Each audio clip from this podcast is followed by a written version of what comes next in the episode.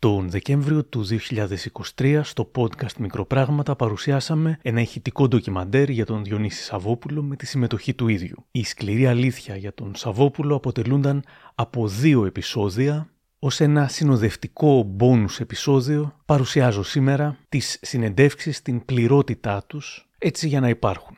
32 άνθρωποι θα ακουστούν σήμερα, κομμάτια των συνεντεύξεών τους που δεν μπήκαν στα κανονικά επεισόδια ή είχαν μπει πολύ συντομευμένα θα ακουστούν οι Φίβος Δελιβοριάς, Κωστής Μαραβέγιας, Γιώργος Νταλάρας, Άρης Δαβαράκης, Ελεονόρος Ζουγανέλης, Στάθης Δρογώσης, Νίκος Πορτοκάλολου, Δήμητρα Γαλάνη, Γιάννης Ζουγανέλης, Γιώργος Καμπαρδόνης, Ελευθερία Αρβανιτάκη, Βαγγέλης Γερμανός, Ρωμανός Σαββόπουλος, Μελίνα Τανάγρη, Άγγελος Παπαδημητρίου, Άλκης της Πρωτοψάλτη, Δημήτρης Μιστακίδης, Γιώτης Κιουρτσόγλου, Μαρία Φαραντούρη, Παναγιώτης Καλατζόπουλος, Χαρούλα Αλεξίου, Αντώνης Καρπετόπουλος, Θοδωρής Μαραντίνης, Μανώλης Μητσιάς, Παντελής Βούλγαρης, Κύρ, Εύη Κυριακοπούλου, Αντώνης Κωτίδης, Θανάσης Παπακοσταντίνου, Κατερίνα Πολέμη, Φώτης Σιώτας και Γιάννης Πετρίδης.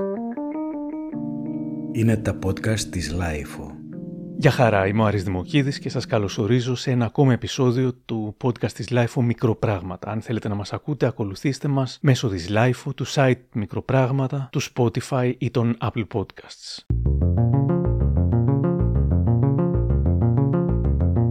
Αυτό είναι ένα πολύ μεγάλο επεισόδιο, φτιαγμένο ίσως και για να ακουστεί σε δόσεις. Ξεκινάμε λοιπόν με χρονολογική σειρά που πάρθηκαν οι συνεντεύξεις. Ο τραγουδοποιός Φίβος Δελιβοριάς μου λέει πως είχαν στο σπίτι οι γονείς του τα τραπεζάκια έξω, αλλά δεν είχε πολύ ενδιαφερθεί να τον ακούσει το δίσκο μέχρι που ένας συμμαθητής του του είπε ότι μέσα στο πρώτο τραγούδι λέει τη λέξη μαλάκα ο Σαββόπουλος. Οπότε εγώ ενθουσιάστηκα και πήγα κρυφά, ας πούμε, μέρη να βάλω την βελόνα στο pick-up για να ακούσω την απαγορευμένη λέξη. Και τότε ήταν πολύ ελκυστικό για ένα αγοράκι το να ακούει απαγορευμένα λόγια μέσα στη μουσική. Να ακούει, να ακούει κομμάτια που έχουν τη γοητεία του, του ακατάλληλου. Λοιπόν, θυμάμαι ότι το, το τελευταίο εν τέλει που μου έκανε εντύπωση, ακούγοντας το τραγούδι το νέο κύμα, με το οποίο ξεκινούσε τα, το δίσκο, ήταν η λέξη. Μου έκανε τρομερή εντύπωση ο επιτεδευμένος τρόπος με τον οποίο λέγονταν λέξεις έξω από αυτές που ακούμε συνήθως στα τραγούδια. Μου έκανε εντύπωση αυτή η πολύχρωμη ενορχίστρωση, γεμάτη πέντε και έξι και εφτά διαφορετικά ηχοχρώματα, ας πούμε, αυτό το πράγμα που θύμιζε κάτι πολύ ελληνικό, αλλά το οποίο ήταν ανήκουστο σε αυτά τα οποία αυτό αποκαλούνται ελληνικά συνήθως, ας πούμε. Αυτό λοιπόν, μαζί με, την, ε, με τον νευρωτικό αφηγητή, ο οποίος μιλάει πολύ αυτοβιογραφικά, με πάρα πολύ μεγάλη ταπεινότητα και αυτοσαρκασμό και σιγά σιγά ανεβαίνει στην ποίηση. Ξεκινάει με το μέσα στα δισκάδικα όταν βρίσκω πελάτες άγνωστους να ακούν δικό μου δίσκο, νιώθω μυστήρια ταραχή και φεύγω αμέσως από εκεί και οδηγείται στον ουρανό που αιμορραγεί. Και από εκείνη τη στιγμή άκουγα τους δίσκους που υπήρχαν ήδη στη δισκοθήκη μας, πήγαινα και αγόραζα κάποιες εκδόσεις που υπήρχαν με συνεντεύξεις και παρτιτούρες του, τα λόγια από τα κομμάτια και σιγά σιγά πατούσα τα πρώτα κόρτα στην κιθάρα πάνω στη μουσική του. Οπότε ήταν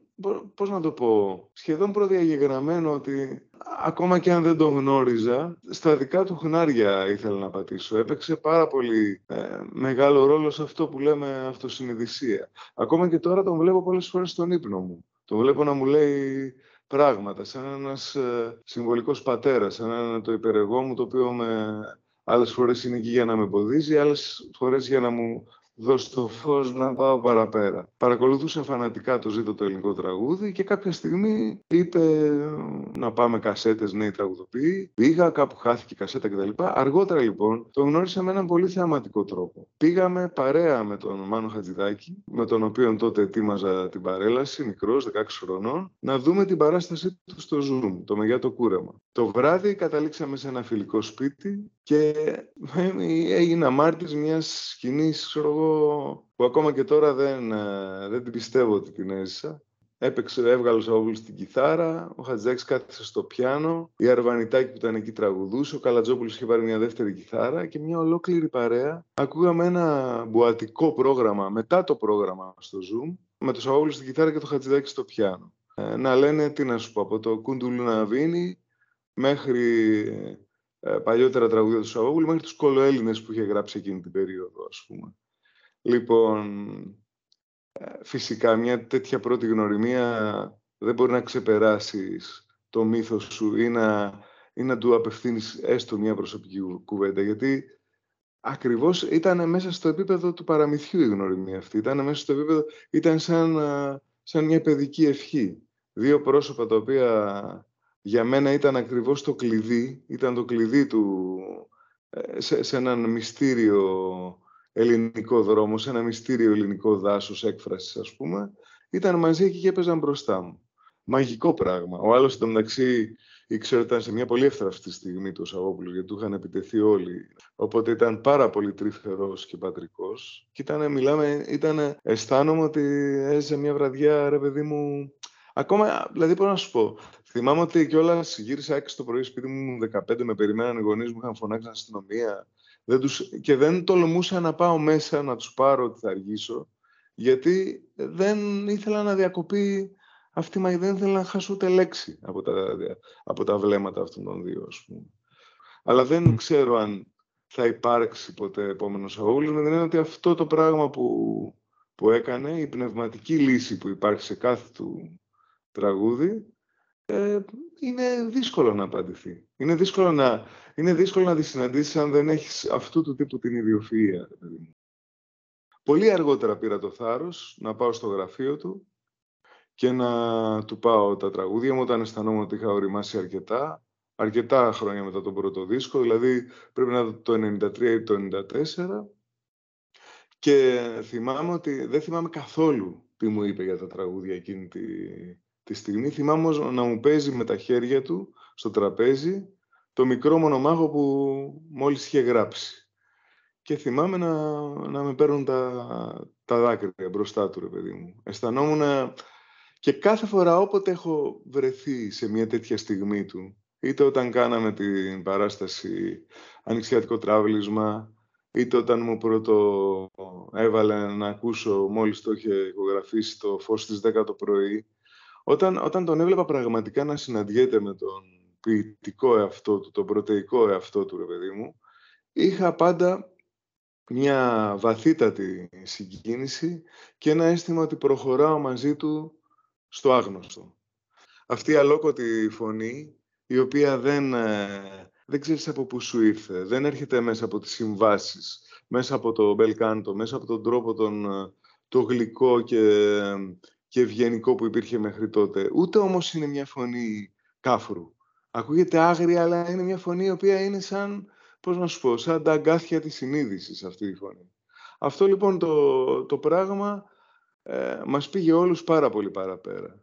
Ε, και ακόμα και ο τρόπος με τον οποίο, ο μίζερος έτσι και άδικος, κατά τη γνώμη μου, τρόπος με τον οποίο επιτίθενται πολλές φορές διάφοροι στο Σαββόπουλο ε, με διάφορες αφορμές, ε, έχει να κάνει με το ότι, με το ότι τους, τους πήρε από το χέρι και τους περπάτησε ένα βήμα παραπέρα.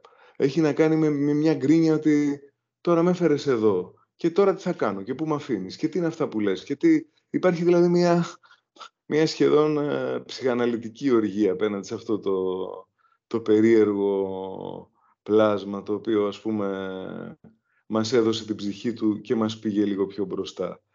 Ε, εγώ σκέφτομαι πολλές φορές ένα στίχο από το τραγούδι εμείς το 60 που λέει να ζεις το θάνατό σου για τους άλλους. Δεν έχει τέτοιο επάγγελμα εδώ, δεν έχει πια τραγούδι θεϊκό. Και νομίζω ότι αυτό έκανε ο Σαββόπουλος συνέχεια. Ε, ζούσε κάθε φορά μικρούς θανάτους, σε όποιο σχήμα ή σε όποια δημιουργική του φάση και αν έμπαινε, έμπαινε πολύ βαθιά μέσα σε ένα μικρό κόσμο, στον κόσμο του ρεμπέτικου, στον κόσμο της αριστεράς, στον κόσμο της παράδοσης, στον κόσμο της ε, νεορθοδοξίας, ξέρω εγώ, στον κόσμο πια... Σε ένα, τον, στον κόσμο της πίσης, τον ενδιέφερε πάντως ένα, ένα, ένα συγκεκριμένο σύμπαν μέσα από το οποίο επαιδείω και κάθε φορά να ξεφύγει. Λοιπόν, μέσα σε αυτό ζούσε πάντα ένα μικρό θάνατο και μια μικρή Ανάσταση. Λοιπόν, αυτές οι Αναστάσεις του που τις έχουμε όλες, ξέρω εγώ, μαζεμένες στα τραγούδια του, στις παραστάσεις του και στις, ε, σε, όλο, σε όλη αυτή τη μικρή κυβωτό που μας άφησε είναι, είναι μια αιώνια κληρονομιά. Και όσο και αν τις αντιστεκόμαστε, τις αντιστεκόμαστε ακριβώς επειδή μας αφορά. Επειδή μπαίνοντας στο δικό του καραβάκι, αν θα συναντήσουμε κάποιον, είναι ο βαθύτερος εαυτός μας. Συνεχίζουμε με την μαρτυρία του τραγουδοποιού Κώστη Μαραβέγια. Κοίταξε, με τον Διονύσης Σαββόπουλο ε, γνωρίστηκα σε προσωπικό επίπεδο το 2003 σε μια οντισιόν που έκανε για την παράσταση Αχαρνής και τραγούδια για νέους τροβαδούρους, όπως την έλεγε. Που βρεθήκα σε μια οντισιόν μαζί με άλλους τραγουδιστές για να πάρουμε μια θέση στη χοροδία. Εντάξει, με δέο τον αντιμετώπιζα πάντα. πάντα. Ο Σαββόπουλος και ο Χατζηδάκης ήταν τα πιο μεγάλα μεγέθη ελληνικής μουσικής. Κάτι που ζούσα, ξέρεις, με όνειρα δηλαδή να, να τους συναντήσω σε κάποια στιγμή της ζωής μου. Κατάφερα το Σαββόπουλο. Έκανε την ακρόαση και μας πήρε στη χοροδία και έκτοτε ξεκίνησαν δύο χρόνια στην συνεργασίας και πραγματικού θαυμασμού και ευτυχίας για μένα που ήμουν στην ομάδα του. Μέχρι τότε είχε ξεκινήσει η καριέρα σου ή ουσιαστικά ξεκίνησες με το σε έβγαλε ο Σαββόπουλος; Εγώ τότε είχα μια πρωινή δουλειά. Ε, είχα τελειώσει στην Ιταλία στατιστική και μαθηματικά και είχα πιάσει μια πρωινή δουλειά στο Πολυτεχνείο εδώ στην Αθήνα, μια ερευνητική ομάδα που ακολουθούσαμε κοινοτικά προγράμματα πηγαίνοντας στις Βρυξέλλες κάθε τόσο. Οπότε μου σφυρίζει μια φίλη μου ότι ο Σαββόπουλος κάνει ακρόαση και πηγαίνω, ξέρεις, με την ελπίδα ότι μπορεί να με πάρει. Δεν είχα ξεκινήσει, δεν με ξέρει κανείς. Ουσιαστικά δηλαδή σκέψω ότι όταν με πήρε ο Σαββόπουλος και άρχισα να κάνω δηλαδή, δηλαδή τις πρώτες συναυλίες, δεν είχα πει στην πρωινή δουλειά ότι κάνω αυτό το πράγμα. Δεν είχαν ιδέα. Έλεγα συνεχώς προφάσεις και δικαιολογίε ότι πρέπει να πάω αγρίνιο γιατί η γιαγιά μου δεν είναι καλά, πρέπει να πάω γιατί η Ιταλία, γιατί ο πατέρας μου έχει ένα πρόβλημα με ένα αυτοκίνητο, γιατί τους είχα πει ότι έχει Ιταλίκε και πηγαίνουν Ελλάδα-Ιταλία. Συνεχώς δικαιολογίες. Ουσιαστικά με το Σαββόπουλο άρχισα να συστήνομαι και να με μαθαίνει κάπως ένα μικρό κοινό και να πηγαίνω μπροστά. Αλλά κυρίως για μένα το μεγαλύτερο σχολείο ήταν η άνεση επικοινωνίας που είχε ο Διονύσης Σαββόπουλος. Ήταν πραγματικά ε, άκρος γοητευτικό το πώς κατάφερνε να επικοινωνήσει βαθιά με το κοινό και με τον κόσμο που έρχεται να τον δει. Και επίσης το διαελικιακό, διαταξικό κοινό που πάντων ηρευόμουν. Μια γιορτή όπου συναντιόντουσαν όλες οι φυλές, όλες οι ηλικίες, όλες οι τάξεις. Ο Σαββόπουλος είχε μια αυθεντική λαϊκή γιορτή. Όπως, όσο αυθεντικός και αν ήταν σαν προσωπικότητα, τόσο αυθεντικός ήταν και στις uh, συναυλίες του, που γινόμασταν όλοι κοινωνοί ενός θεάματος μοναδικού είναι άξιο αναφοράς σε ένα στιγμιότυπο που συνέβη κατά τη διάρκεια των πρώτων προβών, όπου μας είχε καλέσει για να κάνουμε και τη συναυλία του Ηρωδίου, όπου εμείς εκεί θα τραγουδούσαμε και θα χορεύαμε. Όπου έχουμε ξεκινήσει να κάνουμε πρόβες, είμαστε εγώ, Μουζουράκης, η Βασιλική Καρακώστα, ο Γιώργος Μιλονά. Ε, μαθαίνουμε από έναν τρίτο ότι ξέρετε, λέει, σχεδιάζει να βγάλει την καλομήρια από την τούρτα. Ω, εμείς τότε πανικό. Τότε εμείς και ψαρωμένοι, αλλά και λίγο ξέρεις, ε, του παλιού εντέχνου, λίγο με, με μια λανθάνουσα αλητιστική συμπεριφορά. Μα την Καλομήρα. Τι σχέση η Καλομήρα με το Ηρώδη, η Καλομήρα στο Ηρώδη, η Καλομήρα με το Σαββόπουλο. Και τι θα πει η Καλομήρα.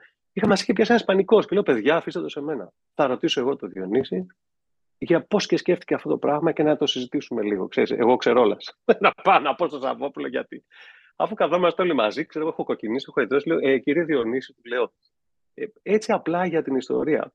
Πώς θα πώς αποφασίσετε να βγάλετε την καλομήρα μέσα από την τούρτα; Και τι ήθελε Μαραβέγγε, παιδί μου, να βγάλω τη Μαρία Φαραντούρη; και εκεί σταματήσαμε.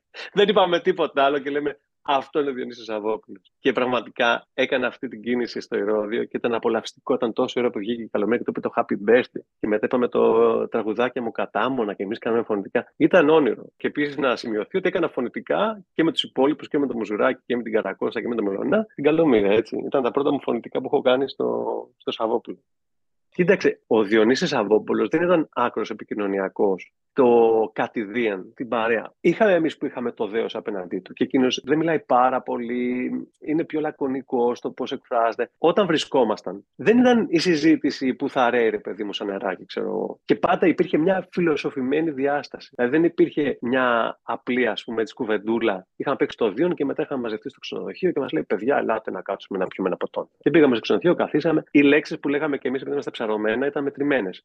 Αλλά και ο Σαββόπουλος απολάμβανε αυτή τη σιωπή. απολάμβανε που ήταν με τα νέα παιδιά, που είχαν όνειρα, που συζητούσαμε λίγο μεταξύ μας και μας άκουγε. Ήταν, παιδί μου, μια σχεδόν πατρική φιγούρα με κάτι ξεχωριστό, με κάτι που εγώ δεν έχω ξανασυναντήσει. Έχει τύχει να, να γνωριστώ, να κάνω σεμινάρια στο παρελθόν με τον Ένιο Μωρικόνο και δεν το λέω τώρα για να το παίξω έξυπνος. Απλά για μένα τα μεγέθη είναι συγκρίσιμα από όπλο και Μωρικόνο. Έχει τύχει λοιπόν να κάνω αυτό. Δεν είχα νιώσει το ίδιο πράγμα. Με το Σαββόπουλο πάντα ένιωθα και νιώθω κάτι που αισθάνομαι ότι είναι μια προσωπικότητα ε, πλανητικής εμβέλειας, παγκόσμιας. Θεωρώ ότι είναι ένας μοναδικός ας πούμε ποιητής και τραγουδοποιός και μουσικός, ο οποίος έτυχε να γεννηθεί στην Ελλάδα και έχει δώσει ένα μεγάλο πλούτο στην ελληνική μουσική που πραγματικά τον φέρουμε όλοι σαν κληρονομιά και θα τον φέρουμε για πάρα πολλά χρόνια. Λένε γενικά ότι στις ε, ε, πρόβες και στη συνεργασία μπορεί να γίνει δύσκολος. Από ποια άποψη; Καθόλου δύσκολος δεν ήταν. Το αντίθετο. Μας εμψύχωνε και μας έδινε πάντα χώρο να κάνουμε πράγματα. Δεν ήταν καθόλου δύσκολο. Ήμασταν απλά, απλά ήμασταν αρκετοί τραγουδιστές, οπότε τι γινόταν. Έβγαζε ένα τραγούδι ο Σαββόπουλος και έλεγε: Λοιπόν, παιδιά, αυτό είναι το μη μιλάς για αγάπη. Για να δούμε ποιος θα το πει. Μουζουράκι, το έχεις, το έχω. Μαραβάκι, το έχεις, το έχω. Καρακώστα, ναι. Ε, κάναμε μια πρόβα, το έδινε σε κάποιον που το πήγαινε περισσότερο. Ήταν πολύ καλό στο casting. Δηλαδή, δεν ήταν όμως δύσκολος για να σε δυσκολέψει, ούτε ποτέ είχα μάθος στη σκηνή παρόλο που μας έδινε ρόλο, ειδικά στου Αχαρνείς, εντάξει, όταν έχουν τραγουδίσει στους Αχαρνείς τα μεγέθη, Γιώκαλα, Παπάζουλου και όλοι οι υπόλοιποι που είχαν γράψει ιστορία με αυτή την παράσταση, δεν ήταν απλό και για μας. Παρ' όλα αυτά, ουδέποτε αισθάνθηκα άγχος ε, ότι θα, θα, θα κρυθώ και θα επικριθώ από το Διονύσιο Σαββόπουλο.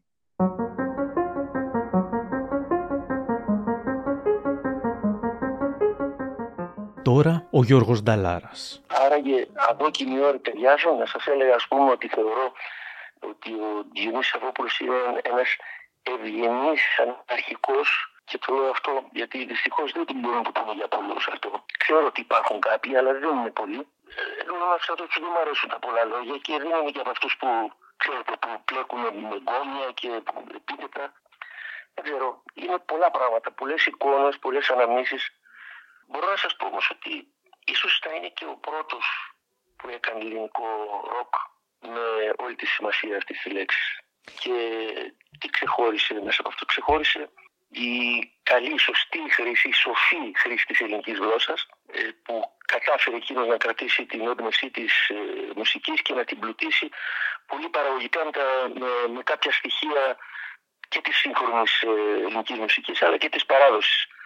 Αλλά πάντα με τον δικό του ελληνικό λόγο. Άλλοτε τρυφερό, άλλοτε σκληρό, μερικές φορές σαρκαστικό, αλλά νομίζω πάντα κέριο. Δεν ξέρω αν συμφωνείτε με αυτά που σας λέω, αλλά. Εγώ πολύ. Ε, έτσι τα βλέπω εγώ. Ο ίδιος είχε πει, Εγώ είμαι ένας Έλληνας που παίζει ροκ. Αυτό είναι μια μεγάλη αλήθεια, δεν είναι.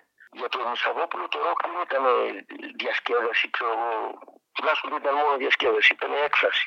Το έδειξε αυτό. Και νομίζω ότι δεν το είδε φιλάρεσκα ποτέ, ούτε με μια αφελή αντίληψη ότι εμείς τώρα είμαστε κάποιοι γιατί κάνουμε, παίζουμε ροκ και είμαστε επαναστάτες. Νομίζω ότι, δεν ξέρω, έτσι νομίζω, αφιερώθηκε στο έργο του απόλυτα.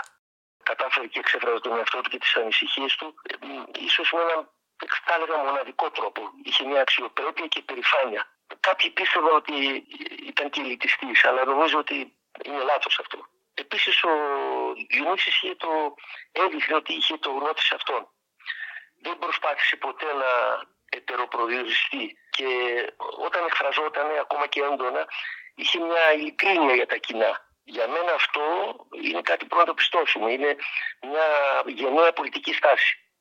Και ξέρετε γιατί; Γιατί αυτός είναι και ένας τύπος ο οποίος δεν διεκδίκησε ποτέ θέσεις και αξιώματα.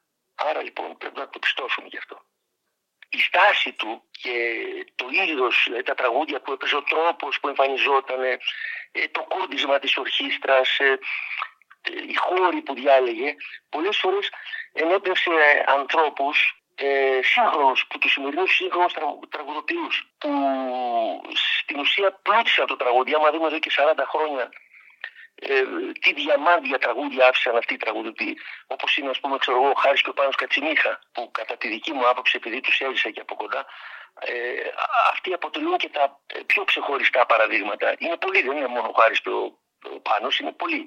Αλλά ο Διονύσης νομίζω ότι σε αυτό ήταν πρωτεργάτης. Τους έδωσε θάρρος, δηλαδή τους έγινε ένα πλατήσκαλο να πατήσουν και άλλοι. Δεν ξέρω αν δεν ήταν έτσι ο Σαββόπουλος με την, πολλές φορές με την αφάδεια που έδειχνε στον περίγυρο ε, αν αυτό το, μήνυμα, αν, αν αυτό το είδος θα είχε μείνει στα χαριτωμένα και συμπαθητικά, νοσταλγικά, πετυχημένα τραγούδια της δεκαετίας του 60. Εκείνος κατάφερε και έκανε τα πλούτη έφερε κάτι, κάτι νέο. Και κλείνοντας θέλω να σας πω, παρατηρώ μερικές φορές και μου κάνει εντύπωση και τα ψάχνω όταν βρίσκω μερικούς αυστηρούς κριτές του. Μερικοί είναι και κακόβουλοι που τους αρέσει να ξανά και ξανά να αναφέρονται στην ε, επιρροή του ε, Σαββόπουλου από τον Ντίλαν. Και πρέπει να σας πω τη δική μου άποψη. Η δική μου άποψη είναι ότι αν σκεφτούμε μερικά πράγματα αυτό είναι μεγάλο προσόν. Στη χώρα ας πούμε του Μάρκου Μαβακάρη, του Τσιτσάνη, του δημοτικού τραγουδί που ξέραμε, του Βυζαντινού τραγουδιού, του Μίκη Θεοδωράκη, του Χατζηδάκη, του Ξαχάκου και όλων αυτών των μεγάλων σετετών, εμείς δεν είχαμε ανάγκη και από τον δικό μας Δίλαν στη δική μας γλώσσα δεν τον είχαμε ανάγκη. Εγώ πιστεύω ναι, ότι τον είχαμε. Και αυτός ήταν ο Διονύσης Σαββόπουλος. Ο Σαββόπουλος έχει δεχτεί πολλές ε, τέτοιες επιθέσεις, όχι μόνο για τον Ντίλαν, αλλά και για τις απόψεις που μπορεί να έχει. Ίσως έχετε κι εσείς ε, τέτοιες ε, εμπειρίες. Τι, τι νιώθετε ότι μένει από όλα αυτά τελικά; Ναι. Κοιτάξτε, ο Σαββόπουλος είναι ένας ευαίσθητος πολίτης. Το έχετε δει σε πάρα πολλές περιπτώσεις. Όταν βλέπει ότι κάτι δεν πάει καλά, έχει το θάρρος και βγαίνει στους συμπατριώτες και το λέει. Και βεβαίως γίνεται αντιπαθή, δεν είναι ο μόνος. Αλλά μην ξεχνάτε ότι αυτή η χώρα έχει και ένα, μια ρίση παλιά. Ότι η Ελλάδα αρέσκεται να τρώει τα παιδιά της. Ε, φυσικά και εγώ του το είχα δείξει αυτό. Και μάλιστα ο ίδιος ε, τη δική στα γεγονότα του 12, νομίζω 13 εκεί την περίοδο, ε, όταν είδε τη συμπεριφορά κάποιων βαλτών να μπουν σε αυτή τη διαδικασία, να σταματήσουν τις συναυλίες, να πετάξουν μπουκάλια, ξέρω όλα αυτά που ξέρετε. Ε, το πρώτο, ο πρώτος του βγήκε και είπε χαιρετίζω με τους καρνίβαλους συμπατριώτες σου. Καταλαβαίνετε; Μάλιστα. Να κάνουμε, αγαπάμε τη χώρα μας με τα καλά της και τα κακά της. Με τα ωραία της και τα άσχημά της. Κύριε Νταλάρα, σας ευχαριστώ πάρα πολύ για το χρόνο σας. Εντάξει, να... τα καταφέραμε και Ναι, ναι, ναι. Είναι, είναι αρκετά τιμητικό να με επιλέγετε για να μιλήσω για ένα τόσο σημαντικό άνθρωπο. Να είστε καλά.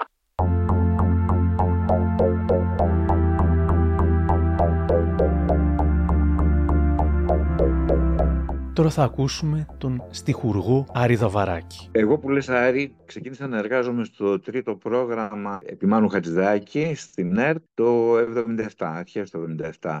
Ένα από τα βασικά θέματα ήταν η μετάδοση του τραγουδίου του Διονύσης Σαββόπουλου «Μακρύζε Μπέικο για τον Νίκο» που ήταν απαγορευμένη η μετάδοση από την κυβέρνηση ε, με εντολή του Υπουργού τύπου τότε, δεν ξέρω πώς το ακριβώς ήταν ο τίτλος του, του κυρίου Τσαλτάρη. Εμείς όμως είχαμε το απόλυτα ελεύθερο μέσω Μάνου Χατζηδάκη να μεταδίδουμε αυτό το 20 λεπτό τραγούδι, το οποίο είχε ξεσκώσει μεγάλες ε, κουβέντες και συζητήσεις τότε.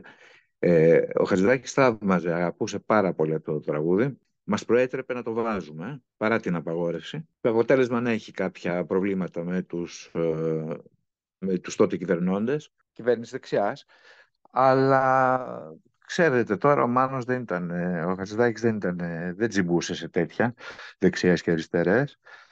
Είχε όμως και τη φιλία του με τον Καραμαλή και έτσι μπορούσε να στηριχθεί. Ο Τσαλάρης τηλεφωνούσε την ώρα που το παίζαμε και μάλιστα μια φορά έτυχε να είμαι και στο γραφείο του Χατζηδάκη μαζί με άλλους εργάτες και μας λέει: Σιωπή, σιωπή, είναι υπουργός για να δούμε. Και σήκωσε το τηλέφωνο. Και του έλεγε: Ναι, πες μου, πες μου, τι. Και στο τέλος ολοκλήρωσε, μπορώ τώρα να το πω, δεν πειράζει και δεν είναι προσβολή προς τον εξαιρετικό κατά τα άλλα κύριο Τσαλδάρη, που την κόρη του την αγαπώ πολύ και είναι φίλη μου. Του είπε: Νανά, είσαι ηλίθιος. Και του το έκλεισε και μας είπε ολονών, λοιπόν τώρα πηγαίνετε και παίζετε συνέχεια το μακρύ Ζεμπέκο για τον Νίκο. Εντάξει, είχε πολύ πλάκα όλο αυτό, αλλά είχε και πολύ ουσία. Έτσι πρώτο, καταρχήν, εγώ πρωτογνώρισα το Σαββόπουλο όταν κυκλοφόρησε το φορτηγό το 66 με την έννοια του ότι αγόρασα μέσα στο δισκάκι στα 13 μου χρόνια. Ε, τότε όμως το τρίτο διέκρινα μια πολύ καλή σχέση καλλιτεχνική σχέση μιλάμε, έτσι, δεν ξέρω αν μιλάγανε ή βλεπόντουσαν ή οτιδήποτε τέτοιο, ε, και ένα θαυμασμό και μια εκτίμηση του Χατζηδάκη προς το Σαββόπουλο. βεβαίως ήταν δύο διαφορετικοί τρόποι ζωής, νοοτροπίας κτλ. Ε, αυτή η εκτίμηση πέρασε από διάφορες μικροκρίσεις, όχι ουσίας όμως, όχι η εκτίμηση, η, το πάρε δώσε. Εγώ από την προσωπική μου επαφή με το Χατζηδάκη, γιατί και μετά το τρίτο πρόγραμμα από το 81 και μετά, ε, συνεχίσαμε να δουλεύουμε μαζί με το Χατζηδάκη, γιατί έγραφα στίχους, κάναμε το Μουσικό Αύγουστο, κάναμε το Φεστιβάλ της Κέρκυρας, κάναμε τα Νόγια, το Ηράκλειο, ε, και είχα την ευκαιρία να ακούω συνέχεια ε, λόγια θαυμασμού και αγάπης προς τον ε, ε Διονύση Σαββόπουλο. Και γνώμες και συζητήσεις και καμιά φορά καυγάδες τους οποίους ο Χατζηδάκης υπερασπιζόταν τον Σαββόπουλο 100%. Διότι είχε την δυνατότητα να ξεχωρίζει οτιδήποτε άλλο από την καλλιτεχνική υπόσταση του, του άλλου, του, στην περίπτωση του Σαββόπουλου, την οποία βαθμολογούσε με άριστα. Ε, τώρα εντάξει, μερικά τυπικά του τύπου ο κύριος Χατζηδάκης με κάλεσε στο Zoom ευχαριστώ πολύ και θα έρθω ε, ε, στο Σύριο δηλαδή τότε όπου βγήκε ο δίσκος με αυτόν τον τίτλο. Ένα χιούμορ ε, λίγο πειρακτικό ο ένας απέναντι στον άλλον. Αλλά η εκτίμηση εκτίμησε και όταν ο Μάνος έβγαλε τα παράλογα ένα δίσκο πολύ ιδιαίτερο όλων με στίχους, στίχους του Γκάτσου ε, ο Διονύσης ήταν παρόν ερμήνευσε με την Έλληνα Μερκούρη το τάλογο τάλογο Μερδριώνη, ντουέτο και άλλο ένα τραγούδι ε, εξαιρετικό που ο Μάνος το επέτρεψε να ε, κογοϊδέψει λίγο τραγουδώντας ε, το τραγούδι με εγώ ε, να κογοϊδέψει το Μάνο δηλαδή αυτό εις απάντηση όσων λέγανε ότι τον κορόιδε ο, ο, Σαββόπουλος και μερό και θύμωνο ο Χατζηδάκης. Δεν θύμωνε καθόλου γιατί ο Χατζηδάκης είχε τεράστιο χιούμορ και του άρασαν όλα αυτά. Απόδειξε ότι ζήτησε από τον Σαββόπουλο να, να το πει με το εγώ το τραγούδι. Τώρα εκ των υστέρων λένε διάφορα, σκαλίζουν διάφορα, καμιά κουβέντα. Κάνα... Η Έλενα η Ακρίτα αναφέρθηκε σε αυτό. Νομίζω ότι τη απάντησα, δεν θυμάμαι και ακριβώς, ε, τι ακριβώς είχε πει και γιατί είχε πει. Αν έχει το Μητσοτάκι, γιατί υποστηρίζει Μητσοτάκι. Μα, μα, ο, ο Διονύσης είναι άνθρωπος ε, που λέει τη γνώμη του ανά πάσα στιγμή. Γιατί είναι η πρώτη φορά που υποστήριξε Μητσοτάκι. Υποστήριξε Μητσοτάκι και τότε. Έβγαλε ολόκληρο δίσκο, το κούρεμα. Το Μητσοτάκ. Το Μητσοτάκ, το Μητσοτάκ, να έρθει να, να γλιτώσουμε από τον Ανδρέα. Ήταν το μήνυμα του τραγουδιού. Επίσης, ε, ε, στον ίδιο δίσκο ήταν η αποτυχία της αριστεράς, οι κολοέλληνες. Δεν τρεπόταν, δεν είχε κανένα λόγο ο Σαββόπουλος να αυτολογοκριθεί και αυτό το εκτιμούσε πάρα πολύ ο Χατζηδάκης σε βαθμό ε, που τον θεωρούσε από τους σημαντικότερους νέας γενιάς ή και, πώς το λένε, ομότιμο καλλιτέχνη. Ο Σαββόπουλος όταν έκανε αυτή τη στροφή με το κούρεμα ε, πλήρωσε πάρα πολύ ακριβά τις, ε, τις απόψεις του γιατί έχει θάρρος και έχει γνώμη. Έκανε συναυλίες και δεν πήγαινε κανείς γιατί ήταν το Πασό στα ντουζένια του και δεν τον θέλανε καθόλου. Εγώ τον ακολουθούσα τότε γιατί είμαστε και πολύ φίλοι και στην ε, Θεσσαλονίκη, θυμάμαι στην πόλη του δηλαδή, έδωσε συναυλία με τον καινούριο του δίσκο και ήμασταν πέντε άτομα ε, Παρ' όλα αυτά δεν το έβαζε κάτω. Ναι, και ξαναείπε και πρόσφατα να ψηφίσουμε Μητσοτάκη, γιατί αυτό πιστεύει και εξήγησε μάλιστα ότι είναι το λιγότερο κακό και ότι πρέπει να προχωρήσουμε. Ε, ο Χατζηδάκης εκτιμούσε πάντα την ελευθερία της γνώμης του άλλου και κυρίως το θάρρος του να σπάει τα ταμπού και τις, ε, τους φόβους αν θα είναι αποδεκτός, αν δεν θα είναι αποδεκτό, τι θα πει αριστερά, τι θα πει δεξιά. Ο Διονύσης Αγόπουλος είχε πάντα την ευθύνη της τέχνης του και ε, το θάρρος να, την, να υπερασπίζεται τη γνώμη του μέσα από την τέχνη του με τραγούδια τα οποία έχουν γράψει στο συλλογικό υποσυνείδητο της Ελλάδας και έχουν χαραχθεί. Εγώ θεωρώ ότι είναι από τους σημαντικότερους ποιητές μας πέρα από όλα τα άλλα. Είναι ο Έλληνας Ντίλαν, ο Ντίλαν πήρε Νόμπελ. Αν είχαμε μια γλώσσα αντίστοιχη της Αγγλικής, νομίζω ότι το τρίτο Νόμπελ μας θα ήταν ο Σαββόπουλος. Και νομίζω ότι ε, κάτι ακόμα ίσως κοινό που είχαν με τον Χατζηδάκη έτσι όπως τους έχω παρατηρήσει απ' έξω εννοώ, είναι ότι πέρα από το θάρρος ε, της ε, γνώμης δεν αγαπούσαν καθόλου τον λαϊκισμό, να χαϊδέψουν τα αυτιά των Ελλήνων κλπ. Δεν τους ένοιαζε καθόλου να χάσουν κοινό, να χάσουν την εκτίμηση Όχι. κάποιων. Ήθελαν τους δικούς τους αυτούς που, που εκτιμούσαν μια γνώμη ελεύθερη, ασχέτως αν διαφωνούσαν ή συμφωνούσαν, αλλά βέβαια τότε ήταν πολύ... και ακόμα είναι πολλωμένα τα πράγματα και τα πληρώνεις άμα λες τη γνώμη σου. Ε, αυτή η συγγένεια του, της απέχθειας προς, τη λαϊκότητα, προς τον λαϊκισμό, όχι τη λαϊκότητα, sorry, προς τον λαϊκισμό, δηλαδή οτιδήποτε λαϊκίστικο και τους δύο τους ε, προκαλούσε φλίκτενες και ακόμα ο Σαββόπουλος έτσι είναι, ο Μάνος προφανώς έτσι θα ήταν με λείπουν αυτές οι απόψεις και ο αλληλοσεβασμός μεταξύ των καλλιτεχνών ενός πρώην αριστερού, ενός αριστεροδεξιού, αδύνα... ένας άνθρωπος που δεν μπορεί να τοποθετηθεί πολιτικά ο Χατζηδάκης, ασχέτως αν ψήφιζε Καραμαλή. Πάντως ε, η αλληλοεκτίμηση, καλά, ο Σαββόπουλος το λατρεύει το Χατζηδάκη, ε, ορκίζεται στο όνομά του, τη μουσική του Χατζηδάκη πάνω απ' όλα, αλλά και ο Χατζηδάκης θεωρούσε νομίζω αμέσως πλήρως σαφώς ότι ο Σαββόπουλος ήταν ο σπουδαιότερος ε, Έλληνας καλλιτέχνης στον χώρο της μουσικής και του στίχου των τραγουδοποιών. Έβγαλε ο Σαββόπουλος το κούρεμα και δέχτηκε ένα από τα πρώτα ας πούμε, μεγάλα cancel. Cancel ήταν cancel από το κοινό του. Αυτό είναι το σημαντικό, ότι αν το κοινό σου σε, σε κάνει cancel, ενώ ας πούμε ο, ο Μίκης Θοδωράκης έγινε και υπουργός της κυβέρνησης Μητσοτάκη, αλλά δεν έγινε κάνσιλ, δεν θεωρήθηκε ναι, τόσο κακός. ακριβώς όπως το λες. Ο Θοδωράκης δύο φορές παρενέβη έντονα, δηλαδή με το «Η Καραμαλής, τάγκς στη μεταπολίτευση, που είπε και στην αριστερά και σε όλους. Σε όλο τον ελληνικό λαό τον ακούγαμε τότε σαν τρελή, γιατί ήταν μετά τη Χούντα και στη Χούντα είχε τεράστια επιρροή ο Θοδωράκης. Είπε αυτό και μετά υποστήριξε την εκλογή Μητσοτάκη και έτρεχα με τον Σαββόπουλο, γιατί εκεί πέρα αισθάνθηκα και εγώ την ανάγκη ότι χρειάζεται μια παρέα από δίπλα και με την Άσπα και κάνα δυο άλλους φίλους. Πήγαμε σε όλη την περιοδία και ζήσαμε αυτό, αυτή την ακύρωση που λες το κάνσερ. Δεν ήρθαν οι φανατικοί του ακροατές, αλλά δεν κέρδισε και καινούριους. Θέλω να πω, δεν πλημμύριζαν α, οι, οι συναυλιακοί χώροι από π.χ. νεοδημοκράτες που να πεις ότι «Α, ωραία, τώρα εμείς τον ακούμε, θα τον στηρίξουμε εμείς». Δεν τον στήριξε κανένας το, τότε ουσιαστικά. Στο λέω γιατί το έζησα δεν τον στήριξε κανένας ούτε από τους καινούριους, ενώ από τους, uh, αυτούς που θα στήριζαν Μητσοτάκη εν πάση περιπτώσει, ούτε βεβαίως από τους παλιούς.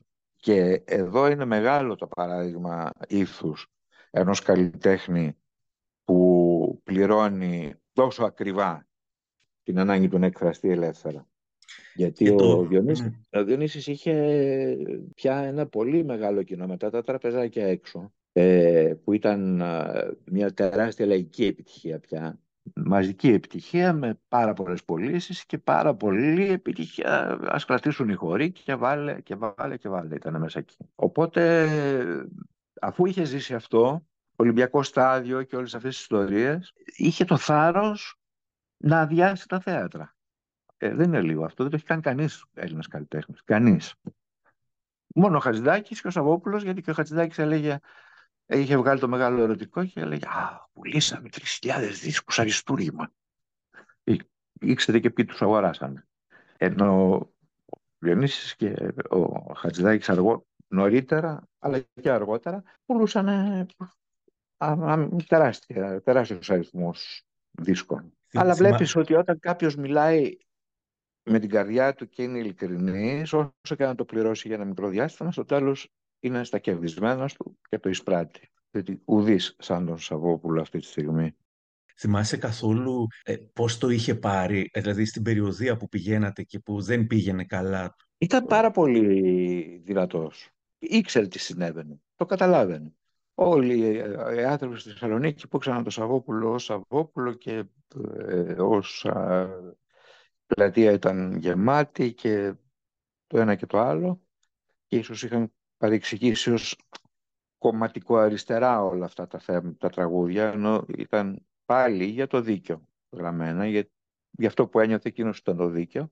Δεν πήγανε, δεν ερχόντουσαν, αλλά ο Σαββόπουλο καταλάβαινε ότι δεν θα έρθουν. Πολύ. Εμείς του λέγαμε, Μα τι λες τώρα, θα γεμίσει το θέατρο. Και εκείνος έλεγε, Δεν θα γεμίσει. Υπάρχει περίπτωση. Αλλά δεν θα ξεχάσω εκείνο το θέατρο στην πλατεία Αριστοτέλους που είναι δίπλα, γιατί μένουμε στο Ηλέκτρα σε εκείνη τη συναυλία, που είναι απέναντι ακριβώς από το Ηλέκτρα στη γωνία, ένα θέατρο. Στο Ολύμπιον. Νομίζω ναι. Ήμασταν, δεν ξέρω, αν το τέσσερα είναι υπερβολικό, ήμασταν δεκάτων. Μέσα στην καρδιά της Θεσσαλονίκης. Ναι. Και δεν σκεφτόταν να διακόψει την περιοδία αφού δεν προχωρούσε καλά.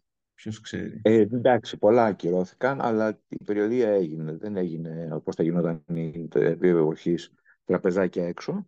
Μαζεύτηκες δηλαδή οπωσδήποτε, αλλά έγινε όπου μπορούσε και όπου ήθελε να το, να το γυρίσει στην Ελλάδα. Ήθελε να το, ναι. όσο μπορούσε να το υποστηρίξει τέλος πάντων το έργο του.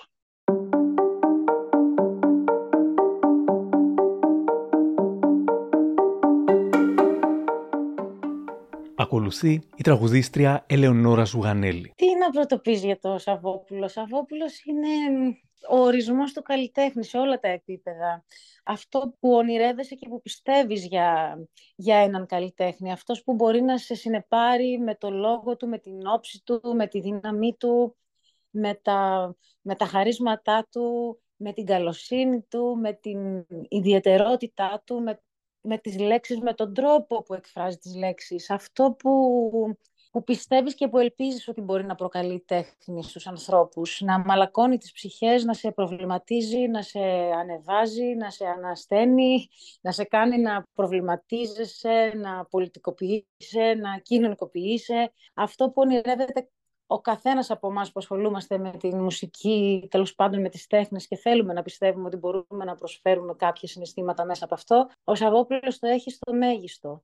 Με όλες τις εκδοχές του, από, από τη σύνθεση, από την στιχουργική ποιητική του ιδιότητα, από την μορφή του και από τον τρόπο που επικοινωνεί τα πράγματα, από την, από την ησυχία που στα ακουμπάει στην ψυχή σου είναι η μουσική η ίδια.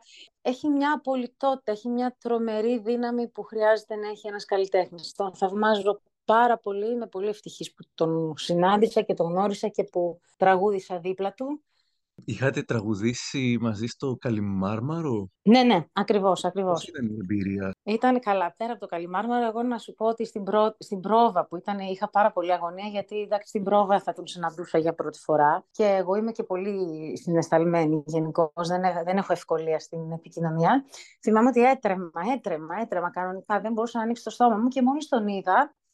Ε, παρότι περίμενα ότι θα μου κοπούν εντελώς τα πόδια, λειτουργήσα και αυτό με έκανε να νιώσω πολύ μεγάλη χαρά, γιατί μπόρεσα να τον παρατηρήσω να, να τραγουδήσω. πολύ σημαντικό, γιατί είχα φοβηθεί ότι αν θα μπορέσω να τραγουδήσω. Και ήταν κάτι, δεν θα το ξεχάσω ποτέ, το φως που το φως που έβγαζε την ώρα της πρόβας και την παιδική, πώς το λένε, όχι δύναμη, αυτό που όταν τα παιδιά τα, τα αφήνεις ας πούμε, σε ένα παιδότοπο που δεν ξέρουν τι να πρωτοκάνουν και αρχίζουν και τρέχουν, έχει αυτή την ενέργεια, ενώ καθότανε σε μια καρέκλα, θυμάμαι ότι είχε αυτή την ενέργεια, την τρομερά να ανακαλύψει το σύμπαν και τον κόσμο και με συνεπήρε πάρα πολύ αυτό. Οπότε μετά στο Καλιμάρμενο ήμουν πολύ πιο ήσυχη και απλώς απόλαυσα αυτή την, τη στιγμή, το να παίζω σε αυτό τον υπέροχο χώρο, κατάμεστο και να τραγουδάω τα τραγούδια του και να είναι παρόν. Ήταν πολύ, πολύ μαγική στιγμή. Ε, θα έλεγες ότι είναι υποστηρικτικός στους νεότερους καλλιτέχνες; Α, πάρα πολύ καταρχάς ασχέτως με τη δική μου εμπειρία, έχει στηρίξει και έχει ανακαλύψει και έχει προτείνει αμέτρητους νέους ε, καλλιτέχνες και έχει μιλήσει και με πάρα πολύ καλά λόγια και για πάρα πάρα πάρα πολύ κόσμο. Νομίζω ότι ήταν ανέκαθεν έτσι. Δεν, τουλάχιστον από τα χρόνια που εγώ τον παρακολουθώ συστηματικά και όχι εννοώ μέσα από την οικογένειά μου η οποία τυχαίνει να τον λατρεύει και αυτή πολύ. Δηλαδή ήταν ένας πολύ αγαπητός καλλιτέχνης σε όλη μου την οικογένεια. Από όταν άρχισα εγώ προσωπικά να τον παρακολουθώ συστηματικά, πάντα αναδείκνυε και μίλαγε για άλλους με πάρα πάρα πολύ ωραία λόγια και ήταν πάντα πολύ υποστηρικτικός και σε προγράμματα και στις παραστάσεις και σε ό,τι έχει κάνει έχει υποστηρίξει πάρα πολύ τους νέους.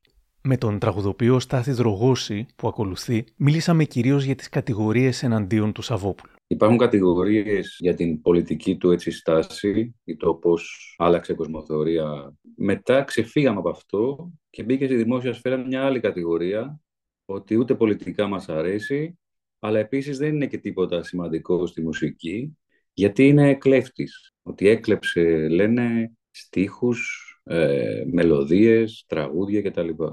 Ε, η πιο αστεία κατηγορία ήταν μάλιστα ότι έχει κλέψει τη συνεφούλα, την πρώτη του επιτυχία. Ε, που αποδείχτηκε μετά το μεγαλειώδες ψέμα ότι μάλλον του την είχαν κλέψει σε μια Ιταλική ταινία η οποία έχει κυκλοφορήσει μετά τη δική του κυκλοφορία του φορτηγού που είχε μέσα την συνεφούλα. Οι κατηγορίες αυτές στο εναντίον του Σαββόπουλου είναι και αστείες και επικίνδυνες γιατί δείχνουν ότι στη δημόσια σφαίρα πια διάφοροι αδαείς, ηλίθιοι, κομματικά τρόλς ή άνθρωποι με ψυχοπαθολογία που εν πάση περιπτώσει όμως ε, έχουν δημόσιο βήμα χωρίς να φιλτράρονται οι απόψεις τους από κάποιον fact-checker, από κάποιον που κοιτάει ας πούμε, τα γεγονότα ε, για, να, για να μηδενίσουν λοιπόν το Σαββόπουλο, φτάσαν και στον πυρήνα του να, να τον εξαφανίσουν ηθικά και γιατί όχι να τον βλάψουν και βιολογικά. Γιατί όταν ένα καλλιτέχνη πας να τον κάνεις cancel λέγοντας ότι είναι κλέφτης, στην ουσία θες να πεις στον κόσμο μην τον ακούτε, μην πηγαίνετε στις συναυλίες του, μην αγοράζετε τους δίσκους του, όσο υπήρχαν δίσκοι, να τον κάνουν να γονατίσει, να τον κάνουν να τον εξαφανίσουν. Λοιπόν, να, να πούμε μερικά πράγματα ένα προς ένα. Καταρχάς, δεν υπάρχει τίποτα πιο αληθινό από το να αλλάζεις απόψεις στη ζωή σου για την ζωή, την πολιτική, την οικογένειά σου. Εδώ ορκιζόμαστε αιώνιο έρωτα, πούμε, και μετά χωρίζουμε. Μας κάνει αυτό κακούς ανθρώπους; Όχι. Όσο μάλιστα όταν η αλλαγή στάσης δεν γίνεται για να κερδίσεις λεφτά ή για να πάει μπροστά η καριέρα, αλλά μάλλον γίνεται το αντίθετο. Να θυμίσω εδώ ότι ο Σαββόπουλος βγήκε το 81 ενάντια στο Πασόκ, που τότε ήταν στη χώρα, αν πήγαινες ενάντια στο Πασόκ, ήσουν ας πούμε τακτιλοδικτούμενο. Ήταν το μεγάλο κύμα της αλλαγής, ε, ενός λαϊκισμού κιόλας αλλά πήγε κόντρα σε όλα. Έλεγε δεν είμαι Πασόκα, δεν είμαι το Κουκουέ, είμαι 16 σα γαμώ τα λύκη. Αυτό έλεγε ο Σαββόπουλος τότε.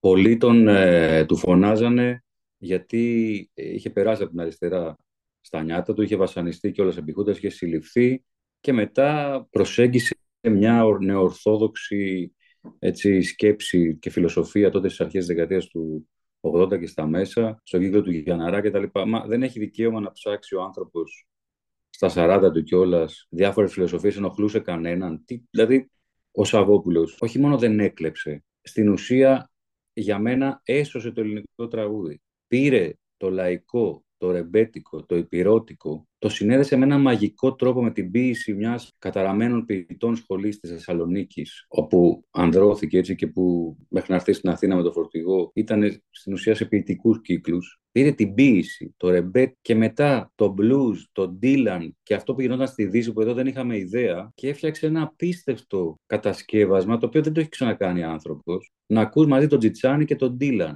το 1967, 68, 69, το 70.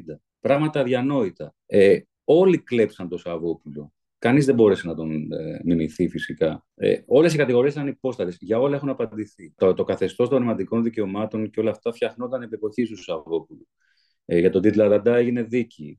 Προφανώς δεν ήταν δικό του και δεν δήλωσε ποτέ ότι ήταν δικό του. Για το ότι έκλεψε τον Τίλαν δεν τον έκλεψε, έγραφε ότι κάνω διασκευή. Δεν έχουμε την πολυτέλεια να ακυρώσουμε καλλιτεχνικά τον Σαββόπουλο σε αυτή τη χώρα. Γιατί έχουμε ένα Σαββόπουλο, έναν Ελίτη, ένα Θοδωράκι, ένα Χατζηδάκι, μια Μούσχουρη, το Σκαλκότα, το Μητρόπουλο, το Τζιτσάνι. Δεν έχουμε πάρα πολλού. Μια μικρή χώρα είμαστε. Είναι σαν να, σαν να κόβουμε τα πόδια μας.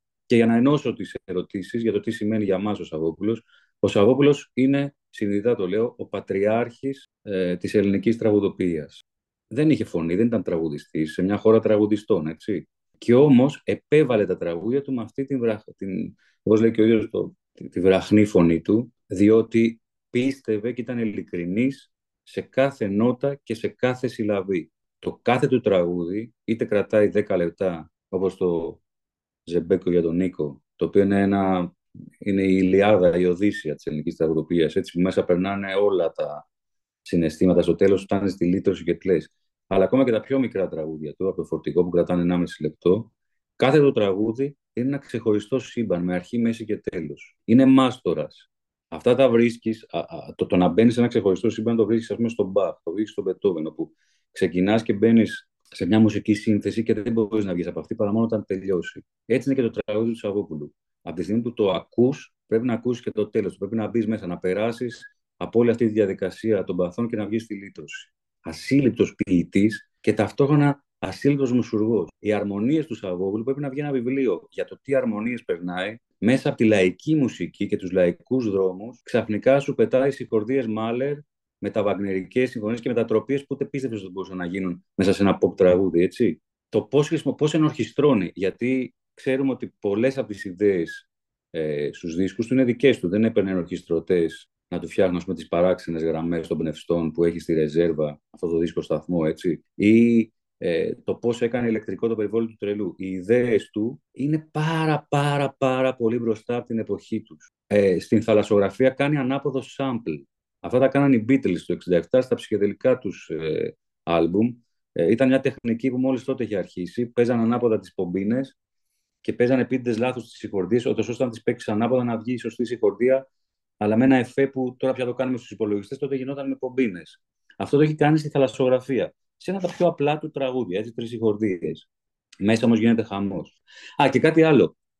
Όλα αυτά τα έκανε κάτω από 40 ετών. Το με αεροπλάνα και βαπόρια, αυτό τον εθνικό ύμνο, όπου μέσα του περνάνε όλη, περνάει όλη η ιστορία του, του ελληνικού κράτους με του ελληνικού έθνους του 20ου αιώνα, από την προσφυγιά μέχρι τη Χούντα, μέχρι την Παλινόρθωση, μέχρι το, ε, την αστιφιλία, τη μετανάστευση, το είχε γράψει 28 χρονών. Πείτε μου έναν Έλληνα καλλιτέχνη, έναν, που στα 28 του να έχει γράψει, να έχει φτάσει σε τέτοιες κορυφές. Δεν υπάρχει. Και ο, ο Θοδωράκης, ας πούμε, ξεκίνησε μετά τα 30 να κάνει τις τεράστιες επιτυχίες του.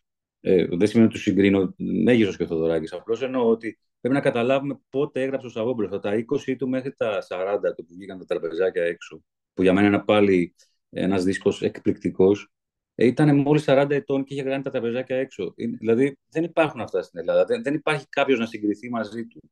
Ε, αυτή η συνωμοσία των μετρίων, των τρόλς, των χαζών, πρέπει να σταματήσει. Δεν μπορούν, δεν μπορούν να κατηγορούν τον Σαββόπουλο και τον κάθε, τους λίγους αυτούς που είναι στο ύψος του Σαββόπουλου, να του κάνουν καλλιτεχνικό cancel.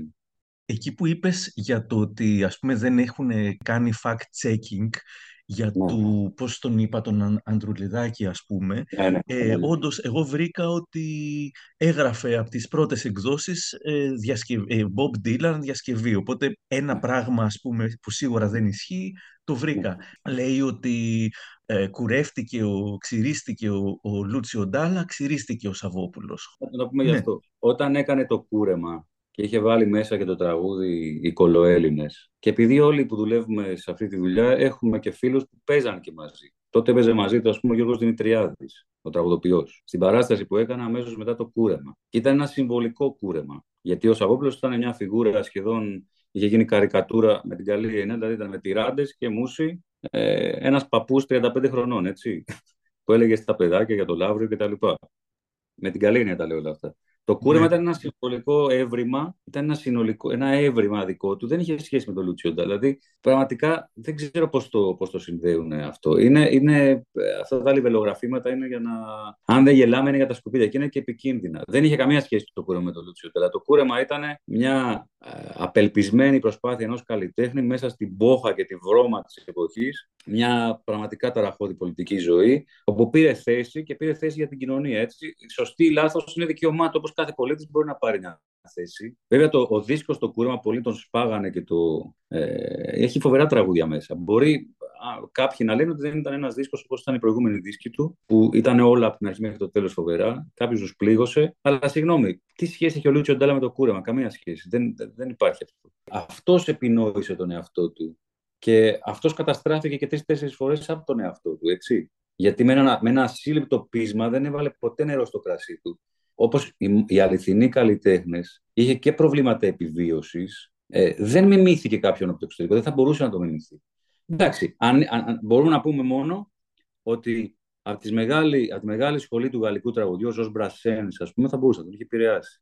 Το έχει πει και ο ίδιος. Έτσι. Αλλά όλοι επηρεάζουν. Δηλαδή, τι θα πει, δεν, δεν, δεν μπορεί να βγει κάποιος σε ένα περιβάλλον ε, ερμητικά κλειστό και να κάνει τέχνη. Ακούς κάτι. Δεν χωράνε αυτοί στο Σαββόπουλο. Ο Σαββόπουλος είναι ένα απίστευτο μουσικό καλλιδοσκόπιο. Δεν έχει ε, μονομανία σε στυλ. Μπορεί να σου βγάλει ένα hard rock τραγούδι ε, και μετά να σου βγάλει ένα παραδοσιακό. Σου μιλάω και ο Κοκκινίδης, ξέρω εγώ. Και μετά ξανά να σου βγάλει ένα τραγούδι, αλλά που να θυμίζει λίγο 60's pop και μετά ε, είναι ένα ασύλλητο μουσικό καλλιδοσκόπιο που μέσα έχει ψυχή και έχει και κάτι άλλο. Έχει ειλικρίνεια. Κάθε του λέξη είναι ειλικρινής. Δηλαδή να μας πει αυτός ο κύριος, δεν ξέρω πώς το λένε, που είπε για το Λούτσιο Ντάλα, δηλαδή το μυστικό τοπίο το έχει γράψει ο Λούτσιο Ντάλα, γιατί τότε με σουρανούσε, έτσι, και είχε κάνει επιτυχία και στην Ελλάδα. Το μυστικό τοπίο είναι ένα τραγούδι το οποίο εμένα μου θυμίζει απόκρυφη ποίηση, δημοτική ποίηση, φιλοσοφία, μυσταγωγία, κάτι που είναι κάτι που το ακούς χιλιάδες φορές και κάθε φορά να γνωρίζεις κάτι καινούριο στους στίχους και στη μουσική του. Αυτά τα πράγματα δεν, είναι, δεν μπορεί να πει κάποιος Α, κλέβει το Λούτσιο Ντάλα. Δηλαδή, πραγματικά γελάμε. Δεν υπάρχει αυτό. Αυτό το κείμενο του κυρίου Ανδρουλιδάκη συζητιέται εκτενώς και καταρρύπτεται στο επεισόδιο «Η σκληρή αλήθεια για τον Σαββόπουλο» το φινάλε, στο δεύτερο επεισόδιο δηλαδή από τα δύο. Από το κείμενό του έστεκαν μόνο ελάχιστες αναφορές για επιρροές οι οποίες ήταν διαφανείς και ήδη γνωστές ότι η στίχη στο «Ήλια Ήλια Αρχηγέ» είναι από το από ποίημα του Ζακ Πρεβέρ. Ο Ζακ Πρεβέρ επηρέασε όλο το σύγχρονο rock and roll. Και γιατί το, γιατί το επηρέασε, γιατί επηρέασε τη, τη, τους Αμερικάνους beat ποιητές. Η αμερικανική beat ποιήση πέρασε μέσα στα τραγούδια του Dylan, έτσι δεν είναι. Αυτά τα είναι βασικές γνώσεις. Αν θέλουμε να μιλήσουμε για μουσική και για ιστορία μουσικής 20ου αιώνα, ξέρουμε την, ε, τη συνομιλία μεταξύ ποίηση και ροκ, έτσι, και καταγραμμένων ποιητών και ροκ. Αυτό λέγεται, να πω πώς λέγεται, λέγεται επηρεάζομαι, αυτό το ρήμα. Λέγεται λατρεύω. Επίσης, όταν το έγραψε αυτό το τραγούδι, ήταν 20 χρονών. Ήταν το 1965. Το να διαβάζει Ζακ Πρεβέρ το 1965, εντάξει. 20 ετών είχε ανοιχτούς ορίζοντες ο Σαββόπουλος. Είχε κεραίες ανοιχτές. Γιατί δεν μπορεί να γράψεις αυτά τα αριστούργήματα τόσο εχώ να έχεις διαβάσει. Είχε, είχε κατεβάσει καντάρια ποιήσης. Ο συνθέτης δεν, δεν σκάβει και βρίσκει πετρέλαιο. Δεν ανακαλύπτει. Βρίσκει πράγματα καθημερινά που τα βλέπουμε όλοι μπροστά μας, λέξεις, μοτίβα και τα ανασυνδυάζει με τρόπους που εμείς δεν μπορέσαμε ούτε καν να φανταστούμε. Γι' αυτό ο συνθέτης είναι, γι' αυτό λέγεται σύνθεση αυτό που κάνουμε. Όχι, που κάνουμε δεν βάζω τον εαυτό μου, ε, που κάνουν η μουσική. Ε, και είδε πράγματα που δεν βλέπανε οι σύγχρονοι του. Να πούμε ήταν πάρα πάρα πάρα πολύ μπροστά από την εποχή του. Και δεν είναι τυχαίο ότι δεν άφησε συνεχιστές. Ο Χατζηδάκης άφησε μερικούς συνθέτες που λέμε με τα Χατζηδάκη. σω και το έντεχνο να είναι ξέρεις, η απόγονη του Χατζηδάκη. Ο Σαββόπουλος δεν άφησε πίσω του κάποιον να μπορέσει ξέρεις, να λέμε είναι ο νέος Σαββόπουλος. Το προσπάθησαν πολύ, αλλά δεν γινόταν. Και δεν γινόταν γιατί ήταν ασύλληπτη μεγαλοφία.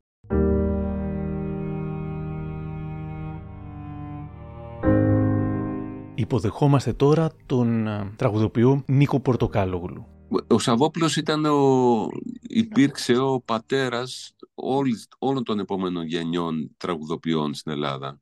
Είναι ο άνθρωπος δηλαδή που ξεκίνησε με το φορτηγό του, με μια κιθάρα ε, και στη διαδρομή του κατάφερε να καλύψει ένα τεράστιο εύρος μουσικό. Ναι, φυσικά είναι συγκλονιστικός στο στίχο του, αλλά ξεχνάνε ότι πρόκειται για έναν συγκλονιστικό συνθέτη επίσης, που μιλούσε βιωματικά, ε, άμεσα, ε, με ένα δικό του σουρεαλιστικό, λοξό τρόπο πολλές φορές, αλλά ποτέ με το δίθεν έντεχνο στίχο απλώς θολώνει τα νερά. Και όσες φορές ήταν δυσνόητος και οι στίχοι του μοιάζαν με γρίφο, ήταν ένας γοητευτικός γρίφος και αισθανόσουν ότι υπήρχε λόγος που ήταν, που ήταν γρίφος. Ο Σαββόπουλος ήταν το πρώτο live που είδα στη ζωή μου.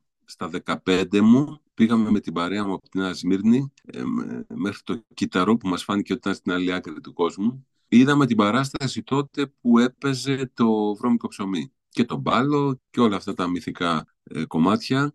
Αυτή η πρώτη επαφή με τη δουλειά του, που ήταν και η πρώτη επαφή μου με, την, με τη συναυλία, με το live, ε, με σημάδεψε για πάντα.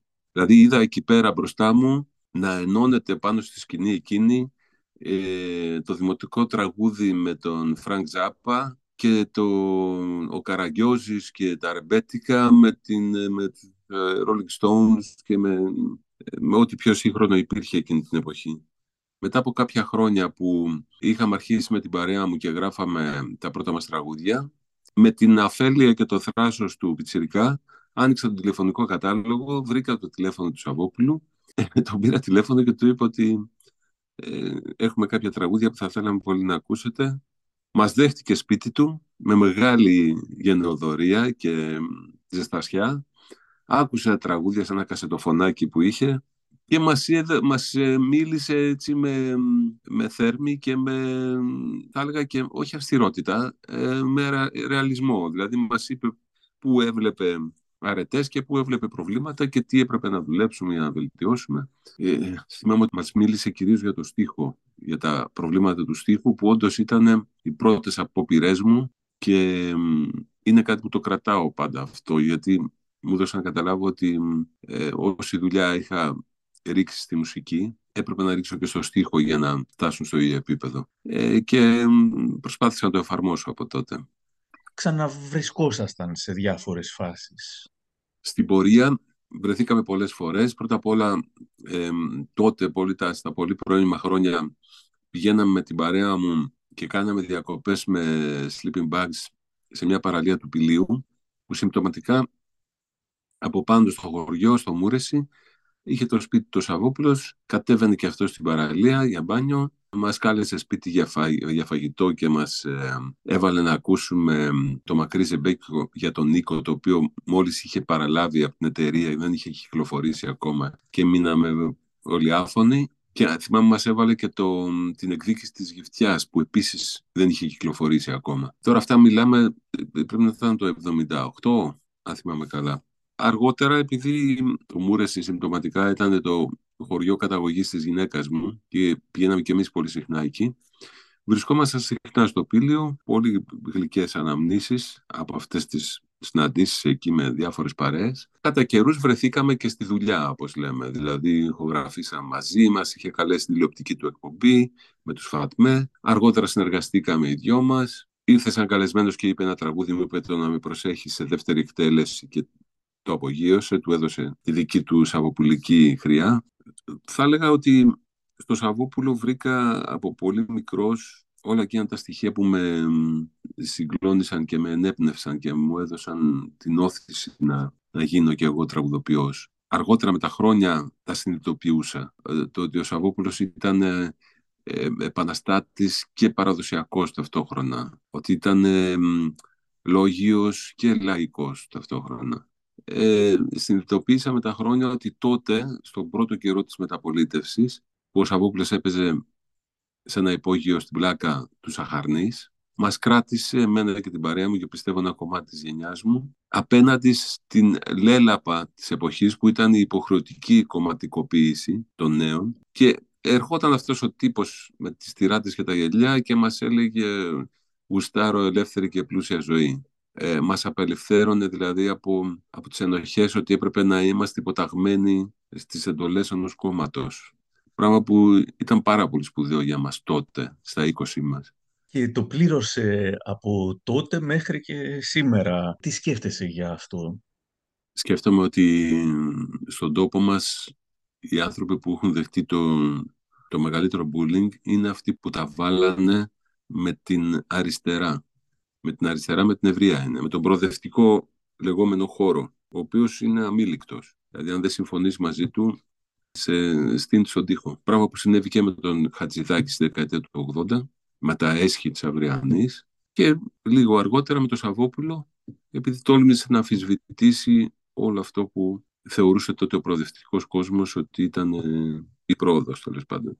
Την γενναιότητα, θα έλεγα, του Σαββόπουλου να αλλάζει απόψεις μεγαλώνοντας και προχωρώντας τη ζωή του και εξελισσόμενος, τη θεωρώ μεγάλο προσόν. Άσχετα αν σε κάποιες φάσεις μπορεί να συμφωνούσα ή διαφωνούσα με τις απόψεις του, το ότι ήταν ένας ζωντανός άνθρωπος που προχωρούσε και άλλαζε και δεν ήταν υποταγμένος ε, σε μια ιδεολογία, ήταν για μένα, το θεωρούσα αυτονόητο, ότι έτσι πρέπει να είναι ένας άνθρωπος και πολύ περισσότερο ένας καλλιτέχνης. Ε, αλλά έβλεπα με έκπληξη γύρω μου ότι δεν το συγχωρούσαν. Το τρομερό είναι ότι τελικά δεν είναι ότι δεν σου συγχωρούν ε, τις απόψεις σου.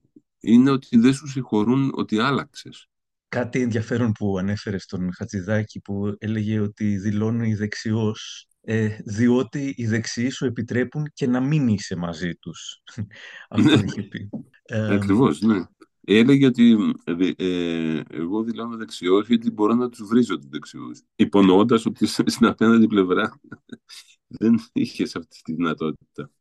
τώρα πρόσφατα με το, σχετικά με το μουσικό κουτί και το επεισόδιο για τους Ουκρανούς πρόσφυγες, ο Σαββόπουλος σχολιάστηκε πάλι από ένα μέρος της ε, αριστεράς και της ε, δεξιάς και της ακροδεξιάς που ήταν με τον Πούτιν αλλά και της αριστεράς ε, σχολιάστηκε το ότι τραγούδισε και λίγο από τον ε, ύμνο της Ουκρανίας. Τι θυμάσαι από εκείνη την στιγμή; Ε, όπως πάντα τον θαύμασα για την ευθύτητά του και για την γενναιότητά του. Και επαναλαμβάνω ότι δεν έχει τόση σημασία αν συμφωνούμε ή διαφωνούμε με τις απόψεις ενός καλλιτέχνη. Είναι σημαντικό να, να έχει το θάρρος ο, ο καλλιτέχνης να εκφράζει ακόμα και αντιδημοφιλείς απόψεις και να πληρώνει βέβαια το κόστος, έτσι.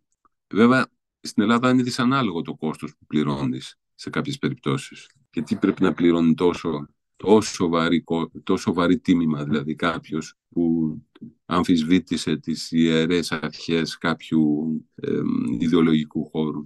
Ζούμε σε μια δημοκρατία που σημαίνει ότι ζούμε σε μια κοινωνία που έχει βρει τον τρόπο να χωράει να μας χωράει όλους, ακόμα και αν διαφωνούμε.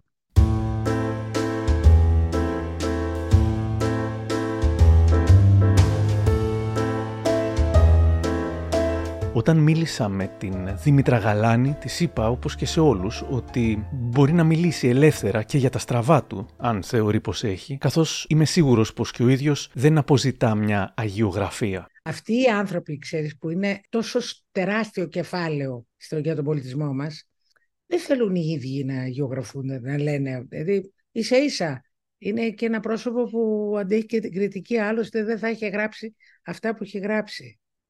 Απλά εμείς πρέπει να ξεστραβωθούμε, να δούμε ε, τι σημαντικό είναι να είναι ακόμα να τον έχουμε κοντά μας και τι σημαντικό είναι αυτοί οι άνθρωποι αυτοί, ε, ε, να έχουν αφήσει αυτό το έργο. Είναι, είναι κληρονομιά, είναι περιουσία μεγάλη, κατάλαβες, ο λόγος του Σαββόπουλου, ο οποίος έκανε ένα κοινωνικό και πολιτικό ρεπορτάζ που δεν νομίζω ότι έχει καταφέρει ποτέ να γίνει.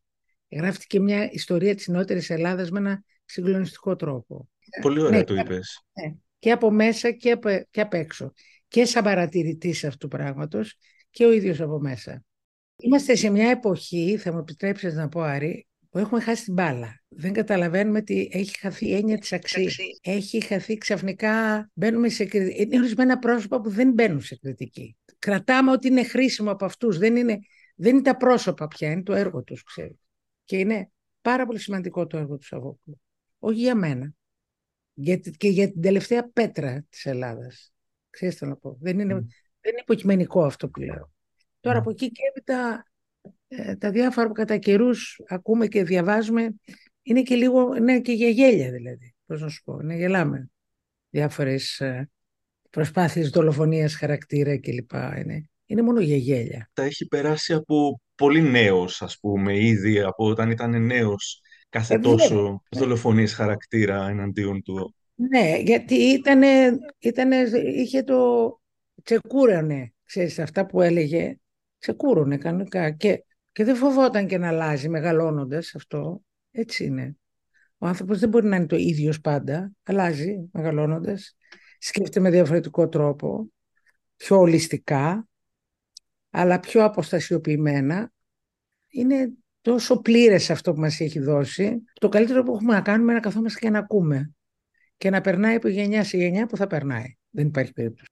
Τίμησε και τη γλώσσα. Τίμησε την ελληνική γλώσσα. Σοβαρά ελληνικά. Ποιητής μεγάλος κατά τη γνώμη μου. Μεγάλος ποιητής. Πώς ε, ε, γνωριστήκατε; Έχουμε μια πολύ γλυκιά ιστορία με το Διονύση το Σαββόπουλο, ε, η οποία ξεκινάει από όταν εγώ πιτσιρικάκι, δηλαδή πιτσιρίκα μιλάμε 14-15 χρονών, ε, έπαιζα εκεί με την κιθάρα μου φανατικά τα τραγούδια του Σαββόπουλου. Και όχι μόνο. Έπαιζα Ντίλαν, έπαιζα τη Αρλέτας, του νεοκύματος, ξέρεις αυτά, αλλά βασικά ο Σαββόπουλος ήταν... Και η μητέρα μου είχε την, η αδερφική της φίλη, ε, ήταν θεία της Άσπας. θεία της Άσπας και όπως καταλαβαίνεις με την Άσπα και την Γκέτη ερχόντουσαν όταν παίζανε κανένα χαρτάκι κλπ. Ερχόντουσαν και καθόμασταν μαζί, εγώ, η αδερφή μου, η Άσπα και η Γκέτη. Και έπαιρνα εγώ, έλα πες μας ένα τραγουδάκι κλπ. Και εγώ έπαιρνα και με κάποιες με έμπαινα στο Σαββόπουλο και η Άσπα μου λέει, έλα καλά είναι αυτά, άρα πες και κάνα το ακάζαντιρένε. Ας πούμε, ξέρεις, λέγαμε διάφορα τέτοια. Πιο pop. Ναι, κάτι πιο pop έτσι, ξέρεις, ήμασταν και έφηβες. Και ποιος να το φανταζόταν τώρα αυτό; Και μετά η, η Άσπρα γνωρίζει τον Διονύση και είναι ο άνθρωπος της ζωής της. Δεν είναι καταπληκτικό; Έτσι λοιπόν μας συνδέει η Άσπα. Πέρα από το έργο του, που εμένα με συνδέει έτσι κι αλλιώς μαζί του, μας συνδέει όμως και η Άσπα και αυτό έχει κάτι πιο συναισθηματικό. Γνωριστήκατε με τον Σαββόπουλο στη δεκαετία του 70. Θα... Όχι, όχι αργότερα. Α, αργότερα. Αργότερα και ήρθαμε πιο κοντά και λοιπά και ε, κάναμε και λίγο παρέα, ξέρεις, αυτά τα υπέροχα βράδια στο σπίτι του, που τραγουδάγαμε όλοι μαζί και ήταν όλοι μαζί εκεί. Ξέρεις, ήταν ωραία τότε. Ε, μου φαίνεται πολύ ενδιαφέρον αυτό όταν η μουσική, η μουσική με όμικρον γιώτα βρίσκονται μεταξύ τους και παίζουν μουσική και τραγουδάνε. Θα περίμενε κανείς ότι μπορεί να το βαριόταν και να λέγανε λοιπόν ας, ας αφήσουμε τη δουλειά. Μπα, του Διονύση του άρεσε πάρα πολύ αυτό. Εγώ ας πούμε όντως, εγώ το, λίγο και το βαριέμαι αυτό. Αλλά του Διονύση του άρεσε πάρα πολύ. Του άρεσε πάντα και του αρέσει πάντα ε, να μαζεύεται παρέα και να αρχίζουμε να τραγουδάμε πρώτες, δεύτερες φωνές. Ε, του αρέσει πολύ αυτό το πράγμα. Κάθε φορά ερχόταν εκεί. Θα είτε αυτός, είτε εγώ, είτε οποιοδήποτε ήταν εκείνη την ώρα και αρχίζαμε και λέγαμε. Από Γιαννίδη και αυτά μέχρι και ξέρεις, και λέγαμε και σχόλια ανάμεσα και τέτοια. Ωραίες, ωραίες ε, φάσεις, πολύ ωραίες. Ε, είχατε πάει στην, ε, στην εκπομπή το «Ζήτω το ελληνικό τραγούδι». Αχ, ναι, έχει μεγάλη πλάκα, γιατί είπαμε αυτό το τραγουδάκι, ξέρεις, το, το, το, παλιό που λένε «Όταν θα πάω, κυρά μου, στο παζάρι», ξέρεις. Και έβγαινε ο καθένας και έκανε ένα ζωάκι τέλος πάντων. Που είχε περάσει ήδη το πουλάκι που το είχε κάνει, αν θυμάμαι καλά, ο Κλίν, τη γατούλα που την είχε κάνει η Βουγιουκλάκη, την ελευθερία που είχε κάνει κάτι πάλι έτσι λεπτεπίλητο ζωάκι και είχε μείνει το γουρουνάκι. Μου λέει Δημήτρα μου, το γουρούνι δεν το έχει κάνει κανείς. Εγώ το λέω Διονύση. Και έτσι έκανε το γουρούνι, το οποίο το, το πήγα και μπάσα κάτω, το έκανα έτσι. Θα σου αγοράσω ένα σκυλάκι, το σκυλάκι, το γουρούνι, το πουλάκι τσιου τσιου, η γατούλα νιάου νιάου, η κοτούλα κοκοκό, το κοκοράκι ε, ήταν μια πολύ ωραία στιγμή. Ήτανε, ξέρεις, αυτοί οι άνθρωποι όταν μας καλούν, ακόμα και για την πλάκα τους δηλαδή, ε, και η πλάκα τους έχει αφήνει ίχνος, ξέρεις, είναι πάρα πολύ σοβαρό. Κάποια άλλη ανάμνηση με τον uh, Σαββόπουλο; Ε, στο πήλιο πάρα πολλές φορές. Α, και μου είχε κάνει εντύπωση αυτό. Ήταν την πρώτη φορά που πήγα στο χώρο του, στο, τότε έμενα στο, στη Φλωδέη, στο ψυχικό μου φαίνεται κάπου εκεί. Ε, και μπαίνω, τον περίμενα, ήταν, δεν είχε έρθει ακόμα, τον περίμενα στο χώρο του που είναι το γραφείο του ας πούμε. Και τον περίμενα για λίγο και όπως κοίταζα ήταν πάρα πολύ τακτικά όλα. Μου είχε κάνει πάρα πολύ εντύπωση. Και μου είχε κάνει εντύπωση ότι ήταν πάνω στο γραφείο του ένα τετράδιο, τετράδιο κανονικό, και ένα μολυβάκι με τη γομολάστιχα δίπλα. Σε απόλυτη τάξη. Εγώ τώρα στο μυαλό μου είχα αυτό που ξέρεις, που της εποχής, ξέρεις, ότι είναι, είναι χήμα και ξέρεις, ο δημιουργός. Αλλά ήταν τόσο αυτό το πράγμα έβγαινε μέσα από μια προσωπική του τάξη δηλαδή και έβγαινε όλη αυτή η φωτιά. Ε. Φοβερό δεν ήταν. Αυτό μου είχε κάνει εντύπωση. Υπάρχει, υπήρχε η αίσθηση, τέλος πάντων έχει επικριθεί, ότι ζει μια πολυτελέστατη ζωή και μια... Λοιπόν, εγώ αυτά δεν μπορώ ούτε να τα... Όχι απλά δεν... Ούτε να τα ακούω δεν μπορώ. Ούτε δεν τα ακούω. Δηλαδή, επειδή ο κάθε ένας όταν ακούει κάτι φτιάχνει μια εικόνα με τον ε, δική του. Να, όπως εγώ που είχα φτάσει να φτιάξει την εικόνα του άτακτου δημιουργού ποιητή και που είδα μια τάξη που μου εντυπωσίασε, δεν την έκρινα όμως. Τη δέχτηκα και την uh, θαύμασα. Ότι μέσα από μια τέτοια τάξη αυτός ο άνθρωπος δημιουργεί. Λοιπόν, αντίστοιχα, η κριτική στο ότι πώς θέλει να ζει ο καθένας περιτεύει. Ο καθένας θέλει να ζει όπως θέλει να ζει. Δικαίωμά του να ζει όπως θέλει. Δεν έχει κανείς το δικαίωμα αυτό να το κριτικάρει και κανείς δεν σημαίνει ότι όταν γράφει κάποιος ένα τραγούδι το οποίο δημιουργεί έτσι μια διάθεση ανα, ανατροπής Ντε και καλά ότι αυτό θα πρέπει να συμβαίνει και στη ζωή του, να το δούμε ένα συμπούρμπουλο δηλαδή. Αυτό εγώ δεν τα αντιλαμβάνομαι και όποτε συμβαίνουν, ε, θυμώνω κιόλας. Μπορεί να, υπήρχαν, να υπήρξαν στιγμές, γιατί ήταν πάντα μαχαιριά ο Σαββόπουλος, σε εμάς που ήμασταν φαν του, ε, τον ακούγαμε δηλαδή με τρέλα, που θυμώσαμε με τον Σαββόπουλο. Αλλά θυμώσαμε γιατί κάτι μας έτρεψε στα μούτρα. Εγώ δηλαδή όταν θύμωσα μαζί του, θύμωσα γιατί κάτι μου τρύπησε στα μούτρα. Μου, μου βάλε ένα καθρέφτη και είδα κάτι από τον εαυτό μου και θύμωσα. Νομίζω το ίδιο υπέστη ο ίδιος κατά καιρούς στις πολύ έντονες του ε, τοποθετήσεις κατά καιρούς μέσα από την τέχνη του. Έτσι. Κάτι, κάτι μας πειράζει σε σχέση με μας. Ε, τώρα με αυτό που ανέφερες θυμήθηκα την περίοδο του κουρέματος όταν... Ε, ήταν που είχα Κάτι, κάτι είδα σε αυτά που έγραψε που είπα όχι ρε παιδί μου και μετά είπα ναι γιατί όχι αφού έχει δίκιο. Έλεγε πράγματα πάρα πολύ σοβαρά, πρέπει να είναι πολύ σκληρά. Άλλος ο άνθρωπος τα είχε πει με κάνοντας την αρχαιοπρεπή κουρά. Πώς να σου πω, δηλαδή ο άνθρωπος πήγε και ξύρισε το κεφάλι του για, από τον πόνο του. Πώς ήταν, σε, ήταν η κίνηση η μεγάλη συμβολική, ας πούμε. Το ότι εγώ να πενθώ. Πενθώ για μια Ελλάδα η οποία έχει γίνει αυτό. Πενθώ. Είναι, είναι, εντάξει, είναι πολύ σοβαρό πρόσωπο ο Διονύσης Αγόπουλος, πάρα πολύ σοβαρό πρόσωπο. Και πρέπει να είμαστε πολύ τυχεροί που έχουμε έναν τέτοιο άνθρωπο στον πολιτισμό μας.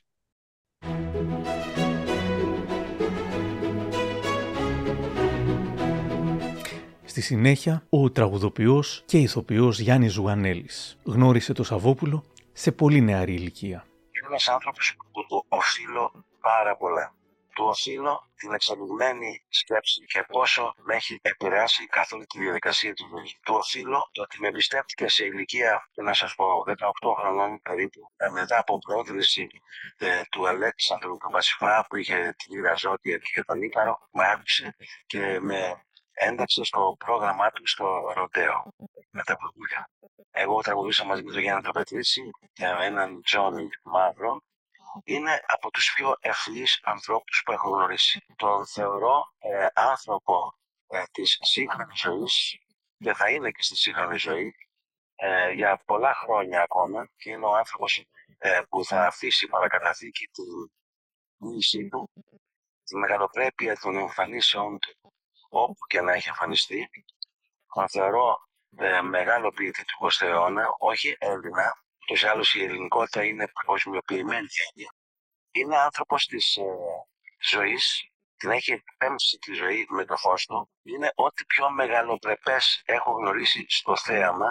Είναι συνεργάσιμος, ακούει, εντάσσεται με την δυναμική του στις νεότερες γενιές και τις εξελίσσει εγώ τον βάζω στο πάνθεον των ποιητών του 20ου αιώνα και αν το θεωρήσω ε, σε σχέση με το τραγούδι μαζί με τον Bob Dylan, ε, τον Morrison, ε, τον Frank Zappa, πολλούς άλλους ακόμα, τους Pink Floyd και τους στιχουργούς και το, το αντιπολεμικό, αδογμάτιστο, αντιμιλιταριστικό χαρακτήρα του, είναι ένας άνθρωπος για μένα παγιογραφία. Έχει προσφέρει στη ζωή πάρα πολλά με τις συνεχείς παρθενογενέσεις του Μπορώ να σας πω ότι και σε ένα βαθμό δεν μιλάω για αυτόν τον άνθρωπο συγκινούμε.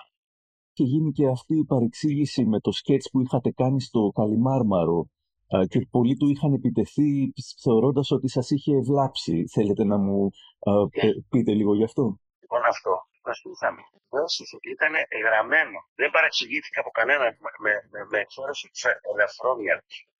Ξέρετε, η τέχνη ε, πρέπει να προκαλεί και με τι δεν είχε καμιά διάθεση να κάνει πολιτική, στενοπολιτική, ε, μικρόμοιαρη πολιτική, ενταγμένη πολιτική, κομματική πολιτική.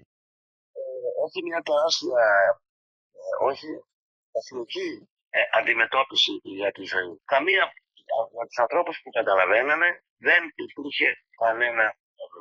Η τραγουδίστρια Ελευθερία Αρβανιτάκη είχε συνεργαστεί πολλές φορές με τον Σαββόπουλο και ξεκίνησα ρωτώντας την πώς τον πρωτογνώρισε. Ε, ήταν το καλοκαίρι του 1979 που συνάντησα την οπισθοδρομική κομπανία στη Σκόπελο. Τα παιδιά είχαν ήδη μία πρόταση να εμφανιστούν ε, ε, με το Σαββόπουλο εκείνο το χειμώνα. Του είπαν τα παιδιά ότι συναντήσαμε μια κοπέλα στη Σκόπολο η οποία τραγουδάει ρεμπέτικα. Ε, να την έχουμε στην ομάδα μας. Κλείσαμε ένα ραντεβού λοιπόν σε μια ταβέρνα όπου πήγα και εγώ και τραγουδήσαμε με τα παιδιά και τότε ο Διονύσης μας κάλεσε όλους πια να παίξουμε μαζί του στο γιγαντόρημα τότε. Ήταν μεγάλη, μεγάλο βήμα για μένα, γιατί ε, την προηγούμενη χρονιά τον έβλεπα ως τον ήρωά μου, έτσι κι αλλιώς που ακόμα είναι ο ήρωάς μου. Ε, τον έβλεπα από κάτω, σε μια παράσταση που είχαν κάνει με τον Νίκο τον Παπάζογλου και την επόμενη χρονιά ήμουνα σε σκηνή μαζί του, μαζί με την οπισθοδρομική και τραγούδια που ήθελε να τραγουδήσουμε δικά του πια, τον συνόδευα. Αυτή ήταν η αρχή, έτσι γνωριστήκαμε με τον Διονύσης. Μετά μας έκανε παραγωγή στον πρώτο μας δίσκο της οπισθοδρομικής τότε και επίσης έκανε παραγωγή στο Βαγγέλη Γερμανό Τότε ξεκινήσα, τότε παρουσιάστηκα πιο πρώτη φορά σε ένα στούντιο να τραγουδήσω μαζί με τον uh, Διονύση και κάναμε αυτά τα τραγούδια με τον Βαγγέλη τον Γερμανό και συνέχισε η συνεργασία μας μετά δύο-τρία χρόνια. Και μετά εγώ τον ξανασυναντάω το 89. Ε, περιγράψατε πώς ε, είχατε πάει έτσι σαν οντισιόν σε ένα ταβερνάκι ουσιαστικά για να σας ακούσει και ο ε, Είχατε άγχος, πώς ήταν εκείνη η μέρα; Δεν είχα καθόλου άγχος. Ξέρετε, όλο αυτό είχε τόση μαγεία που δεν με νοιάζει καθόλου. Δηλαδή, τα παιδιά ήταν ήδη έμπειρα πολύ από τα ταβερνάκια που πηγαίνανε και παίζανε και εγώ έκανα αυτό που έκανα με τους φίλους μου. Τραγούδαγα με την παρέα μου. Δεν είχα άγχος ούτε το, τη χρονιά που παίξαμε μαζί. Δεν είχα καθόλου άγχος, κάτι το οποίο βέβαια μετά το ξέχασα. Πάντα με έπιασε το άγχος πολύ, ιδίως όταν ξεκίνησα να τραγουδάω μόνη μου χωρίς την οψοδρομική. Ε, ο Διονύσης ήταν μεγάλο σχολείο. Οι παραστάσεις που έκανε ήταν πάρα πολύ ιδιαίτερες μέχρι και τώρα. Οι παραστάσεις του είναι πολύ ιδιαίτερες και πολύ συγκινητικές. Περιτώ να σας πω ότι η χαρά μου ήταν τεράστια το ότι έπαιζα μαζί του, σχεδόν μαγική στιγμή. Και το 1989 συμμετείχατε στο δίσκο αλλά και στις εμφανίσεις για το κούρεμα. Ε, ήταν μια έτσι δύσκολη ας πούμε περίοδος για τον Σαββόπουλο. Εσείς τι θυμάστε από όλα αυτά; Ήταν μια πάρα πολύ δύσκολη περίοδος. Μόλις έβγαλε το δίσκο και τον πήραμε όλοι φανατικά, καταλάβαμε ότι θα ξεκινήσει πια μια αποκαθήλωση του Διονύση.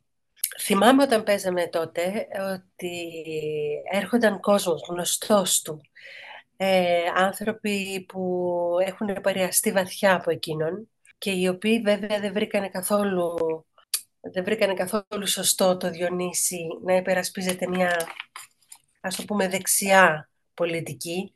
Υπήρχε κόσμος που ερχόταν και έβριζε, φώναζε, ε, ήταν σοκαριστικό, ήταν σοκαριστικό. Εκείνος συνέχιζε αυτό ήταν να τραγουδάει τα τραγούδια του και από κάτω να γίνεται χαμός. Δημοσιογράφη τότε η Μπέλιο Τσουκαλά του έκανε μια συνέντευξη τότε για το πώς, πώς γυρνάει από το χώρο της αριστεράς, ας πούμε, στο χώρο της δεξιάς. Έδωσε μια συνέντευξη η οποία ήταν πάρα πολύ δύσκολη και εξακολουθούσε ο κόσμος να έρχεται στο μαγαζί και να, να τον αποκαθιλώνει επί της ουσίας.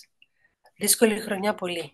Τουλάχιστον αυτοί έρχονταν στο μαγαζί γιατί έχω την εντύπωση ότι πολλές φορές δεν είχε και τόσο κόσμο ή στην περιοδία που έγινε μετά ήταν έτσι. Ναι, ναι, ναι. Είχε συνέπειες μεγάλες. Το κοινό πάει σταμάτησε να τον ακολουθεί.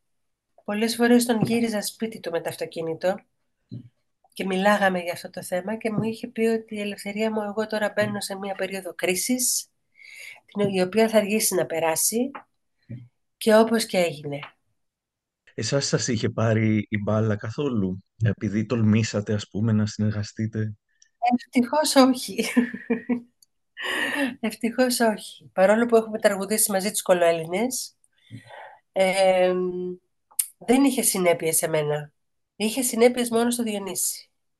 Ε, με γενναιότητα ε, ή με τρόμο ε, σας ε, έλεγε ότι τώρα μπήκα σε μια περίοδο κρίσης; Όχι, δηλαδή... ήταν να έβλεπε το μέλλον του. Μου το έλεγε με μια καθαρότητα σκέψης, που σημαίνει ότι το είχε σκεφτεί πάρα πολύ και πριν του κάνει το κούρεμα και ήταν έτοιμος να μπει, ήταν έτοιμος να μπει σε αυτή τη, τη νέα κατάσταση, ας το πούμε, όπου τον απαρνήθηκε επί, επί της ουσίας το φανατικό του κοινό.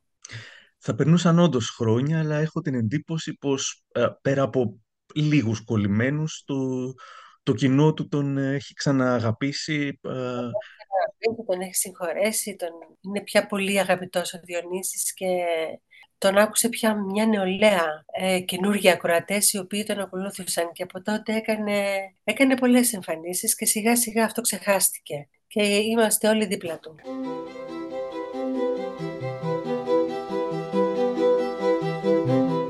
Ο συγγραφέας Γιώργος Καμπαρδόνης, φίλος του Σαββόπουλου, μας λέει Είναι ένας ε, άνθρωπος, θα λέγαμε δύσκολος, όπως ε, δύσκολο είναι όλοι οι καλλιτέχνες, έτσι. Όλοι έχουμε, ας πούμε, λίγο πολύ μια ιδιορυθμία έχουμε τι αιμονέ μας, έχουμε έναν τρόπο να βλέπουμε τον κόσμο ιδιαίτερο. Διονύσης δεν αποτελεί εξαίρεση. Έτσι. Θέλω να πω ότι αυτό που έχω εγώ διαπιστώσει είναι πως μεγαλώνοντας ο νιόνιος, ίσως και οι περισσότεροι εξημών, εκτός από αυτούς οι οποίοι έχουν αιμονέ που δεν θεραπεύονται ποτέ, γίνεται πιο μετριοπαθής, προσπαθεί να δει τα πράγματα με ψυχραιμία, χωρίς καθυλώσεις, χωρίς αγκυλώσει, ε, είναι πιο συγκαταβατικός, αναθεωρεί, πιστεύει όπως και εμείς ότι στα νιάτα μας ήμασταν λίγο ακραίοι, έτσι, είχαμε ενθουσιασμούς υπερβάλλοντες. Και ότι τώρα είναι φανερό πάνω του ότι έχει επέλθει η σοφία ας πούμε, της ηλικίας. Είναι ας πούμε αυστηρός και δίκαιος ε, σε βαθμό αδιαλαξίας εγώ και με τον εαυτό ε, αυτό θα το έλεγε κάποιος ε, Σοφία, άλλοι το λένε συντηρητικοποίηση. Ναι, αυτό είναι μια λέξη που δεν ξέρω τι σημαίνει. Δηλαδή υπάρχει μια ευκολία προσέγγισης στο τι είναι προοδευτικό και τι δεν είναι προοδευτικό. Ο Διονύσης έχει τα εξής στοιχεία. Έχει μια συντηρητική αντίληψη, αλλά και μια ταυτόχρονη επαναστατική αντίληψη. Μην ξεχνάμε ότι η επαναστατική ας πούμε, πνοή γεννιέται σε συντηρητικές κοινωνίες. Δεν είναι τυχαίο ότι, ότι οι Beatles βγήκαν στο Λίβερπουλ και όχι στο Λονδίνο. Δεν είναι τυχαίο ότι η Θεσσαλονίκη είναι συντηρητική, αλλά ταυτόχρονα από εδώ έχουν ξεκινήσει περισσότερες πρωτοπορίε στην Ελλάδα. Και είναι λογικό, άμα το δεις λίγο διαλεκτικά, όταν πιέζει πάρα πολύ χύτρα, την άλλη βαθμός. Έτσι δεν είναι στον αέρα. Θέλω να πω, όταν ζεις ένα περιβάλλον συντηρητικό, εκεί γίνεται και η εξέγερση. Ο Διονύσης έχει αυτό το στοιχείο, ας πούμε, μια πιο κρατημένη αντίληψη και από την άλλη μια πολύ προωθημένη. Δεν είναι δηλαδή με έναν τυπικό, κλασικό, πασίχρηστο τρόπο προοδευτικός κατ' επίφαση είναι μια οξυδέρκεια η οποία εκτιμάει και την παράδοση. Έτσι, δηλαδή δεν έχει ένα κόλλημα να είναι συντηρητικός ή να είναι υπεραπαναστατικός. Α πούμε, αυτό φαίνεται και στη μουσική του. Δηλαδή, ενώ χρησιμοποιεί ας πούμε, θρακιώτικα, μακεδονίτικα, ταυτόχρονα την ίδια εποχή είναι από τους πρώτους που κάνει hip hop. Στο τηλέφωνο σου πέραν τη γωνία. Και ολοβιάνουν κάτι άσχετο. Έτσι δεν είναι. Και να δημιουργεί ένα δικό του γλωσσικό μουσικό ιδίωμα προσπαθεί να αλλιεύσει το καλύτερο κατά τον ίδιο για να δημιουργήσει μια δικιά του μορφοπλαστική γλώσσα. Είναι μια προσωπική αντίληψη. Το έχει καταφέρει αυτό ενώ έχει παίξει τόσο πολύ με τα μουσικά είδη. Δηλαδή σχεδόν κανένα τραγούδι του δεν μοιάζει με άλλο τραγούδι του. Ναι, φτιάχνει ένα προσωπικό αμάλγαμα από στοιχεία αρχαϊκά μέχρι και υπερσύγχρονα. Ε, γιατί ο Διονύσης, όπως και οι μεγάλοι ποιητές, ο Σεφέρης, ο Ελίτης και άλλοι ποιοί, ο Οικονόπουλος ας πούμε, έχει μία αντίληψη του ελληνισμού στην ιστορική του διαδρομή, ενώ τον πνευματικό ελληνισμό, έτσι, τον, τον μείζωνα ελληνισμό, δεν σκέφτεται με βάση τον μικρό ελλαδισμό. Κουβαλάει μέσα το την αρχαιότητα, το Βυζάντιο, την Ορθοδοξία, τη Μικρά Ασία, την καταστροφή, το Κιλελέρ, μέχρι την εξέλιξη του Πολυτεχνείου μέχρι σήμερα. Έχει μια όραση και μια σάρωση πολύ βαθιά που δεν την έχει άλλο συνθέτης και στοιχουργό. Και μην ξεχνάμε ότι και η βασική του ιδιαιτερότητα είναι ότι είναι συνθέτης, έτσι, ότι είναι στοιχουργό και είναι και performer. Είναι και ο ίδιος που τραγουδάει τα τραγούδια του. Και είναι ο ίδιος που τα πραγματώνει επί σκηνής. Είναι ένας ολοκληρωτικός καλλιτέχνης, ας το πούμε. Και έχει μια βαθιά αντίληψη συνολική της χώρας του και φυσικά πάρα πολύ καλή σχέση με τη γλώσσα και με τη λογοτεχνία και έχει επηρεαστεί και από τους Θεσσαλονίκης ποιητές όταν ήταν μικρός, από τον Ασλάνοπουλο. Από τη λογοτεχνία γενικά έχει επηρεαστεί πάρα πολύ.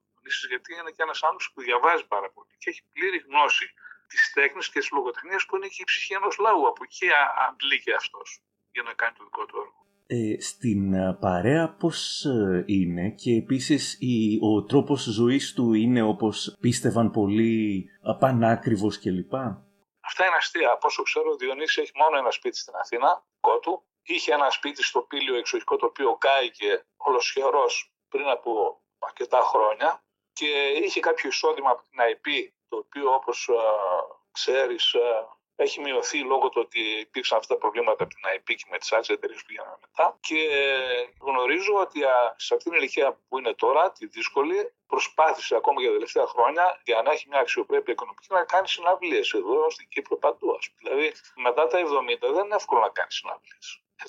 Όμως ο Διονύσης ακόμα και μέχρι πριν ένα χρόνο, ας πούμε, έδωσε συναυλίες. Ε, και αυτό το έκανε γιατί έπρεπε να επιβιώσει. Δεν έπαιρνε τα χρήματα που είχε πριν, ούτε είχε ένα περιουσίο. Το μόνο που έχει περιουσιακό στοιχείο είναι, ας πούμε, αυτό το σπίτι στην Αθήνα. Το οποίο είναι ένα λογικό αστικό σπίτι. Όταν κάθε λαδέμπορο και κάθε πολιτής τσιμούχας ή ρούχων έχει βίλες στην Καλκιδική ή στην Μήκον. Εγώ θα έλεγα ότι ο Διονύσης δικαιούταν να έχει πέντε βίλες.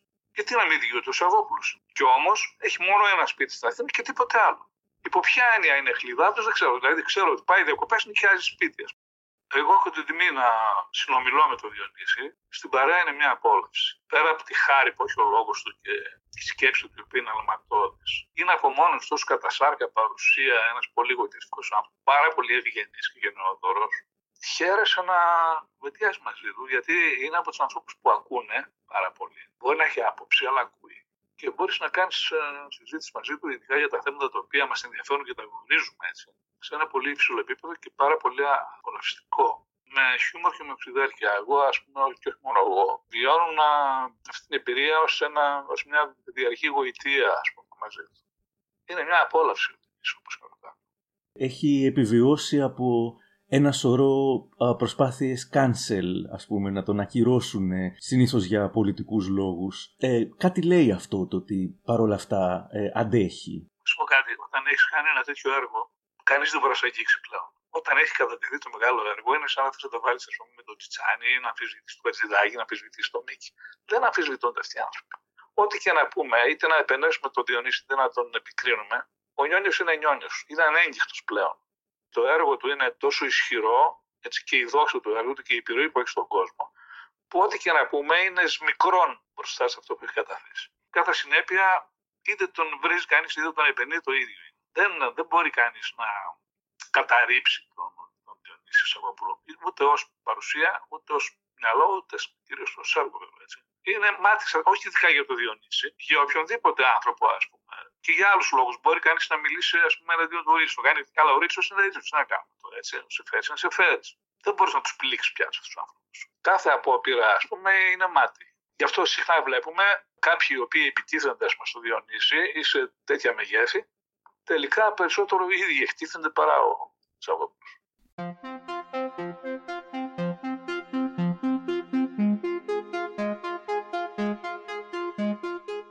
Νομίζω πως ο Ρωμανός Σαββόπουλος, ο μικρότερος γιος του Σαββόπουλου, μίλησε για πρώτη φορά στο podcast μας για τον πατέρα του και ξεκινήσαμε από την πολυτάραχη περίοδο του κουρέματος όταν αυτός, ο Ρωμανός, ήταν έφηβος. Λοιπόν, άκου πως το θυμάμαι. Αυτό ήταν το 89, αν δεν κάνω λάθος είχε γίνει το εξής με το κούρεμα, ότι από πριν ερχόταν από μια σειρά επιτυχιών. Δηλαδή ήταν το ζήτο το ελληνικό τραγούδι που είχε πάει πάρα πολύ καλά. Και αν θυμάμαι καλά, ήταν, είχε παίξει και στο Σύριο, στο Χατζηδάκι, ακριβώς μετά το ζήτο, στο Zoom. Ήταν μια σειρά παραστάσεων που είχε οργανώσει ο Χατζηδάκης και ήταν προσκεκλημένος ο πατέρας μου.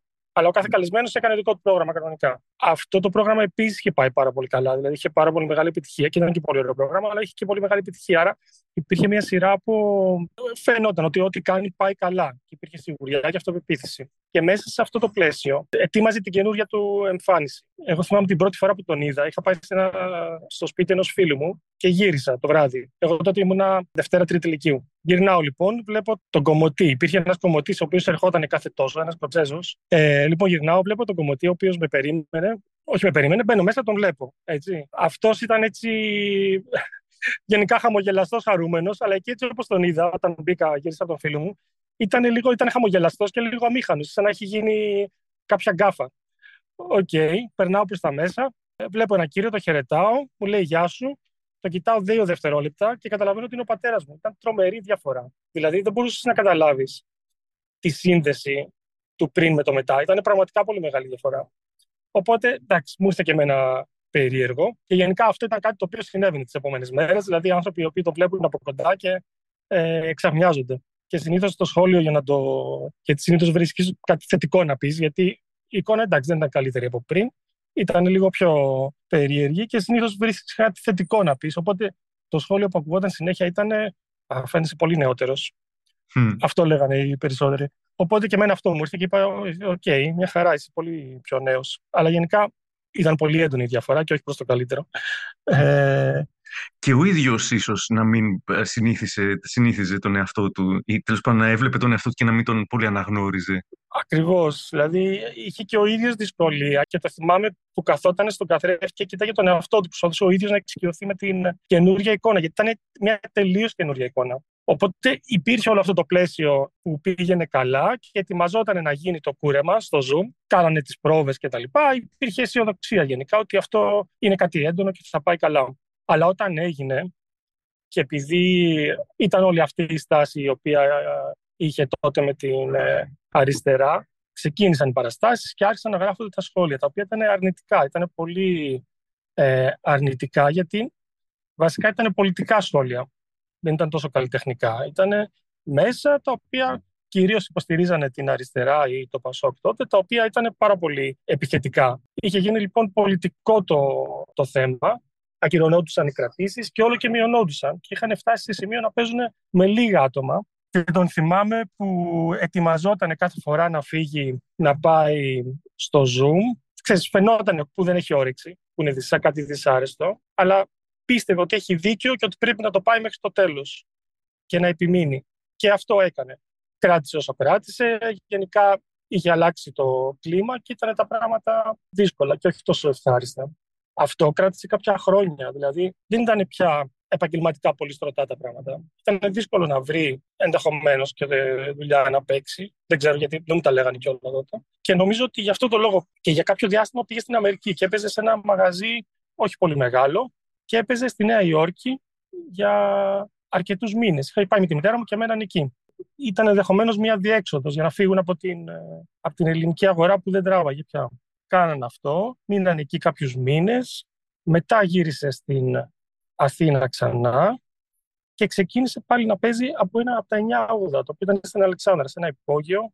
Και αυτό ήταν αρκετά περιορισμένο σαν μαγαζί σε σχέση με τα μαγαζιά που έπαιζε συνήθως. Και σιγά σιγά άρχισε να ξαναχτίζει, ας πούμε, την καινούργια φάση της, ε, της πορείας του. Για εσάς, για την οικογένεια, πώς ήταν τότε; Ήταν δύσκολο γιατί υπήρχε, ξέρεις, μια στεναχώρια γενικά εμείς ε, και εγώ και η μητέρα μου βασικά. Και εμείς σαν οικογένεια την πορεία του πατέρα μου τη ζούσαμε από, κα- από κοντά. Δηλαδή χαιρόμασταν με τα καλά και στεναχωριόμασταν με τα, με τα δύσκολα. Θα σας έπαιρνε καθόλου η μπάλα εσάς; Τι να σου πω, τώρα, εγώ μέχρι και τώρα υπάρχουν άνθρωποι οι οποίοι με ρωτάνε, δεν μπορώ να καταλάβω πώς ο πατέρας σου ψήφισε με Τζοτάκη το 1992. 89-90? 89 ήταν το 90. Α, ακόμα και τώρα δηλαδή στο λένε. Ακόμα και τώρα ε, συναντώ ανθρώπους που λένε πώς, αυτό πώς το έκανε. Εντάξει, τι να σου πω. Ήταν πολύ έντονο. Αλλά δεν είχαμε, όχι σε προσωπικό επίπεδο, δεν είχαμε. Εγώ τουλάχιστον δεν είχα κάποιο θέμα. Και ήταν εκείνη η περίοδος που ε, είχε στείλει ο αδερφός σου, νομίζω, μια επιστολή στην ελευθεροτυπία που και δεν ήταν Ναι. εν γνώση της οικογένειας; Ε, Όντως είχε στείλει ο αδερφός μου, ούτε τώρα δεν θυμάμαι, νομίζω ήταν στο στρατό, κάπου ήταν, πάντως δεν έμενε μαζί μας. Είχε στείλει αυτό το οποίο δεν το ήξερε ο πατέρας μου. Και θυμάμαι ότι όταν το διάβασε ο πατέρας μου, είπε με, ε, με κατασυγκίνησε πάλι ο Κορνήλιος. Δηλαδή αυτό θυμάμαι ότι είπε. Και όντως δεν το ξέραμε όταν το έστελνε. Ξέρεις τι γίνεται. Ε, επειδή εμείς τον, ε, πώς να σου πω, τον πατέρα μου τον έχουμε ζήσει προφανώς στην καθημερινότητά του. Είναι γενικά ένας άνθρωπος ο οποίος είναι αφοσιωμένος στη δουλειά του. Ωραία. Και εγώ τον θυμάμαι που ήταν όλη μέρα στο γραφείο του να γράφει, να σβήνει, να δοκιμάζει κάτι στην κιθάρα ξανά και ξανά και ξανά και το ίδιο τραγούδι ξανά και λίγο ένα στίχο έτσι και λίγο ένα στίχο αλλιώς. Αυτός ο τύπος ανθρώπου. Οπότε όταν σε κάτι τέτοιο, αφού ολοκληρώσει και δείξει τη δουλειά που έχει κάνει, γίνεται μια κριτική η οποία είναι πολύ ρηχή, τύπου τα έχει πάρει από τη Νέα Δημοκρατία ή τύπου το κάνει για το συμφέρον του, σε σένα που το έχεις ζήσει από μέσα, σου, φε- σου χτυπάει τρομερά το άδικο και πώς γίνεται κάτι τέτοιο να, να κρίνεται τόσο ρηχά και ούτε καν καλλιτεχνικά. Φαντάζομαι ότι κάπως έτσι ένιωσε και ο αδελφός μου που έγραψε αυτό το γράμμα. Ας πούμε για το βιωτικό επίπεδο που όλοι θεωρούσαν ε, ότι μ, ξέρεις, θα, είναι, θα ζει άσχετο με το αν είχε χρήματα Ναι, ή ναι. όχι, ότι θα ζούσε μια ε, σούπερ χλιδάτη ζωή. Θες να μου πεις για αυτό; Κοίταξε, νομίζω ότι εντάξει και λόγω της πολύ μεγάλης αναγνωρισιμότητας αλλά και λόγω της ε, εμφάνισης υπήρχε η εντύπωση ότι, είναι, ότι είμαστε πολύ πιο πλούσιοι και εύποροι από ό,τι ήταν πραγματικότητα. Όχι ότι μας έλειπε τίποτα. Δεν μας έλειπε τίποτα. Καλά ήμασταν και, και άνετα. Αν και υπήρχαν σκαπανεβάσματα, γιατί αυτή η δουλειά έτσι είναι. Δηλαδή, άλλες φορές τα πράγματα πάνε καλύτερα, άλλες φορές είναι δύσκολα. Η αλήθεια είναι ότι δίνανε αυτή την εντύπωση και είχε και ο πατέρας μας τον αέρα, το πληθωρικό, που φαινόταν πολύ πιο εύπορο ενδεχομένως από ότι ε, στην πράξη ήταν. Και το κατάλαβα αυτό μεγαλώνοντας πιο μετά. Ήταν δύο καθημερινοί άνθρωποι μέσα στο σπίτι, αλλά όταν ετοιμαζόντουσαν να βγουν και ντυνόντουσαν, ήταν ξαφνικά δύο πολύ φωτεινοί χαρακτήρες και οι δύο. Και η μητέρα μου και ο πατέρας μου. Δύο χαρακτήρες που δεν έχουν σχέση με τον περισσότερο κόσμο. Δηλαδή, όπως μετά το γνώρισα εγώ πηγαίνοντας στη δουλειά και συναστρεφόμενος με, με διάφορο κόσμο. Δηλαδή, ήταν έντονοι και εντυπωσιακοί οι χαρακτήρες. Έχουν κάτι το αρχοντικό, ας πούμε. Είχαν κάτι το, έχουν κάτι το αρχοντικό και όχι μόνο, δηλαδή και, και κάτι παραπάνω. Είναι και κάπως, ε... δεν ξέρω πώς να το πω. Inspiring μου έρχεται, αλλά δεν ξέρω πώς να το πω.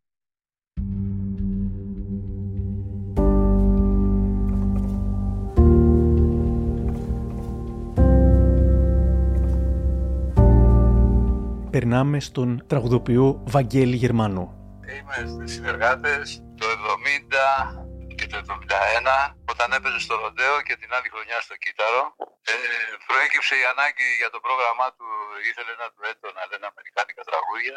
Εγώ έπαιζα σε μια μπουάτ τότε πίσω από το Moment, πίσω από το Hilton. Moment λέγανε την μπουάτ. Και ήταν ένα παιδί, ο Λευτέρης, ο οποίος ε, έχει συγχωρευτεί τώρα, ο Λευτέρης ο Καβαδάτος. Τραγούδα και τραγούδια τους Σαββόπουλου. Εγώ τραγούδα τότε ξένα τραγούδια, ε, μπαλάντες του Ντόλμαν, του Ντίναν, τις Μπαές, τις Τόνι Μίτσελ, τέτοια. Και έρχεται ο Νίκος Ατσιλογιάννης, ο, ο ντράμερ του Σαββόπουλου από τα Βουργούλια, και λέει στο Λευτέρη που ήταν φίλος του, Λευτέρη, ο Σαββόπουλος θέλει να του έτω να παίζουν ε, αμερικάνικες μπαλάντες δεν τις μαθαίνεις εδώ μαζί με τον Βαγγέλη, να έρχεται να παίξετε τι μπαλάτες.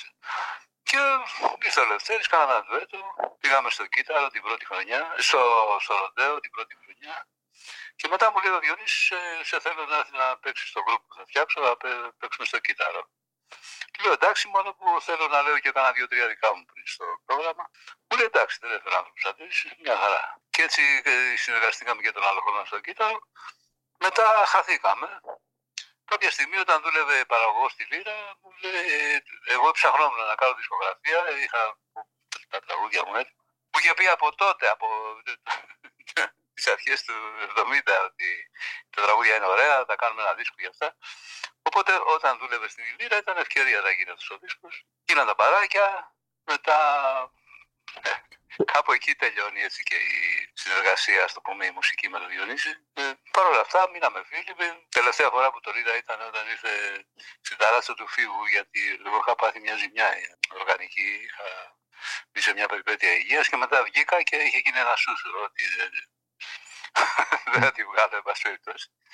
Και είχε έρθει να δει εκεί αν είμαι καλά και τα λοιπά. Τα είπαμε τελευταία φορά εκεί τα μπαράκια, οπότε ε, ήταν ε, ως παραγωγός.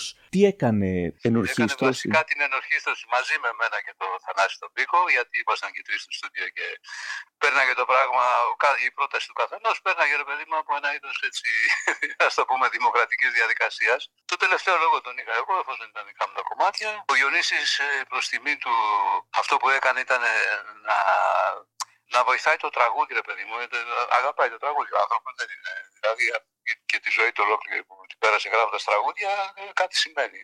Άσε που είναι και δάσκαλος σε μένα, Διονύση με έμαθε ότι μπορείς να τα πεις και με μια κιθάρα από το φορτηγό, το πρώτο του δίσκο, δηλαδή που ήταν κιθάρα φωνή. Είχε επέμβαση πάνω στο δίσκο, τον, ε, τον βάφτισε, μου λέει γράψε ένα κομματάκι για τα μπαράκια, μου λέει να τον βγάλουμε μπαράκια.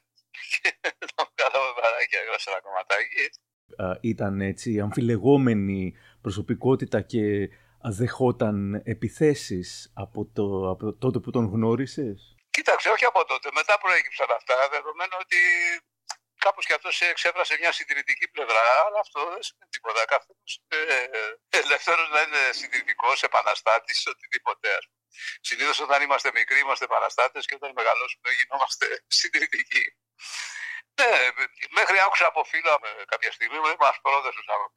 Του λέω σιγά ρε μεγάλε, τι ήταν ο άνθρωπος, κανένα μεσία και σας πρόδωσε.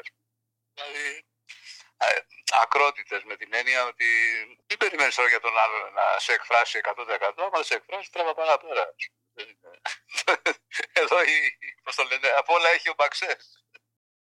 Μια φορά είχα περάσει, έκανα μια περατζάδα από το πύλιο που είχε, που είχε ένα σπίτι τότε το, στο Μπούρεση και είχε ένα φιλαράκο εκεί, τον Άγγελο, τον Αζία Δασβογράφο, ο οποίος είχε μια καταπληκτική κασέτα με τραγούδια του Ιωμπίμ, με την Αστρούδη Ζιλμπέρτο, αυτά τα βραζιλιάνικα, ξέρεις, τα καταπληκτικά, ας πούμε. Ε, εγώ ε, τσίπησα με εκείνη την κασέτα, μου τη χάρισε ο Άγγελος. Μιλάμε τώρα για το 90, έτσι, πολύ πίσω, ίσως και πιο πριν. Και ασχολήθηκα με το είδος, δηλαδή Όλα θετικά πράγματα έχω να σκεφτώ. Πόσο μάλλον που σου λέω το φορτηγό για μένα ήταν αποκάλυψη.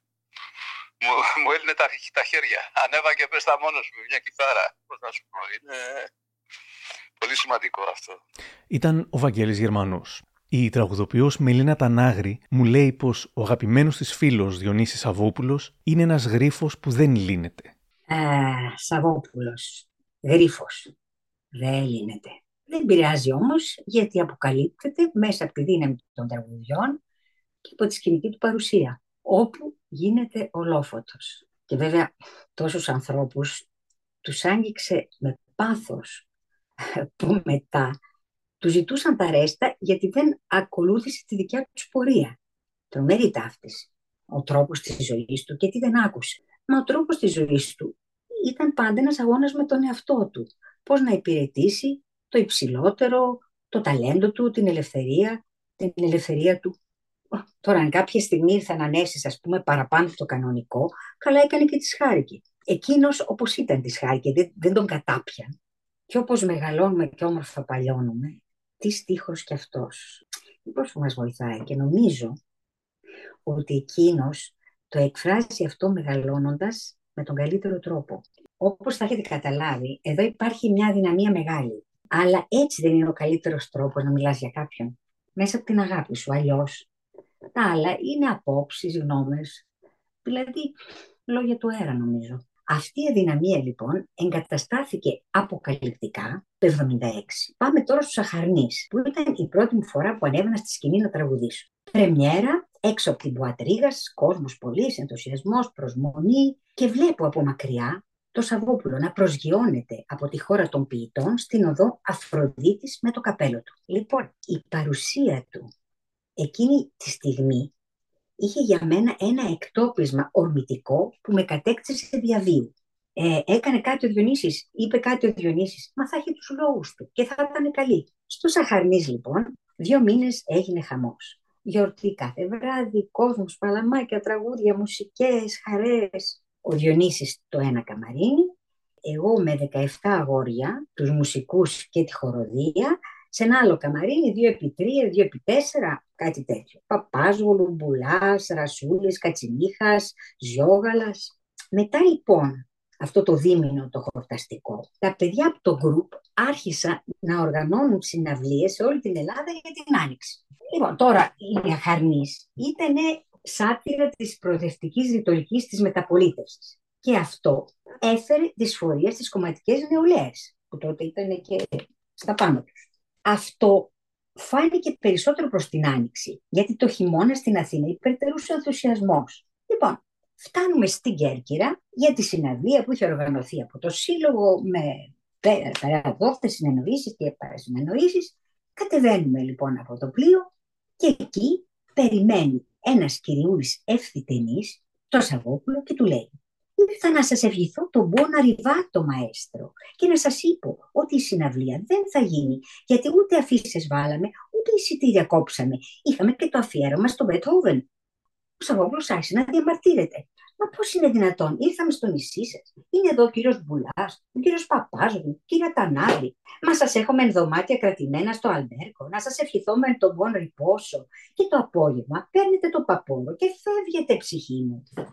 Αυτό που έγινε ήταν βέβαια ότι πήραν τις δουντούκε ο Μπουλά και οι άλλοι, πέρα δόθες στην πόλη και τώρα είμαστε στο sound check πριν από τη συναυλία. Και πλησιάζει το Σαββόπουλο ένας ε, τύπος λίγο αστυνομικός με πολιτικά και του ζητάει τη λίστα των τραγουδιών. Ε, λέει ο Σαββόπουλος, αυτά δεν γίνονται πια. Αυτά γινόντουσαν στη Χούντα. Αμήχανος, λοιπόν, αυτός λέει, βλέπετε, εγώ δεν ξέρω, αποσπασμένο σήμα από το Άργος. Και ποιος σας έστειλε. Γυρνάει λοιπόν πίσω δίλα και εκεί πίσω από μια κουρτίνα εμφανίζονται δύο κυριούλες, πλησιάζουν. Ε, να, ξέρετε, κύριε Σαββόπουλο, είναι μερικά τραγούδια που θα θέλαμε να μην τα πείτε. Σαν πια. Ε, εκείνο που λέει το κόμμα σε τραβάει από το μανίκι. Ε, και που ξέρετε ότι το λέει το δικό σας κόμμα. Ε, ένα είναι το κόμμα μαέστρο. Η συναυλία έγινε με μεγάλη επιτυχία και φύγαμε περί χαρίς.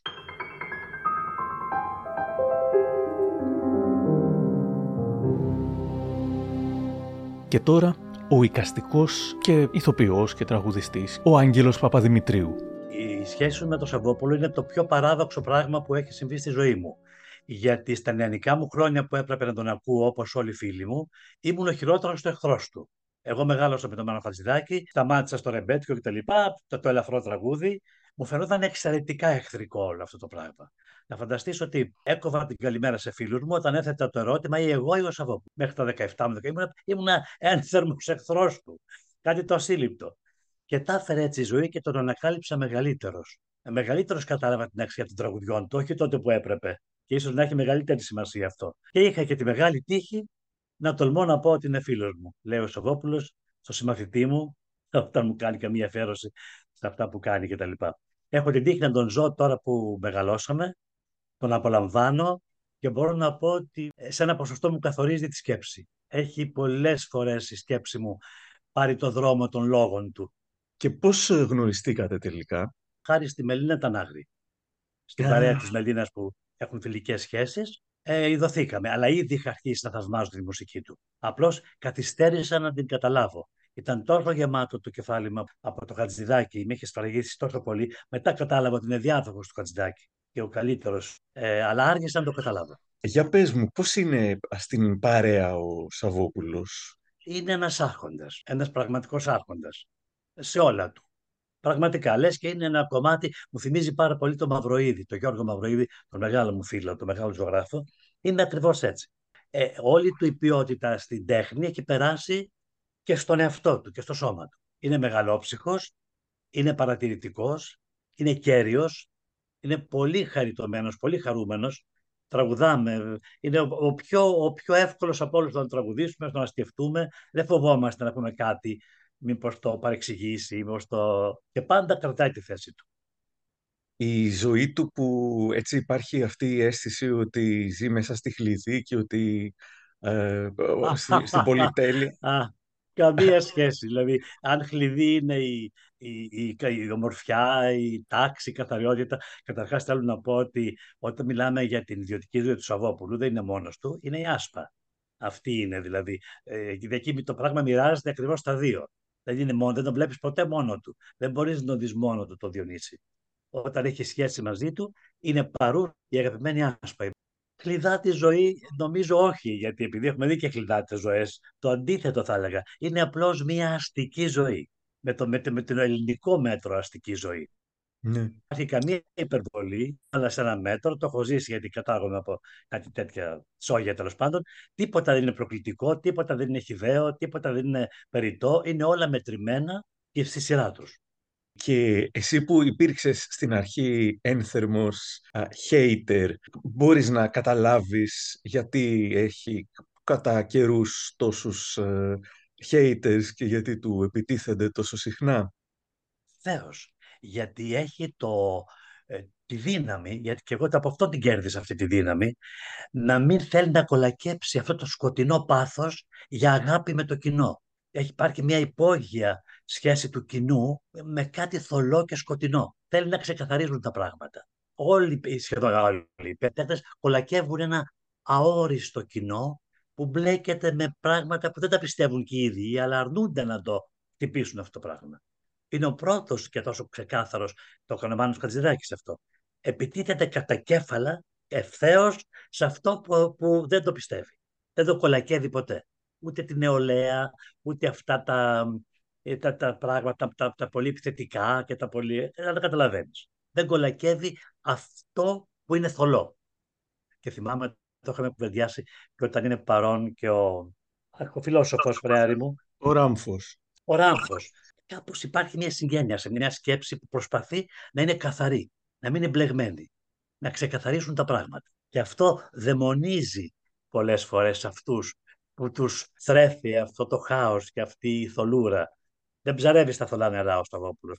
Και μου το έχει κολλήσει και εμένα αυτό το πράγμα. Δεν μπορώ να υποκριθώ πια. Η Άλκηστη Πρωτοψάλτη συνεργάστηκε με τον Σαββόπουλο και δισκογραφικά στο δίσκο του «Ρεζέρβα» και όταν της ζήτησα να μας πει λίγα λόγια για τον Σαββόπουλο, μας έστειλε αυτή τη δήλωση. Όταν ακούω το όνομα Διονύσης Σαββόπουλος, αυτόματα στο μυαλό μου έρχονται υπέροχα νοήματα, ιστορικά και πολιτικά γεγονότα, τραγούδια, χρώματα, λέξεις, ιστορίες, περιγραφές εποχών. Το γνώρισα και είμαι πραγματικά τυχερή που το γνώρισα και συνεργαστήκαμε και στο δίσκο και στην μπουάτη στην πλάκα. Συνεργαστήκαμε έξοχα και τον αγάπησα για την μουσικότητά του, τη μεταδοτικότητά του. Ήταν σχεδόν τέλειος. Ο Διονύσης είναι ο πιο αυθεντικός ροκ τραγουδοποιός με άποψη, ευθύς, ειλικρινής και ο πρώτος ράπερ της Ελλάδος με λόγια εκπληκτικά, με λόγια ουσίας. Για μένα ο Διονύσης είναι ένας ποιητής, ένας τραγουδοποιός μέγιστος, ένας ερμηνευτής και ένας μοναδικός ζωγράφος των λέξεων.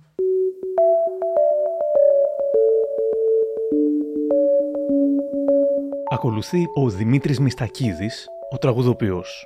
Θυμήθηκε την πρώτη από τις συνεργασίες τους. Η πρώτη ήταν ε, σε μια παράσταση που λεγόταν σε γιορτινό αγώνισμα με τον Νίκο Παπάζογλου. Τότε είχα πάει σαν μέλος της μπάντας του Νίκο Παπάζογλου στην ε, παράσταση αυτή και πρώτη φορά βρέθηκα έτσι ε, τόσο κοντά με τον Διονύση, ο οποίος οφείλω να πω ότι ήταν παιδικό μου είδωλο. Έτσι. Δηλαδή, εγώ μεγάλωσα με τα τραγούδια του και όταν λέω μεγάλωσα, κυριολεκτό, γιατί τα άκουγα εκτός από ρεμπέτικα, ήταν ο μοναδικός καινούριος, ας πούμε, που άκουγα όταν ήμουν έφηβος. Και ήταν ο μοναδικός που μου έδινε και λίγο συμβατότητα έτσι με την υπόλοιπη κοινωνία τότε, γιατί αυτή η αιμονή που είχα τότε με τον ακούω ρεμπέτικα με είχε λίγο απομονώσει, να σου πω την αλήθεια. Οπότε είμαστε, έχουμε μια σχέση έτσι λίγο ιδιαίτερη. Και φαντάζομαι όλη η μουσική της γενιάς μου, γιατί τότε το, το, το τραγούδια του Διονύση, τουλάχιστον στον προοδευτικό χώρο, ακούγονταν πάρα πολύ. Ε, κοίταξε, νομίζω έχει αυτά τα τρία γιώτα ο Διονύσης. Είναι ιδιόρυθμος, ιδιότυπος και ιδιαίτερος. Τα έχει όλα. Δεν ξέρω τι, πώς λειτουργεί στην καθημερινότητά του, δεν το είσαι έτσι, αλλά είναι δύσκολος άνθρωπος. Παρ' όλα αυτά, η δική μας συνεργασία ήταν κάτι παραπάνω από καλή, ήταν άψογη σε όλα τα επίπεδα. Και καλλιτεχνικά και εντάξει επαγγελματίες είμαστε και οικονομικά, δεν το συζητώ. Και μου κάνει εντύπωση όλα αυτά τα πράγματα που ακούω τριγύρω, ας πούμε, πώς εγώ δεν, δεν τα είδα. Δεν, δεν ξέρω αν μπορώ να ξεχωρίσω κάτι. Θυμάμαι πάντως έτσι, κουβέντες, γιατί με ενδιαφέρε πάρα πολύ, επειδή είχα εντυπωσιαστεί με τον μπάλο με, αυτή την, με αυτό το τραγούδι από πολύ μικρός και όταν μου δόθηκε ευκαιρία, καθίσαμε και συζητήσαμε για πολλές ώρες το πώς ηχογραφήθηκε. Θυμάμαι έτσι κρατάω αυτή την, ε, τη βραδιά σε ένα μπαρ στη Θεσσαλονίκη που για πολλές ώρες συζητούσαμε τον τρόπο που ηχογραφήθηκε ο μπάλος. Οπότε στην ε, συνεργασία ε, που είπες ότι ήταν δύσκολος, θες να μας πεις ε, γι' αυτό, γιατί ξέρω ότι και ο ίδιος θέλει να ακουστούν και έτσι, να μην είναι αγιογραφία, οπότε ναι, ναι. Με τράβηξε αυτό. Για, για πες. Κοίταξε. Ε, μπορώ να θυμηθώ, ας πούμε, μια τελική πρόβαση στη Θεσσαλονίκη, από την οποία σηκώθηκε και έφυγε δύο φορές, ακυρώνοντας την ε, παράσταση την επόμενη μέρα. Τελικά έγινε η παράσταση, ήρθε και τρίτη φορά και το, όταν τα πράγματα δεν πήγαιναν δηλαδή όπως ε, θα έπρεπε στο δικό του το κεφάλι, ε, υπήρχε έκρηξη. Επαγγελματικά τώρα το λέω αυτό, έτσι. Σε, σε ανθρώπινο επίπεδο δεν, τι να σου πω τώρα, δεν ξέρω αν μπορείς να το πεις ε, ιδιαίτερο. Φαντάζομαι ότι πολλοί άνθρωποι είναι έτσι. Φαντάζομαι ότι κάποια στιγμή, για να μιλήσουμε ειλικρινά ας πούμε, μετά από όλη αυτή την επιτυχία και όλο αυτό το πράγμα που είχε γίνει, συμβεί γύρω από το όνομά του, αναγκάστηκε να γίνει ιδιαίτερος, για να προστατεύσει προφανώς την, ε, την, την ιδιωτική του ζωή. Πώς να το πω, δεν ξέρω πώς να το πω καλύτερα. Ο συνθέτης και μπασίστας Γιώτης Κιουρτσόγλου είναι από τους στενούς συνεργάτες, μουσικούς συνεργάτες του Σαββόπουλου και έχει πολλά να μας πει για τις ευχάριστες αλλά και τις πιο δύσκολες στιγμές των ζωντανών εμφανίσεων τους. Το Διονύση το γνώρισα και το έργο του επάνω στη συνεργασία μας. Και αυτό για μένα είναι λίγο πιο έτσι θέλω να το παρουσιάσω, λίγο πιο υγιές, γιατί, γιατί δεν είχα όλο αυτόν τον μύθο στο, στο κεφάλι μου, ώστε να είμαι λιγότερο αντικειμενικός. Ήτανε, καταρχήν ήταν η ηχογράφηση του δίσκου το ξενοδοχείο. Γύρω στο Της, 90... 97, 90 ναι. εκεί πέρα.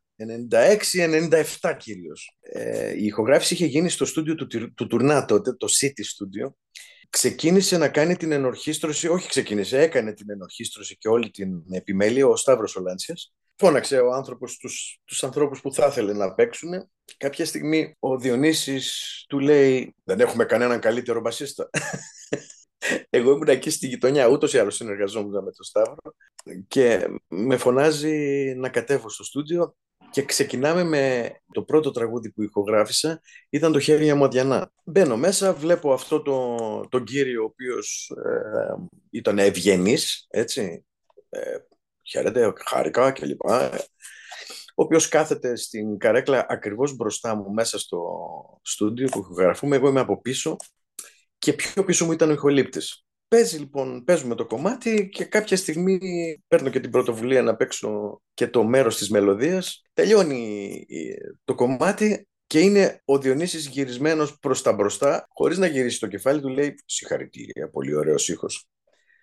Αλλά εγώ νόμισα εννοούσε τον, τον Γιάννη, τον Ντούντα, του που ήταν ηχολήπτης. και γυρνάει το κεφάλι και μου λέει «Λοιπόν, αυτή ήταν η αρχή, η πρώτη μας γνωριμία και από τότε είμαστε και συνεργάτες και αγαπημένοι συνεργάτες. Λοιπόν, στη συνεργασία έχω ακούσει ότι μπορεί να είναι και δύσκολος. Εννοώ στο στούντιο, στις πρόβες, σε όλα αυτά. Κοίταξε, ωραία. Από τη στιγμή που ο Διονύσης ε, εμπιστευτεί κάποιον μουσικό και το κριτήριό του δεν είναι καθόλου δύσκολος. Εάν δεν λάβει, δεν εκλάβει αυτό που θέλει από τον άλλον και ο άλλος δεν το καταλάβει, εκεί μπορεί να, να εμφανιστεί δύσκολος. Αλλά είναι και μια κουβέντα που μου είχε πει κάποιο. Ρε γαμώτο, θέλω, λέει, έχω κάτι στο κεφάλι μου. Άμα δεν το κατανοήσει ο άλλος, ε, με δυσκολεύομαι. Σίγουρα για όποιον μουσικό θέλει να παίξει και να πάει να, ε, σε οποιοδήποτε έργο και, οποια, και οποιοδήποτε καλλιτέχνη, χρειάζεται να έχει γερό στο μάχη. Γιατί, γιατί όταν θα προτείνει κάτι, να είναι σίγουρος και για την πρότασή του. Όχι, ρω ότι είναι από τους λίγους, από τους λίγους καλλιτέχνες που δεν είναι καθόλου δύσκολος με την έννοια ότι ξέρει τι δεν θέλει. Πρόσεξε τι σου λέω, ξέρει τι δεν θέλει. Αν ξέρεις τι δεν θέλεις, είσαι πιο συγκεκριμένος. Ποιος δεν είναι ιδιόρυθμος και δύσκολος στην προσωπική του δουλειά; Γιατί στην ουσία είναι τα παιδιά του, εντάξει. Είναι πολύ συγκεκριμένος, θέλει να πάρει κάτι καταφέρει να το πάρει, να πάρει το 100% του μουσικού που συνεργάζεται μαζί, αλλά και ο μουσικός πρέπει να, να μπει μέσα στο, στο πεδίο της σκέψης του. Αν δεν μπει ε, και είναι αποστασιοποιημένος, δεν του κάνει. Και λοιπόν. ας πούμε μπορεί να όταν δεν έχει καταφέρει να μεταδώσει το τι θέλει, μπορεί να γίνει αυστηρός, μπορεί να γίνει αγενής. Όχι, ούτε, ούτε αγενής θα γίνει, ούτε αυστηρός θα γίνει απλά θα, θα το απορρίψει και θα το, ξέρεις, δεν θα το υποστηρίξει, το οποίο είναι λογικό. Αλλά ε, ποτέ δεν ήταν αγενής.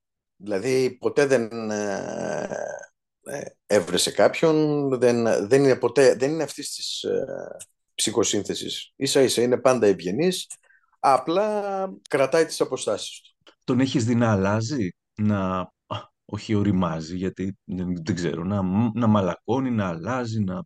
Όσο περνάνε τα χρόνια, γίνεται όλο και πιο υπομονετικός σε αυτό το κομμάτι. Αλλά όχι στο κομμάτι της τέχνης. Δηλαδή όταν, η όταν θα φτάσει, όταν τον έχεις να είναι τρεις μέρες πριν την εμφάνιση, εκεί είναι ο ίδιος Σαββόπουλος. Ε, δεν βάζει νερό στο κρασί του. Θέλει το αποτέλεσμα να είναι αυτό που θέλει. Μέσα στα χρόνια τον είδα ότι δεν είναι δεν είναι απλά ένας συνθέτης ο οποίος γράφει τα τραγούδια του και τα εμφανίζει. Είναι, είναι ο παραγωγός, δηλαδή είναι σαν να αποστατησιοποιείται από τον εαυτό του και βγαίνει έξω και γίνεται ο παραγωγός. Είναι ο αρχιτέκτονας του χώρου, όποιον χώρο έχει μπει μέσα, ο ίδιος τον έφτιαξε και ο χώρος αυτός παράμεινε πολλά χρόνια αρκετά μετά. Αυτός που κάνει το, φωτισ... το, το design του φωτισμού, δηλαδή το θέλει με έναν τρόπο, αυτός ο οποίος δεν θέλει να έχει τόσο πολύ την τεχνολογία, αλλά θέλει να την έχει επί της ουσίας ε, επάνω στη σκηνή. Ε, είναι, είναι δηλαδή μέσα σε όλα, είναι παρόν σε όλα. Δεν είναι απλά ο, ο καλλιτέχνης. Και όταν βγαίνει στη σκηνή, είναι ο, το γνωρίζουμε όλοι, είναι από τους καλύτερους performer. Η περίπτωση του κουρέματος, γιατί εγώ τα έζησα αυτά, διότι ξαφνικά αγόραζε ο κόσμος και έσπαγε τους δίσκους. Μόνο να τους έχει όμως πάνω στη βιβλιοθήκη του. Δηλαδή είχε δημιουργήσει μια σχέση αγάπη και μίσους με τον κόσμο δεν φοβήθηκε να πει αυτό που πίστευε εκείνη την εποχή. Το κολοέλληνες λοιπόν, σε δημοκρατική περίοδο, έτσι, οι σταθμοί του βάλανε κόκκινη γραμμή. Δεν πεζότανε. Ο κόσμος είχε θυμώσει γιατί σου λέει εμείς είμαστε οι κολοέλληνες. Περάσαν τα χρόνια λοιπόν, γίνανε τόσες αυθαιρεσίες στον πολιτικό κόσμο και άρχισε ο κόσμος, όταν ξαναπέχτηκε αυτό το τραγούδι, άρχισε ο κόσμος να λέει Α, μάλιστα. Ε, ότι δεν αφορά τον απλό Έλληνα, αλλά αφορά τους, ε, αυτούς που μας διοικούν κλπ. Θέλω να σου πω ότι επέστρεψε πάλι αυτό το τραγούδι και ήταν χρόνια μπροστά από την εποχή του. Εκείνη την εποχή λοιπόν είχε, είχε πέσει μεγάλη κατακραυγή. Ξεκινώντας από αυτό το τραγούδι και φυσικά από κάποια άλλα που υπάρχουν μέσα στο δίσκο. Όταν έφαγε αυτή την καταγραφή, αναγκάστηκε να φύγει από την Ελλάδα και να δουλέψει και έξω ένα διάστημα. Όταν λοιπόν ε, γύρισε, δεν ζήτησε κανένα συγγνώμη. Και του λέω πώς κατάφερες και πάλεψες μέσα σου όλη αυτή την ιστορία που γίνεται, ενώ ήξερες ότι έχανες κόσμο με αυτή σου την ε, συμπεριφορά, πώς κατάφερες και είχες το σθένος να κρατηθείς και να, να κρατήσεις το λόγο να πεις αυτό πιστεύω τώρα, αυτό λέω. Και μου λέει είχα καλούς δασκάλους.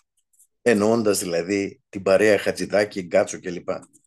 Ε, θυμάσαι και έτσι συγκεκριμένες αντιδράσεις, ας πούμε, με τον Θανάση Παπακοσταντίνου όταν α, παίζανε, π.χ. Κοίταξε, ε, θυμάμαι την, ε, εκεί δυσκολεύτηκα πάρα πολύ, να σου πω την αλήθεια. Γιατί εκεί ένιωσα την κόντρα. Όχι του Θανάση με το Σαββόπουλο. Ο Θανάσης που είναι ένας εξαίρετος καλλιτέχνης. Η σκέψη τους ήταν να κάνουν ένα δίσκο. Ο δίσκος αυτός επίσης θεωρώ ότι είναι εξαιρετικός. Ε, ο Σαμάνος, που ήταν συνθέσεις του, του Θανάση τραγουδιστής κυρίως μέσα στο δίσκο ήταν ο Σαββόπουλος, αλλά ουσιαστικά ήταν και μια συμπαραγωγή. Δεν ακούστηκε. Γιατί, Γιατί υπήρξε ένα μεγάλο μέρος κόσμου που αντέδρασε. Επειδή υπάρχει ένα, ένα μέρος του κόσμου το οποίο οι λεγόμενοι αναρχοαυτόνομοι, οι οποίοι ουσιαστικά βρήκανε ζωή και στα τραγούδια του Θανάση. Αυτοί λοιπόν αντιδράσανε πάρα πολύ ε, και με το Θανάση και θυμάμαι ήταν ζόρι αυτή η υπόθεση. Θυμάμαι ότι ερχόταν κόσμος για να δει το Θανάση και καθόταν από την πλευρά που τραγουδούσε ο Θανάσης, όσοι ήρθαν για το Θανάση, αλλά σιγά σιγά η παράσταση αυτή τους κέρδισε. Σιγά σιγά αγαπήσαν και τον Σαββόπουλο γιατί τον είδαν και από κοντά. Υπήρχαν όμως αρκετές αντιδράσεις στα, στα, στα forums. Κάποια από τα πειρά πιάσανε και εμένα και ο βολεμένος Κιουρτσόγλου που κάθε, κατάλαβες και λέω, και λέω τι είναι αυτό ρε παιδιά, μουσική παίζουν. Ε, πότε ήταν αυτό στα Τρίκαλα; Ε, αυτό πρέπει να ήταν το 2006-2007 όταν παίζαμε το Μπυρίνα, οι τρεις μας. Θυμάμαι ότι παίζαμε σε ένα χώρο και έρχονται και μας πλησιάζουν άνθρωποι και μου λένε συγχαρητήρια, μπράβο κλπ. Αλλά γιατί παίζετε μαζί του; Δηλαδή λες και αυτός ο τύπος που παίζαμε μαζί του ήταν ο Χίτλερ. Τα πειρά κάπως πέφτανε και πάνω σε εσάς; Όχι μωρέ, όχι, ίσα ίσα θυμώσαμε και τους λέμε από πότε απαγορεύεται να παίξεις μουσική και να παίξεις και συγκεκριμένα πράγματα με συγκεκριμένους ανθρώπους; Πότε απαγορεύτηκε αυτό; Θέλω, θέλω να σου πω ότι υπήρχαν οι αντιδράσεις μου και από μένα και από τον Σταύρο, απέναντί τους δηλαδή την κουβέντα και στο κάτω-κάτω της βιογραφίας αν έχετε πρόβλημα πηγαίνετε να του μιλήσετε, μέσα είναι. Πείτε του το να δούμε πόσο ε, πραγματικά θάρρος έχετε να του τα πείτε. Αλλά πληρώσατε όμως να έρθετε να τον δείτε. Ναι. Ε, μα κανένας άλλος καλλιτέχνης δεν είχε bullying για τους Ολυμπιακούς από όσους ε, συμμετείχαν. Σε, ε, ε. Κανένας, ε, και αυτό είναι πολύ συχνό με τον Σαββόπουλο, ότι είναι ο μόνος στον οποίο ρίχνουν ευθύνες για πράγματα τα οποία κάνουν και άλλοι. Από το ότι αν έβγαλε λεφτά, αν ε, Κοίταξε το, αν έβγαλε λεφτά και λοιπά, έβγαλε όσα λεφτά βγάλαν και οι υπόλοιποι. Ναι, αλλά μόνο αυτός, μόνο αλλά, αυτός ενοχλεί. Επίσης, στα φεστιβάλ δεν εμφανίστηκε. Ξέρεις πόσα λεφτά έχασε από εκεί; φτάσαμε σε σημείο που πήγαμε να παίξουμε για το Δήμο του, του Περιστερίου, το καινούριο Δήμο που είχε γίνει και φάγαμε γιαούρτια. Πετάξανε από κάτω γιαούρτια. Ήμασταν ε, εγώ, ο Λάντσιας και ο Σαββόπουλος. Γυρνάει πίσω και με βλέπει, είχα θυμώσει τόσο πολύ γιατί τα γιαούρτια μόνο εγώ τα είδα. Δεν τα είδανε οι δύο που παίζανε, γιατί το ένα έπεσε πάνω στα πιατίνια και το άλλο έπεσε πίσω στην μπλούζα του Σαββόπουλου. Ενώ σε μένα έπεσε πάνω στους μαγνήτες του οργάνου. Και βγάζω το όργανο και πηγαίνω για να... ανάποδα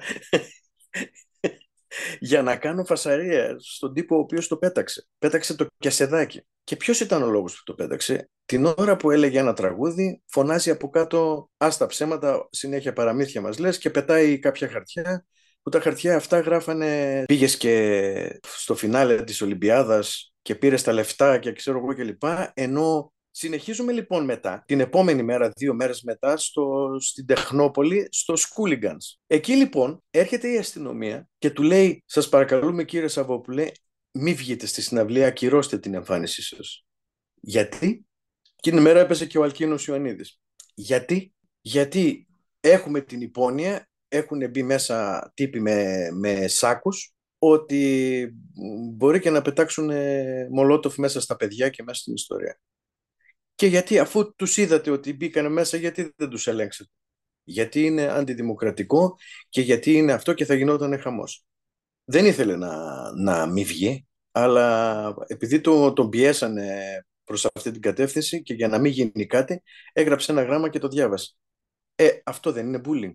Δηλαδή, ποιο θα ήταν το επόμενο, δηλαδή, άμα ένας καλλιτέχνης είπε κάτι που δεν σου άρεσε και σε θεωρείς ότι είσαι προδομένος, τι θα κάνεις, θα πάρεις το, το, το, το όπλο από μακριά και θα κάνεις τον ακροβολιστή; Δηλαδή, φτάσαμε σε τέτοια σημεία. Τότε με τους ε, σκούλιγκανς ή το άλλο με τα γιαούρτια κλπ. Αυτός στα παρασκήνια πώς αντιδρούσε, ας πούμε, πώς τον βλέπατε; Πικρενόταν, ένιωθε παράπονο, τσατιζόταν, αδιαφορούσε; Κρύβει πάρα πολύ καλά τον εσωτερικό του κόσμου. Αν uh, θυμώσει, αν. Uh, εντάξει, είμαι σίγουρος ότι στεναχωρέθηκε. Απλά τη στεναχώρια του αυτή ε, βάζει φραγμό εκείνη την ώρα και ναι. Ενοχλήθηκε όμως γιατί, γιατί μετά έπαιζε ο Περίδης μετά από εμά. Δεν υπήρχε κάποιος να διασφαλίσει. Δηλαδή άρχισε να κάνει κουβέντα με έναν άνθρωπο που φώναζε από κάτω. Πάγωσε και ο κόσμος. Α τα ψέματα κλπ. Σταμάτησε, ξέρεις, εκεί που έλεγε το, το Λαύριο ε, που έκανες σε εκείνο και καθόταν και τον άκουγε υπομονετικά χωρίς να κάνει τίποτα ας πούμε. Κανένας δεν του είπε τίποτα του τύπου, οπότε σηκώθηκε, συνεχίζει το πρόγραμμα και φεύγουν γιαούρτια τα οποία και υπήρχε και η γιγαντοοθόνη και το μόνο που έλεγε γιατί δεν μου το αναφέρατε ότι έγινε αυτό, ας πούμε. Δεν το κατάλαβε. Απλά είδε εμένα κάποια στιγμή γιατί δεν άκουγε τον μπάσο και γυρνάει να, να με δει και μου βλέπει με το χέρι με τον μπάσο ανάποδα κρατημένο γιατί ήμουν έτοιμος να βγω έξω. Και μου λέει γιατί, τι, τι γίνεται; Εκεί συνειδητοποίησε ότι έγινε κάτι.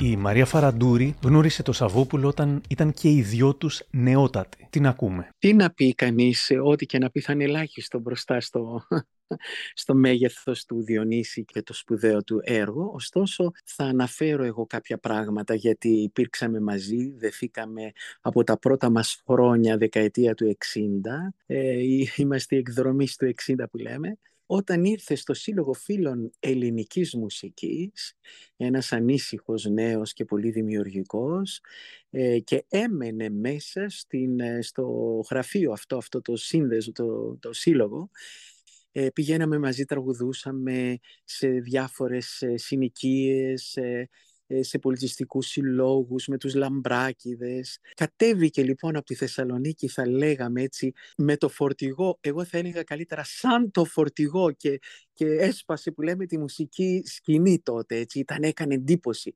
Το φορτηγό του γεμάτο ωραία τραγούδια, ε, θυμάμαι το, τα πρώτα, το Βιετνάμ Γεγέ, το ε, Ήλια Ήλια Αρχηγέ και άλλα που ε, συνέρχεται εκείνο τον καιρό και, και, και, είχε γράψει ήδη. Θυμάμαι λοιπόν εκεί που πηγαίναμε, τραγουδούσαμε, έδωσε στίγμα ασφαλώς, ε, ε, τραγουδήσαμε σε μία μπουάτ όπου η αστυνομία ήρθε και είπε στον, στον ιδιοκτήτη της μπουάτ κάπου στο κολονάκι ήταν ότι δεν τον θέλουν και τότε τραγουδούσα εγώ μαζί με τον Μάνο Λοΐζο, με την κιθάρα του.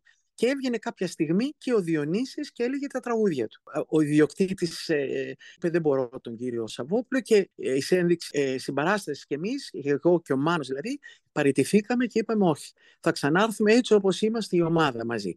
Και αναγκάστηκε μετά μας ξαναπήρε γιατί είχε μεγάλη επιτυχία. Αυτό τρίο που ήμασταν εκεί θυμάμαι. Ε, είχε πει ας πούμε γιατί δεν τον ήθελαν Α, όχι, είπε ότι δεν κάνει για το κοινό μας. Δεν, ε, γιατί ο Διονύσης ήταν τότε με το επαναστατικό τραγούδι, σας είπα, ήταν επηρεασμένος από τον πόλεμο του Βιετνάμ, από το παγκόσμιο πια πνεύμα που κυριαρχούσε, η διαμαρτυρία σε όλα τα επίπεδα, η αμφισβήτηση, έτσι λοιπόν και με τα τραγούδια του. Ωστόσο, εμείς ε, φύγαμε όλοι και ξα... μας αναγκάστηκε και μας ξαναπήρε αυτός. Δεν θέλω να αναφέρω ονόματα, τέλος πάντων, ε, ήταν μια μπουάτη στο, στο κολονάκι. Η πρώτη. Μετά ε, μπήκαμε σε συναυλίες μέσω του Συλλόγου Φιλονικής Μουσικής μέχρι που έγινε και η δικτατορία. Στη δικτατορία το πιάσανε και ως γνωστόν θα ξέρετε ότι βασανίστηκε, μπήκε φυλακή, βασανίστηκε. Αργότερα έφυγε, πήγε στο εξωτερικό και προσπάθησε εκεί να, να βρει τον εαυτό του σε μια άλλη ατμόσφαιρα, να βρει κάποια εργασία. Όμως η καλλιτεχνική του φύση δεν του επέτρεπε να... Και έτσι γύρισε ε,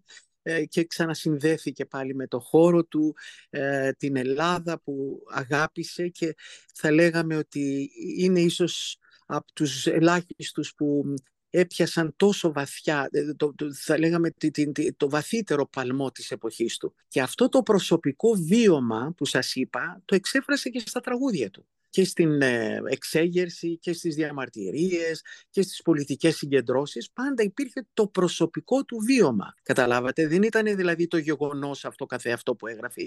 Ήταν αυτός και όλο αυτό το σκηνικό που σας είπα. Μετά στη μεταπολίτευση έπαιξε μεγάλο ρόλο. Έπαιξε, δηλαδή ήταν ε, πολύ το σημαντικό το τραγούδι του Διονύση και εξέφρασε και αυτήν την ε, περίοδο. Έτσι. Το 80 κάθε, δηλαδή εμπνεόταν από, από τα πολιτικά, ε, από τα κοινωνικά θέματα. Εκείνο που το χαρακτήριζε είναι ότι αμφισβητούσε το συντηρητισμό της κοινωνίας, αμφισβητούσε πώς να πω, όλα τα στερεότυπα τα πολιτικά πιάνοντας τη Βουλή ή τους πολιτικούς και ακόμα και η φωνή του που δεν ήταν ένας, ε, πώς να πω, ήταν ακατέργαστη φωνή του αλλά τόσο τόσο αυθεντική, τόσο γνήσια και πολλές φορές ε, ε, με το πάθος του έδινε την απόλυτη ερμηνεία που ίσως και άλλοι τραγουδιστές με καλύτερη φωνή να μην μπορούν να αποδώσουν τόσο ωραία τα τραγούδια του. Τον έχουμε ανάγκη, θέλουμε πάλι να τον ξαναδούμε, ε, το ευχόμαστε να είναι καλά, ε, χρόνια πολλά και ε, εγώ έτσι και είμαι και ε, συνοδοιπόρος του κατά έναν τρόπο γιατί είμαστε στη ίδια γενιά θα ήθελα πραγματικά να τον, να τον απολαύσω πάλι σε συναυλίες και, και εκπομπές που έκανε καταπληκτικά πράγματα. Ναι. Επειδή τον ξέρετε και από πολύ πολύ μικρό, ναι, ναι. αν θα μπορούσατε να μου πείτε ποιο πιστεύετε ότι είναι το καλύτερο στοιχείο ας πούμε, του χαρακτήρα του και το μεγαλύτερο ελάττωμά του; Ναι. τον ενθουσιασμό του, ε, τον θαυμασμό του για άλλους. Ας πούμε, θυμάμαι, έλεγε, μόλις είχε κάνει το άξιονιστή ο Μίκης, τότε είμαστε, σας λέω, είμαστε στο Σύλλογο Φίλων Ελληνικής Μουσικής που συναντιόμασταν και έλεγε, «Α, παπά, έρχεται ο Γκόλιθος να μας πλακώσει», έλεγε για το Μίκη τότε, θυμάμαι, με το άξιονιστή. Τώρα, να σας πω το χαρακτήρα του. Ε, πολλές φορές είναι κλειστός, θυμάμαι, και, και άλλες φορές που ήταν εξαιρετικά ανοιχτός. Ε, ε, αλλά αυτά δεν έχουν σημασία. Σημασία έχει το έργο του. Ε, πολλές φορές θυμάμαι άλλοι για πολιτικούς λόγους, ξέρω εγώ, τον ε, κρίνανε, τον, ε, αυτά εγώ τα προσπερνώ, δηλαδή τα παραμερίζω. Σημασία έχει να κρατάμε το μεγάλο τα σπουδαία πράγματα και όχι ε, όλα τα άλλα. Έτσι είναι, μεγάλες προσωπικότητες δημιουργούν αντιθέσεις, αντιφάσεις, έχουν όλες οι μεγάλες προσωπικότητες. Όμως δεν στέκομαι εκεί. Στέκομαι το ότι ε, ε, μας έδωσε ένα συγκλονιστικό έργο που θα υπάρχει και πάντα θα αναφέρονται και οι νέοι σε αυτό. Συνεχίζουμε με τον συνθέτη και μουσικό Παναγιώτη Καλαντζόπουλο. Διονύσης Σαββόπουλος είναι ένα κομμάτι από τα νιάτα. Με το που απολύθηκα από το στρατό, βρέθηκα στο στούντιο του Σμυρνέου με τον Σαββόπουλο, τότε που έγραφε τα τραπεζάκια. Μας σύστησε τότε, θυμάμαι, ο Τάκης ο Μαρινάκης, ένας τρομερός ντράμερ της εποχής που έπαιζε μαζί του. Και μετά, περίπου μία δεκαετία ε, ήμουν στα τραπεζάκια έξω, στις περιοδίες, μετά μέχρι το Ολυμπιακό στάδιο και τριαντάρις πια, τριάντα κάτι, στη δεκαετία του 80 στο Σύριο με το Χατζηδάκι. Ε, ήμουν, ας το πούμε, για τα τελευταία χρόνια ήμουν αυτό που λέμε το δεξιό χέρι.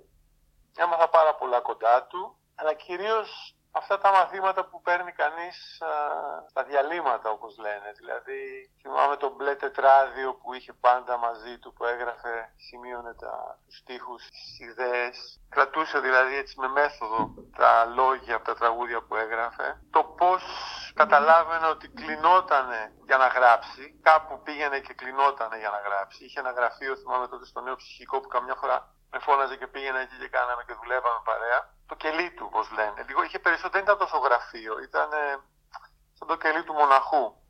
Mm. Μετά χαθήκαμε βέβαια για πολλά χρόνια. Τυχαίε συναντήσεις από εδώ και από εκεί. Τα χρόνια που χαθήκαμε, τα τελευταία δηλαδή, ξέρω εγώ, 20-30 χρόνια που δεν δουλεύουμε πια μαζί, μου τον, έκαναν, μου τον έκανε πάρα πολύ συμπαθή το θάρρος που είχε να λέει τα σίκα σίκα, σκάφη σκάφη, και ας έπεφτε να τον φάει όλοι η αριστερό πρόοδος μετά ζωντανό. Τα έλεγε. Και αυτή την πλευρά του θάρρους των ανθρώπων να λένε τη γνώμη τους, την εκτιμάω πάρα πολύ στο Διονύση. Αισθάνομαι, ας πούμε, και μία ανάγκη που δεν την έχει βέβαια, να τον, να τον υπερασπιστώ σε αυτό το κομμάτι και στον κύκλο μου. Και το βασικό που κατάλαβα με τα χρόνια είναι ότι ξέρει να χρησιμοποιεί τη δυσκολία σαν ευκαιρία την όποια δυσκολία, τη δικιά του δυσκολία, την, τη δυσκολία στο να μην βγαίνει ένας στίχος και να πρέπει να πας από αλλού να το βρεις. Έχει έναν τρόπο, γιατί και ο ίδιος είναι ένας άνθρωπος έτσι σφιχτός. Το, το καταλαβαίνει κανείς ότι ακόμα και το θυμάμαι από την περιοδία ότι δεν είναι εύκολες, δεν του είναι εύκολες όλες αυτές οι καταστάσεις, οι ευχάριστες ο κόσμος, το, το, ο τρόπος με τον οποίο αφήνει τον κόσμο, ή μάλλον δεν αφήνει τον κόσμο πολύ γύρω, τον αφήνει μάλλον να πλησιάσει μέχρι ένα σημείο. Αυτό είναι ένα χάρισμα, το να ξέρεις να κάνεις τη δυσκολία ευκαιρία. Συνεργαζόσασταν και στην περίοδο του κουρέματος. Ε, ναι, δουλέψαμε πολύ γύρω από το κούρεμα. Αυτή η γενναιότητα που είπατε ότι τα τελευταία δεκαετίες έχει, είχε ήδη αρχίσει από τότε, νομίζω. Πάντα την πάντα την είχε. Απλώς στην αρχική φάση, ίσως ταυτιζόμενος περισσότερο με αυτό το κομμάτι της α, ε, αριστεράς και της προόδου, για κάποιο λόγο τον, τον είχαν υιοθετήσει ή και ο ίδιος λόγω φάσης ή λόγω ηλικίας ήταν πιο δοτικό, ήταν πιο κοντά σε αυτό. Η, η αριστερά της αρέσει πάντοτε να υιοθετεί ή μάλλον να υιοθετείται από κάποιον γιατί έχει ανάγκη από ήρωες. Ήρωες ε, καλλιτέχνες, θέλει ήρωες ε, και μάλιστα όχι, όχι αγωνιστές μόνο, απλώς αγωνιστές. Θέλει, έχει ανάγκη από ήρωες που έχουν πέσει στο πεδίο της μάχης. Σύμβολα δηλαδή, τα οποία για κάποιο λόγο έχει ανάγκη, δεν ξέρω για ποιο. Αυτά είναι, αυτά είναι, είναι, είναι ένα είδος ορφάνιας, το πούμε, που ψάχνει πάση θυσία να βρει το, κάποιος να, τον, να την υιοθετήσει. Και όταν αισθανθεί ότι αυτό το πρόσωπο εγκαταλείπει την ε, σχέση αυτή της, ε, τη γονική της υιοθεσίας, ε, στρέφεται με λύσα εναντίον. Όπως στράφηκε εναντίον του και του Θοδωράκη, όπως στράφηκε εναντίον και του Σαββόπουλου. Με λύσα, δηλαδή λύσα άσχημη, κακιά. Και αυτό μου τον κάνει πάρα, μου τον κάνει πάρα πολύ συμπαθή. Πρώτον γιατί έχει το θάρρος, να λέει αυτό που πιστεύει και δεύτερον γιατί τον αδικεί αυτό το πάθος της ε, εγκαταλελειμμένης συζύγου από τη μεριά της αριστεράς.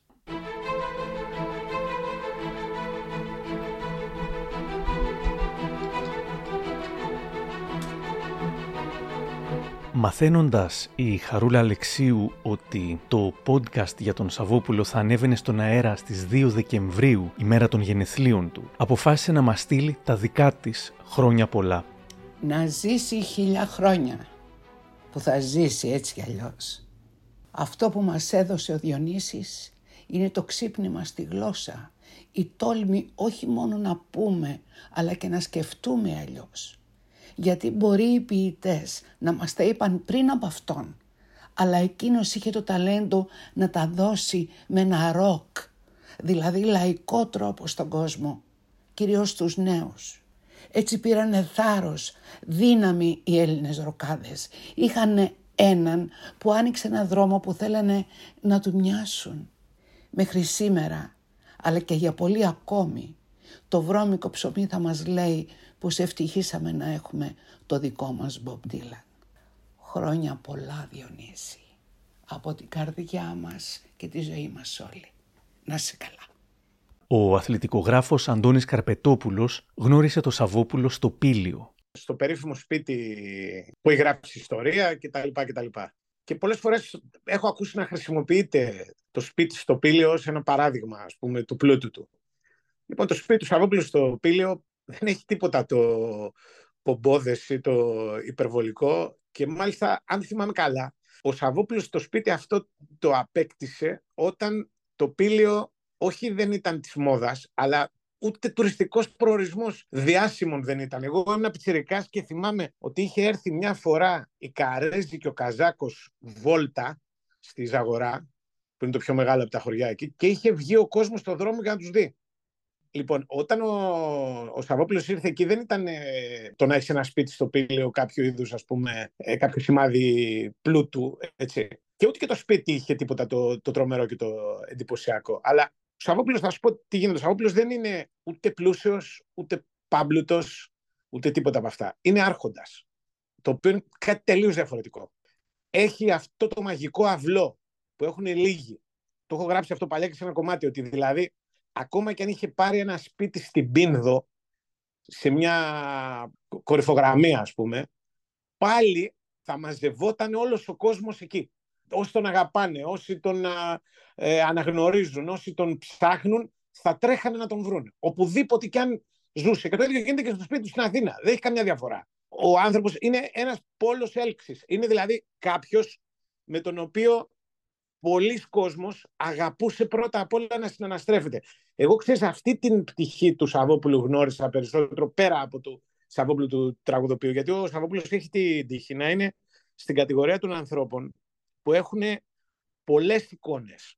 Υπάρχει ο Σαββόπουλος ο τραγουδοποιός, ο Σαββόπουλος ο παραγωγός, ο Σαββόπουλος παππούς που είναι και καταπληκτικός παππούς και έχει δύο φοβερούς ε, πιτσιρικάδες με τους οποίους πάμε και στο γήπεδο είναι φοβερή τύπη, τα εγγόνια του. Λοιπόν, είναι ο Σαββόπουλος ο πατέρας, είναι, είναι πολλά ο Σαββόπουλος. Είναι ο Σαββόπουλο ο καλλιτέχνης. Εγώ γνώρισα τον άνθρωπο Σαββόπουλο, τον οποίο θέλουμε να ακολουθούμε. Να είναι ο Διονύσης μπροστά με το μαγικό αυλό και από πίσω εμείς. Στο πύλιο, στο πύλιο. Στο Ολυμπιακό στάδιο, στο Ολυμπιακό στάδιο. Με πατερίτσα ο Σαββόπουλος στα 9-8, εκεί εμείς. Στο σπίτι του Σαββόπουλος, εκεί και εμείς.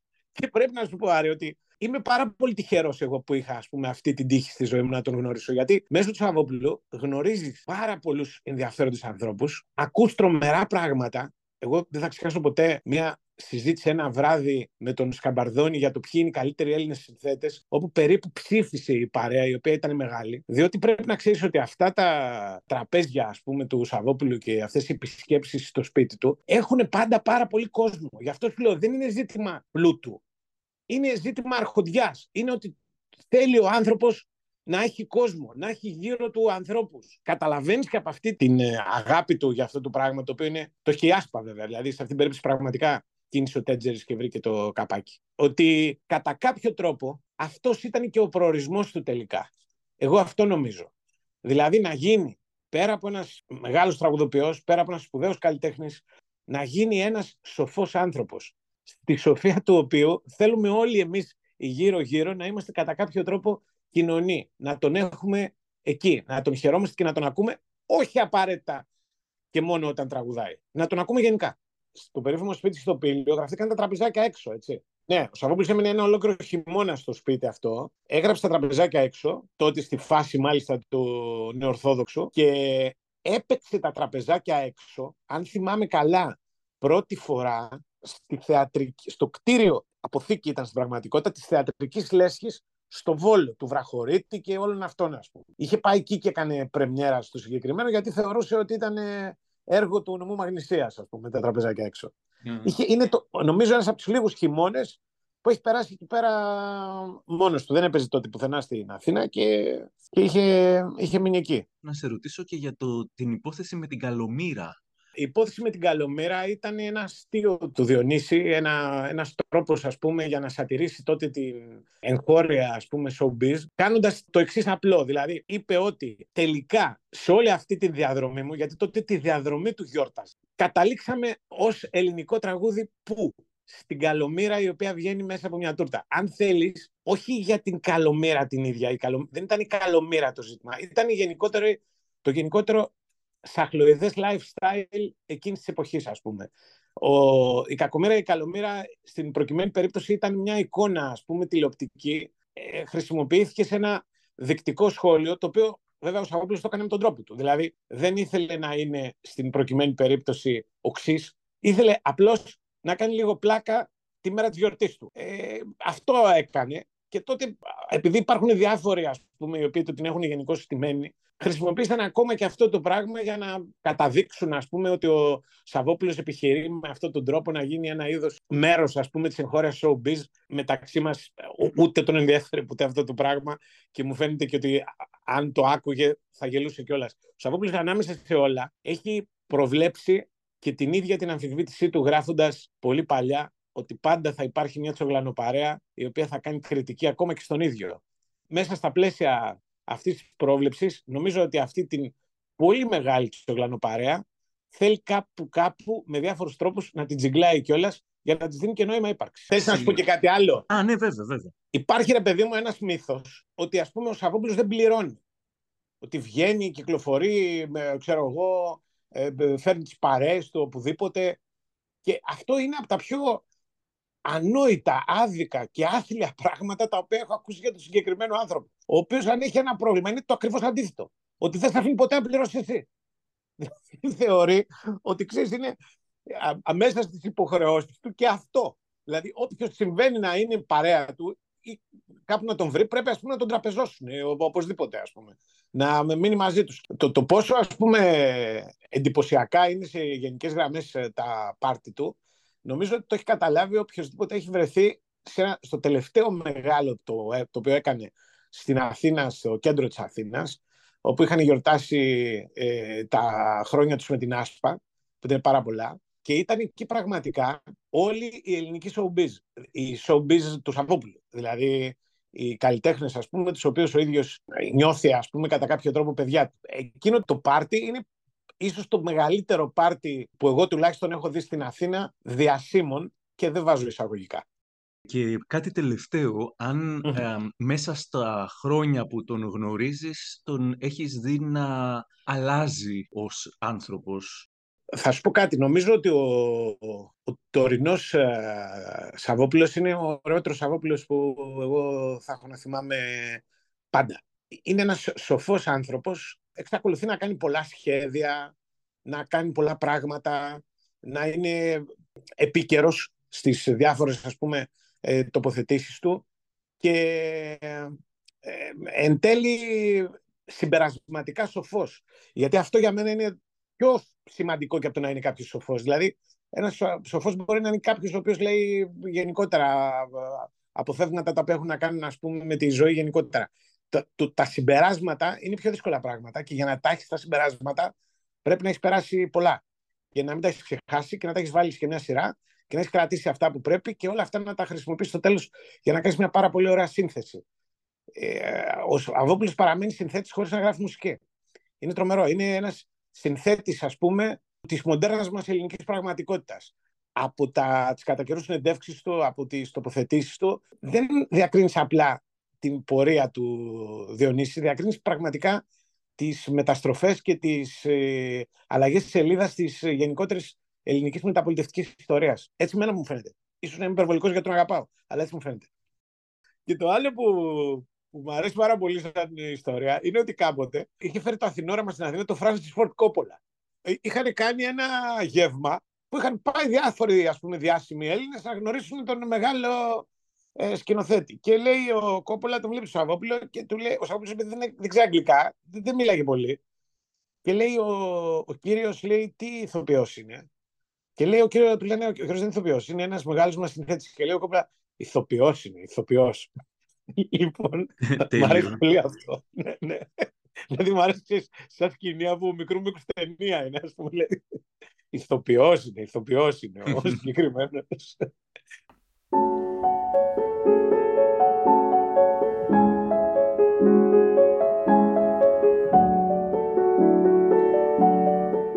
Στα τέλη της δεκαετίας του 2000, ο Σαββόπουλος τραγούδισε ένα κομμάτι των Ονειράμα. Για το πώς ήρθαν σε επαφή, μου λέει ο τραγουδιστής Θοδωρής Μαραντίνης. Κοίταξε, ε, εμείς ε, με λίγο θράσος τον προσεγγίσαμε εκεί κάπου γύρω στο 2009. Που είχαμε μια σκέψη να κάνουμε ένα δίσκο που διασκευάζουμε μόνοι μας κάποια τραγούδια μας. Το κάναμε το 2009, το κάναμε και τώρα με κάποιους ανθρώπους. Και εκεί θεωρήσαμε ότι είναι πολύ ωραίο να συμπράξουμε με κάποιους καλλιτέχνες. Στη σκέψη του ποιοι μπορεί να είναι αυτοί, σε ένα τραγούδι που λεγόταν Όμορφη Μέρα, είχαμε στο μυαλό μας στην αρχή το Μουζουράκι. Ο Μουζουράκι μας είπε όχι και λέω, αφού πω όχι ο Μουζουράκι, θα πάω στον αυθεντικό.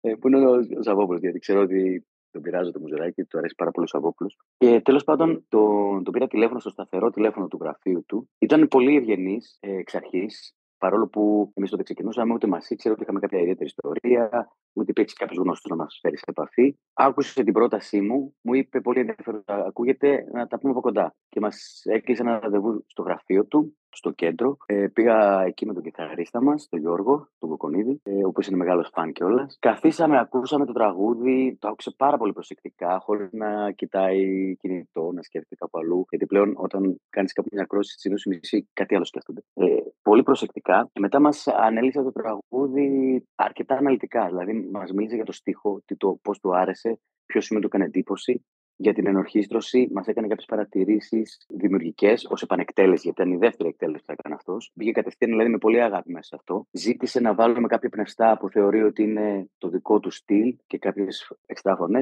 Οπότε, δηλαδή, κάτι ασχολήθηκε πάρα πολύ και οπότε ήταν για μας σοκαριστικό αφενός να δέχεται τελικά ο Διονύη Σαββόπουλο να πει ένα τραγούδι μας από μια μπάντα που τότε κάπως είχε σκάσει και ήταν και με το βάθισμα της pop, τότε αυτή η μπάντα, που έδειξε πόσο ανοιχτό μυαλό είχε, δηλαδή δεν κόλλησε σε καμία ταμπέλα, που είναι ένα από τα πρώτα πράγματα που εκτίμησα σε αυτόν και νομίζω ότι είναι και κάτι που έχει κάνει γενικά ο Διονύσης Σαββόπουλος και κάποιοι τον έχουν κατηγορήσει γι' αυτό, κάποιοι τον αγαπάνε περισσότερο, ότι έχει πολύ ανοιχτό μυαλό.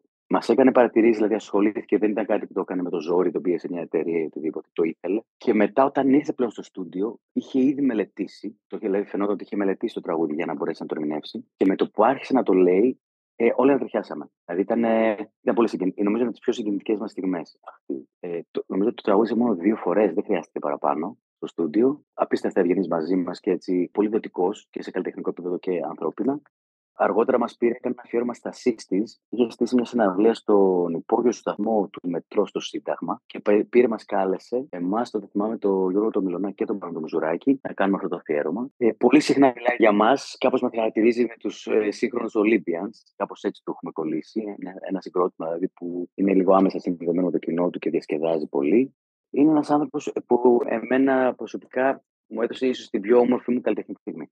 Συνεχίζουμε με τον Μανώλη Μητσιά, ο οποίος είχε να πει αυτά για τον Διονύσης Σαββόπουλο. Ε, πιστεύω ότι ο Διονύσης Σαββόπουλος είναι ο τρίτος της παρέας. Μαζί με τον Μάνο και με τον Μίκη, ο τρίτος είναι ο Διονύσης. Γιατί έχει δική του φωνή, δικό του λόγο και πιστεύω ότι πραγματικά είναι μέσα στους τρεις καλύτερου που έβγαλε ποτέ το ελληνικό τραγούδι. Το γνώρισα από κοντά, συνεργάστηκα μαζί του. Έχω μόνο να πω τα καλύτερα λόγια. Έμαθα πράγματα από τον Διονύση. Ε, τον ξέρω βέβαια από το ξεκίνημά του στη Θεσσαλονίκη, τον παρακολουθούσα. Αλλά εδώ στην Αθήνα συνεργαστήκαμε και πραγματικά έμεινα γοητευμένος έργα από τη συνεργασία μας. Ε, θα το θυμάμαι πάντα και πιστεύω ότι είναι, μεγάλη τιμή για, για οποιοδήποτε τραγουδιστή να συνεργάζεται μαζί με τον Διονύση. Ο Μάνος του είχε ιδιαίτερη εκτίμηση και αδυναμία, όπως και ο Γκάτσος, και θυμάμαι πάντα που έλεγε τα καλύτερα σε διάφορες κουβέντες για τη Διονύση. Να είναι καλά πάντα, να μας προσφέρει αυτά τα καταπληκτικά τραγούδια με τα οποία μεγαλώσαμε πιο πολύ, τραγουδήσαμε, διασκεδάσαμε, ερωτευτήκαμε με τον Διονύση. Ήθελα να σας ρωτήσω και για την ε, συνεργασία σας. Ε, σε τι περίοδο είχε γίνει; Έγινε πριν από τρία-τέσσερα χρόνια. Καταρχήν, κατά καιρούς πήγαινα σε διάφορες συναυλίες του, όταν με καλούσε πήγαινα. Αλλά η συνεργασία που έγινε στο θέατρο του Άλσους ε, ήταν ένας χειμώνας καταπληκτικός. Ο Διονύσης κάθε βράδυ ε, δηλαδή, όταν ε, δουλεύαμε μαζί, έβγαζαν και ένα λόγο, τον ευχαριστώ πάρα πολύ για μένα. Πάντα είχε ένα καλό λόγο, τη συμβουλή του την άκουγα πάντα για τα τραγούδια. Ε, αυτός έπρεξε το ρεπερτόριό μου και αυτός έβγαλε και το τίτλο μετά που έκανε και συναυλία στο Ερόδιο 50 χρόνια Χρυσάφι. Ε, έχει δική του φωνή, δικό του ήχο ο Διονύσης. Ε, ίσως γι' αυτό το ζηλεύουν οι άλλοι όλοι. Γιατί όλοι οι άλλοι μυθήκαν το Θοδωράκι και το Χατζηδάκι. Ο Διονύσης είχε δικό του λόγο.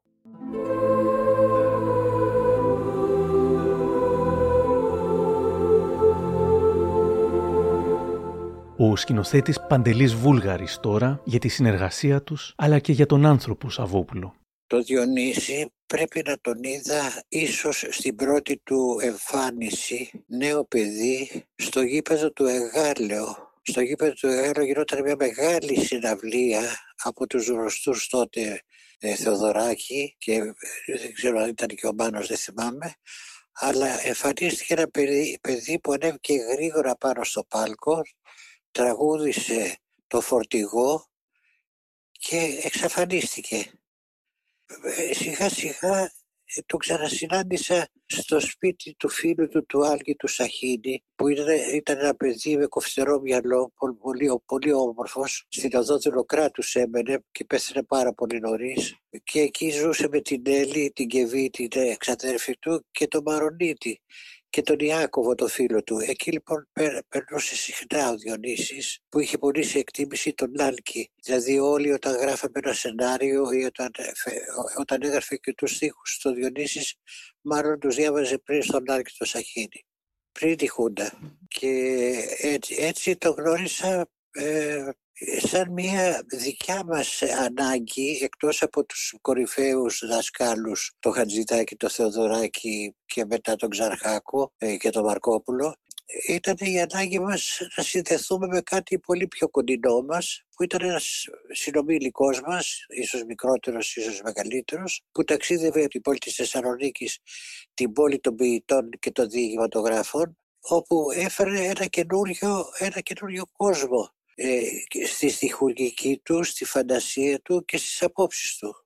Αυτό ήταν λοιπόν το σημαντικό, ότι αισθανθήκαμε ότι έχουμε κάποιο γνωστό συνομιλικό μας που και ο ίδιος ε, αναλογίζεται τα, εκείνα τα χρόνια, τις περιπέτειες της ε, πολιτικές κλπ. Και όταν έκανα την ταινία λοιπόν, το Happy Day, όταν την προετοίμαζα την ταινία, ε, είχα συναντήσει απέναντί από το σπίτι μου, στο, στα Εξάρχεια, τον Νίκο του Μαργαρίτη, ο οποίος ήταν ο, ο μοναδικός που είχε ασχοληθεί ιστορικά με το Μακρονήσι. Είχε δύο τόμους καταπληκτικούς και αυτό ήταν η αφορμή να συνδεθώ με το Διονύση που ε, χρειαζόμουν για τη γιορτή τη μεγάλη που γίνεται στην ε, Μακρόνησο, μέσα στη, στην ταινία που χρειαζόμουν ένα θέαμα που θα του συνοδεύανε τραγούδια, στίχοι, ένα είδος επιθεώρησης όπως ήταν το άρσος ε, για τους στίχους έψαξα κι εγώ, μάλιστα ε, ένα από τα γνωστά του τραγούδια μέσα στην ταινία ήταν του Ορέστη Λάσκου, του σκηνοθέτη. Πήγαμε μαζί και μας έδωσε τα δικαιώματα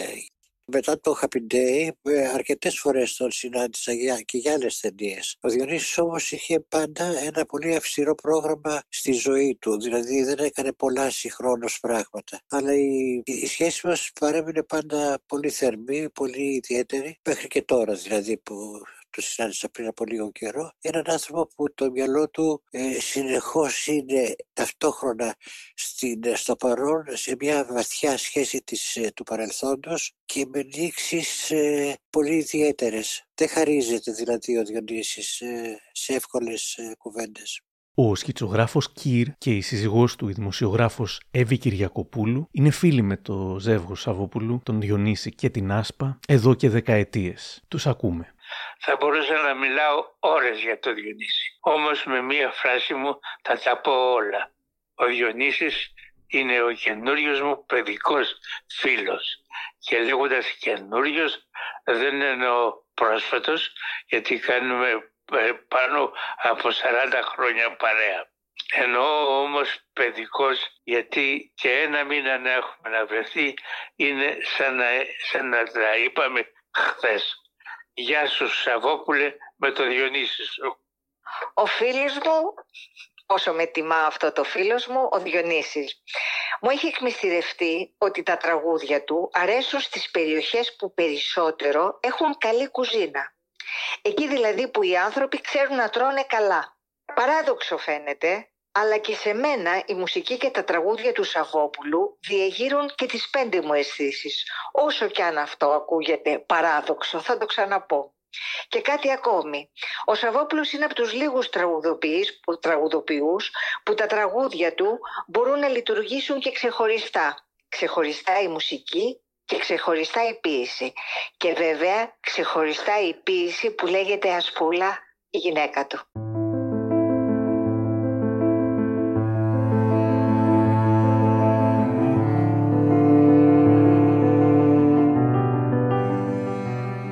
Ο καθηγητής Αντώνης Κωτίδης διδάσκει Ιστορία της Τέχνης στο τμήμα Ιστορίας και Αρχαιολογίας της Φιλοσοφικής Σχολής του Αριστοτελείου Πανεπιστημίου Θεσσαλονίκης. Τον ακούμε. Ε, υπήρξε και μια αναγνώριση, αν θέλετε, ακαδημαϊκής φύσεως στο Πανεπιστήμιο Θεσσαλονίκης, η Φιλοσοφική Σχολή, το τμήμα Φιλολογίας τον ε, ανακήρυξε, τον αναγόρευσε ε, διδάκτορα επίτιμο ε, που είναι η μεγαλύτερη τιμή που μπορεί να δαψιλεύσει ε, το πανεπιστήμιο σε έναν καλλιτέχνη ή άνθρωπο των γραμμάτων και μάλιστα ε, για την ποίησή του. Αυτό που συγκεφαλαιώνει θα έλεγα πληρέστερα την διαρκή του παρουσία. Μπορώ να θυμηθώ δηλαδή ένα στίχο. είμαι ό,τι είμαι και ό,τι τραγουδώ για σε. Είναι κάτι το οποίο έχει τη βαρύτητα επιγράμματος, το είμαι ό,τι είμαι, κατάγεται από την Παλαιά Διαθήκη. Το «Ό,τι τραγουδώ για σε» κατάγεται από τα προήμια των ομυρικών επών, έτσι. Ένεπε, άιδε ε, και είναι κάτι το οποίο ε, δείχνει την αντίσταση του Σαββόπουλου στα χρυσά δεσμά της λαοφιλίας. Ξέρετε, η λαοφιλία είναι κάτι πολύ δεσμευτικό για τους superstar. Δηλαδή, οι οπαδοί, οι fans ε, απαιτούν ένα είδος στερεότυπων, στερεοτυπίας σε αυτά που τους έκαναν ε, οπαδούς και φανς. Θέλουν, να το πούμε έτσι, το φορτηγό, θέλουν τον μπάλο. Ναι. Και αν κάτι σε κάποια φάση αποκλίνει από αυτό που θέλουν, ενοχλούνται. Μπορεί και να εγκαταλείψουν ε, το ίνδαλμα, ας το πούμε. Θέλουν το ίνδαλμα δηλαδή σε ε, μια πορεία σταθερής ε, τροχιάς, σε, σε ράγες επάνω, προβλέψιμες και αναμενόμενες. Τέλος πάντων, αυτό ο Σαββόπουλος δεν το τήρησε. Δεν είναι προβλέψιμος και αναμενόμενος στη σχέση του με την καλλιτεχνική έκφραση που παράγει ο ίδιος και κατ' επέκταση και στη σχέση του με το κοινό. Έχει αυτή την σχέση με το κοινό που εγώ θα την έλεγα σε τελευταία ανάλυση, θα την έλεγα και μια σχέση οικογενειακής οικειότητας, δηλαδή πώς με την οικογένειά μας δεν διστάζουμε να κάνουμε κάτι που δεν το εγκρίνουν ή που είναι αναπάντεχο, εν πάση περιπτώσει, και μπορεί και να στραβώσει τη σχέση, αλλά παρόλα αυτά εμείς το κάνουμε. Δεν κρατάμε υποκριτικά ή δεν λέμε εντάξει θα κάνω μόνο ό,τι θέλετε εσείς στους, ε, στα, στα μέλη της ε, οικογένειας. Κάπως έτσι, ε, με αυτή την ειλικρίνεια και με αυτή την αμεσότητα, προχωράει και ο Σαββόπουλος στην καλλιτεχνική του δημιουργία, εν πάση περιπτώσει. Ξέρετε, αυτό με τον τραγουδοποιό που λένε και που βεβαίως από εκεί και ύστερα έχουμε ένα πλήθος από επιγόνους, ας τους πω σε, εισαγωγικά του επιγόνους, έτσι τραγουδοποιούς κτλ. Ωστόσο, η ποιότητα του στίχου του Σαββόπουλου είναι ποιότητα στίχου ποιητικού, όχι στιχουργήματος. Γιατί και αυτός λέει αυτό σαρκαστικά σε ένα τραγούδι του Μεροδούλη Μεροφάη στη χουργική, ας το πούμε έτσι. Δεν είναι το ίδιο. Και ο ίδιος επίσης έχει αναφερθεί αρκετές φορές σε παλιότερους ε, τραγουδοποιούς λέγοντας ας πούμε ότι και ο Βαμβακάρης ε, ε, έγραφε και μελοποιούσε και τραγουδούσε τα τραγούδια του. Και ο Βαμβακάρης πράγματι έχει δώσει καταπληκτικούς στίχους. Ας πούμε το «Αγγελοκαμωμένη μου και λαμπαδοχτιστή μου» που έχει σε ένα τραγούδι ο Βαμβακάρης ή το «Τα ματόκλαδά σου λάμπουν σαν τα λούλουδα του κάμου» αυτά είναι πραγματικά ποιητικοί στίχοι όχι στίχοι για να γίνουν τραγουδάκια. Λοιπόν, αυτό το, αυτή την ποιητική ποιότητα ε, του στίχου του νομίζω ότι βράβευσε το Πανεπιστήμιο δίνοντάς του τον ε, τίτλο του επίτιμου διδάκτορα. Στην αντιφώνησή του ήταν πάρα πολύ συγκινητικό. Αναφέρθηκε στους ποιητές ποιητές της Θεσσαλονίκης και οι ποιητές της Θεσσαλονίκης από τους πιο παλιούς, ο Βαφόπουλος ας πούμε, ο Γιώργος ο Βαφόπουλος, του οποίου μάλιστα ανάφερε και στίχο και βεβαίως ε, νεότεροι από τον Βαφόπουλο όπως η Ζωή Καρέλη, όπως ο Νίκος Αλέξης Ασλάνογλου που ήταν και γκαρδιακός του φίλος ή ο Χριστιανόπουλος που έχει μελοποιήσει ε, κάποιους στίχους του και ναι αυτά τα πράγματα όλα που τα έκανε ε, ο Σαββόπουλος ε, ξαναλέω μπλέκοντας το εδώ το τοπικό, το εθνικό με το διεθνές, ας πούμε, όταν κάνει, ξέρω εγώ, και με τη δόμνα Σαμίου ε, πράγματα και βάζει, ξέρω εγώ, αυτά τα θρακιώτικα μοτίβα όταν κάνει τους ε, χαρνείς. Ε, έχει διαρκώς μια κατάσταση που ε, είναι πάνω από αυτό που λέμε μια καλλιτεχνική δημιουργία με στιχουργική. Δεν είναι μόνο αυτό. Είναι κάτι πολύ περισσότερο. Συνεχίζουμε με τον τραγουδοποιό Θανάση Παπακοσταντίνου. Μου έστειλε μια δήλωσή του ηχογραφημένη στο στούντιό του και τον ευχαριστώ πολύ. Ο Διονύσης είναι για μένα μια τομή στο χώρο του τραγουδιού. Ο πρώτος ολοκληρωμένος δημιουργός υψηλού επίπεδου, ας πούμε ο γεννήτορας του κύματος των τραγουδοποιών. Στη σύνθεση κάθε τραγούδι του ξεχωρίζει από τα υπόλοιπα, προσφέρει ένα δικό του σύμπαν και αυτό είναι ένδειξη ζωηρής έμπνευσης. Αυτό που λένε διάφοροι ότι ένα τραγούδι προσπαθούν να γράψουν σε όλη τους τη ζωή είναι μια μπαγκαποδιά για να δικαιολογήσουν την επανάληψη που χαρακτηρίζει τις μουσικές τους εμπνεύσεις. Επίσης, ε, συμπεριέλαβε με δημιουργικό τρόπο τα ακούσματά του απ' έξω, όπως και κάποια στοιχεία της δικιάς μας παραδοσιακής μουσικής, αν και οι οικογενειακές του καταβολές είναι αστικές. Στο στίχο μεγαλούργησε. Με καθαρές αναπάντηχες εικόνες που εντυπώνονται άμεσα στο νου και δημιουργούν έντονα συναισθήματα και στοχασμό, έχει ανεβάσει πολύ ψηλά τον πύχη για όσους ακολούθησαν και θα ακολουθήσουν. Άνοιξε τη θεματολογία των τραγουδιών με σύγχρονο τρόπο και με σεβασμό στην ελληνική γλώσσα. Λεπτολόγος, φρόντιζε πολύ τις ομοιοκαταληξίες και απέφευγε τους παρατονισμούς που θολώνουν την ακρόαση. Μέχρι τη συνεργασία μας, ο ίδιος δεν τα πρόσεχα αυτά σαν στιχουργός, γαλοχημένος με την παράδοση που δεν ε, χαμπαριάζει εγώ τέτοια. Από εκεί και μετά είμαι πιο προσεκτικός. Με την ευκαιρία θυμάμαι όταν κάναμε τον Σαμάνο στο τραγούδι «Ασπρομόντε» μου πρότεινε μια αλλαγή στο στίχο. Εγώ έλεγα και ο Πυραντέλος στη γωνιά τη ζήλια πολεμάει κάνοντας αναφορά στην προσωπική ζωή του Πυραντέλου, η γυναίκα του οποίου τον τυραννούσε με τη ζήλια της. Ο Διονύσης μου πρότεινε το «και ο Πυραντέλου λάμπει δες στου σαρκασμού τα δόντια». Ήταν τέτοια η λάμψη της φράσης που με ανάγκασε να θυσιάσω την αναφορά. Πάμε στην ερμηνεία τώρα. Όταν νικτήρω τον εαυτό μου για την ανεπάρκειά μου στο θέμα της ερμηνείας, διάφοροι γνωστοί και φίλοι, για να με παρηγορήσουν, αναφέρουν παραδείγματα και άλλων τραγουδοποιών που δεν έχουν καλή φωνή. Μέσα σε αυτούς κάποιοι αναφέρουν και τον Διονύση. Κάνουν λάθος. Ο Διονύσης έχει σωστότατη φωνή και υποστηρίζει με επιστικό τρόπο τα τραγούδια του. Στις ερμηνείες τραγουδιών άλλων, ίσως γιατί νιώθει μεγαλύτερη ευθύνη ή και αμηχανία, τσιμπάει λίγο παραπάνω το θεατράλε τρόπο ερμηνείας του. Και αυτό εμένα ε, προσωπικά με ξενίζει.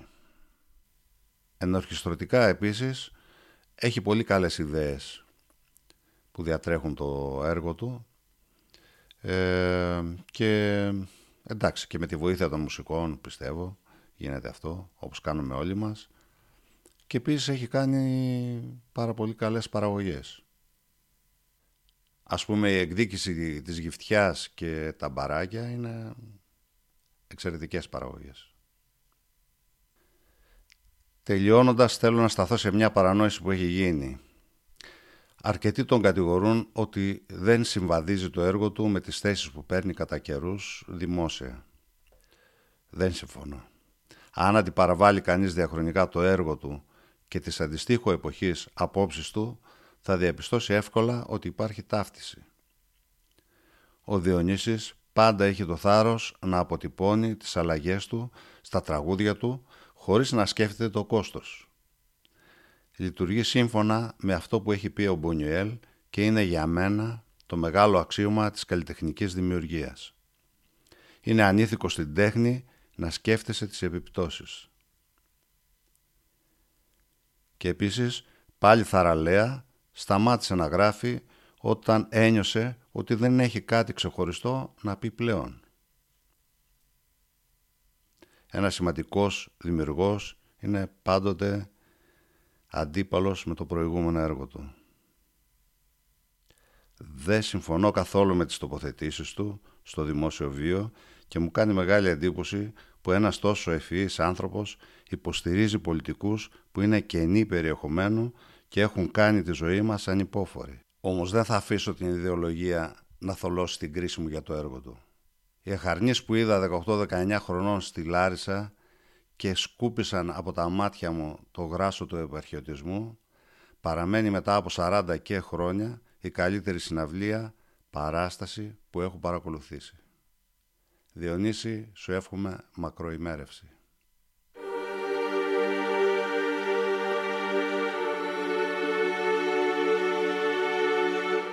Τρεις άνθρωποι έμειναν, στη συνέχεια είναι η Κατερίνα Πολέμη, η τραγουδίστρια, η οποία ξεκινά από το πώς τον γνώρισε. Με προσέγγισε, με πήρε τηλέφωνο, νομίζω το 2016 ήταν η πρώτη μου συνάντηση, για να συμμετάσχω στην παράσταση «Το φορτηγό» που έκλεινε 50 χρόνια. Με πάρα πολύ ωραία εμπειρία. Ε, έχει έτσι δύο στοιχεία που μου αρέσουν πολύ ο κύριος Διονύσης σαν ε, καλλιτέχνης, όπου ξέρει τι θέλει, το έχεις στο αυτί του, στην ψυχή του, το, στο όραμά του, αυτό που θέλει. Ταυτόχρονα όμως υπήρξε πολύ ανοιχτός ε, στις προτάσεις που προκύπτουν στην πρόβα, με την τριβή των μουσικών. Έτσι είναι, σαν διάλογος δηλαδή. Και έχει και μια ευφυΐα να τι θα κρατήσει από όλο αυτό. Τον αγάπησα και σαν άνθρωπο, σαν συνεργάτη δηλαδή. Συνέχισε κάποιες ε, άλλες φορές ε, τα επόμενα χρόνια να με, να με καλεί να συμμετάσχω ε, σε κάποιες άλλες παραστάσεις. Εγώ δεν βίωσα τίποτα άσχημο, δηλαδή τίποτα περιοριστικό.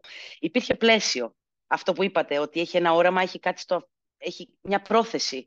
Είναι ένα κομμάτι που ξέρει τι θέλει. Έτσι, είτε το έχει στο αυτί του, στο πνεύμα του, στο όραμά του. Και είναι ένα άλλο κομμάτι που μου αρέσει πάρα πολύ εξίσου, που μπορεί να μην ξέρει ακριβώς τι, όμως έχει την ικανότητα ε, να ανοίξει το πεδίο, αν θέλετε, στους μουσικούς που είναι εκεί, να τους δώσεις δηλαδή, αν θέλετε, μια ευκαιρία να εκφραστούν χωρίς κάποιο πλαίσιο δικό του, με το δικό τους ταλέντο, με τη δικιά τους έμπνευση, αν θέλετε, καταλάβατε, με το δικό τους χαρακτήρα και να επιλέξει μετά αν κάνει ή δεν κάνει για να εκπληρώσει το δικό του όνειρο εν τέλει.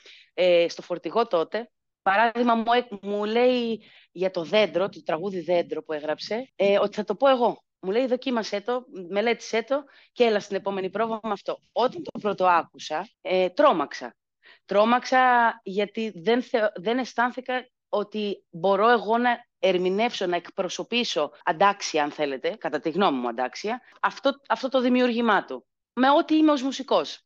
Γιατί δεν είναι όλα για όλους, κατά τη γνώμη μου. Όμως, επειδή τον εμπιστεύτηκα βέβαια ε, και τον εμπιστεύομαι, ε, το δοκίμαζα, το δοκίμαζα, το δοκίμαζα, το μελετούσα στο σπίτι, μέχρι ότου κατάφερα να αγγίξω έναν δικό μου τρόπο. Και οπότε αυτό έφερα, έφερα στην πρόβα. Δεν μπορούσα να το κάνω όπως το άκουγα στο δίσκο, με τον τρόπο του. Το έκανα με το δικό μου.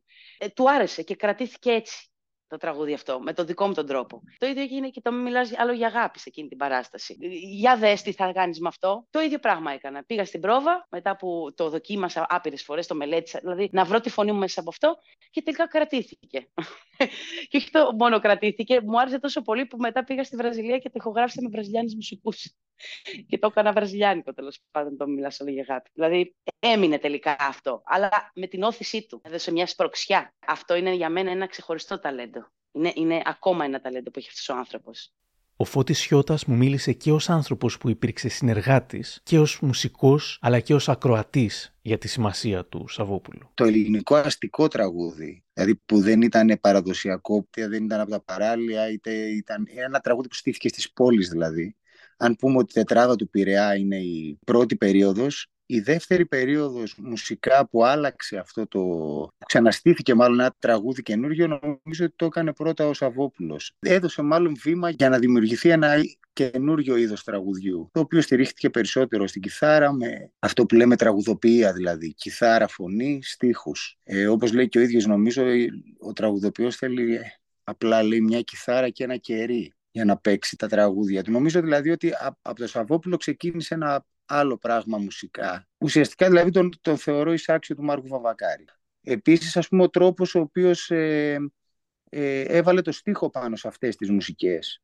Σε φόρμες δηλαδή που μέχρι τότε δεν, ε, δεν είχαμε συνηθίσει. Δηλαδή ε, νομίζω είναι κάτι διαφορετικό από τους έντεχνους τραγουδοποιούς συνθέτες. Είναι και πιο ιδιότυπο αυτό που έκανε και πιο θαραλέο θεωρώ γιατί πράγματα που, το, που του άρεσαν κατά καιρούς τα ενέταξε, τα διαμόρφωσε ξανά και τα έκανε προσωπικά.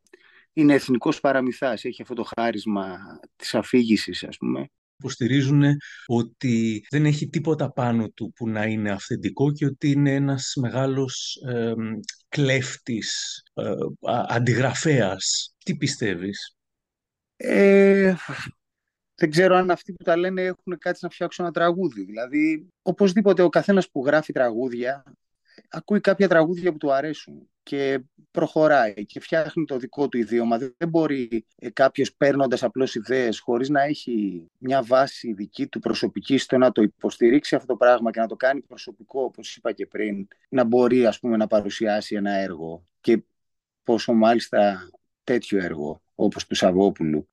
Νομίζω ότι είναι γραφικότητες αυτά όσον αφορά το έργο του το πολιτικό δεν με ενδιαφέρει, ο καθένας μπορεί να έχει την άποψή του. Τώρα μιλάμε για το καλλιτεχνικό έργο. Οι δίσκοι του είναι θεματικοί δίσκοι οι οποίοι σε βάζουν σε ένα κόσμο, είναι ε, και διαφορετικοί μεταξύ τους, είναι τόσο προσεγμένοι, τα παίξήματα είναι τόσο ωραία, η τραγουδοποιία του είναι σε υψηλό επίπεδο.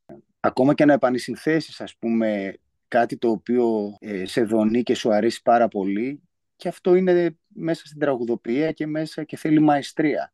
Ε, αλλά ο Σαββόπουλος μέσα το έργο του είναι πολύ μεγάλο, δηλαδή και πολύ διαφορετικό. Ε, έχει πράγματα αντιδιαμετρικά αντίθετα. Δηλαδή ξεκινώντας ας πούμε από πράγματα που ακούστηκαν στον Πάλο που έπαιξε με τα μπουρμπούλια που ήταν εξαιρετική μπάντα και φτιάξαν αυτό το πράγμα, αυτό το δίσκο ας πούμε μαζί αλλά και όλοι του οι προσωπικοί δίσκοι από το βρώμικο ψωμί, το περιβόλι του τρελού, φτάνοντας μέχρι στο μη πετάξεις τίποτα και σε άλλα πράγματα που είχαν άλλο, άλλο χρώμα, ας πούμε, μουσικό, ό, όπου καταπιάστηκε, το έκανε πολύ ολοκληρωμένα και παρουσίασε έτσι θεματικά μια δουλειά η οποία είχε ένα κόσμο.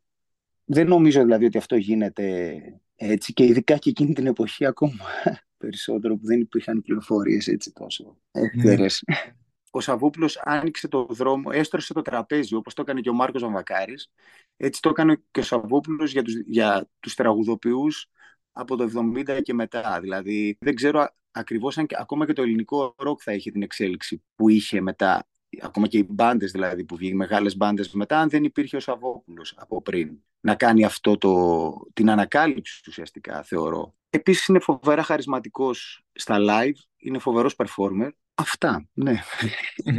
Και κλείνουμε με αυτά που μου είπε ο ραδιοφωνικός παραγωγός, ο Γιάννης Πετρίδης. Δεν είναι πολύ εκτός πραγματικότητας να συγκρίνουμε την πορεία του Διονύσης Σαββόπουλου με τους μεγάλους ξένους τραγουδοποιούς, οι οποίοι υπάρχουν σε κάθε χώρα και δίνουν έμπνευση σε νεότερους. Ο Διονύσης Σαββόπουλος είναι ο πρώτος Έλληνας τραγουδοποιός. Υπάρχουν σπουδαίοι συνθέτες στη χώρα μας από όλες σχεδόν τις δεκαετίες όπως ο Διονύσης Αγόπουλος ήταν ο πρώτος τραγουδοποιός και είναι η αιτία που επηρέασε και ακούσαμε μία σειρά από υπέροχους νεότερους τραγουδοποιούς εντελώς διαφορετικούς μεταξύ τους που όλοι έχουν εμπνευστεί από τα τραγούδια του Σαββόπουλου. Και δεν θα έλεγα ότι ο Διονύσης Σαββόπουλος είναι ένα σημαντικό κομμάτι μόνο της μουσικής, είναι και ένα σημαντικό κομμάτι της ελληνικής ιστορίας τα τελευταία 60 χρόνια από την δεκαετία του 60 και για πάρα πολλά χρόνια, ακόμα και σήμερα που δεν είναι τόσο πολύ παραγωγικό σε μουσική, κάθε φορά που ο Σαββόπουλος θα έχει μία άποψη για τα πράγματα στην Ελλάδα, γίνεται μια τεράστια αναπουπούλα. Μόνο από αυτό δείχνει το πόσο μεγάλος είναι ο Διονύσης Σαββόπουλος για την ελληνική ιστορία.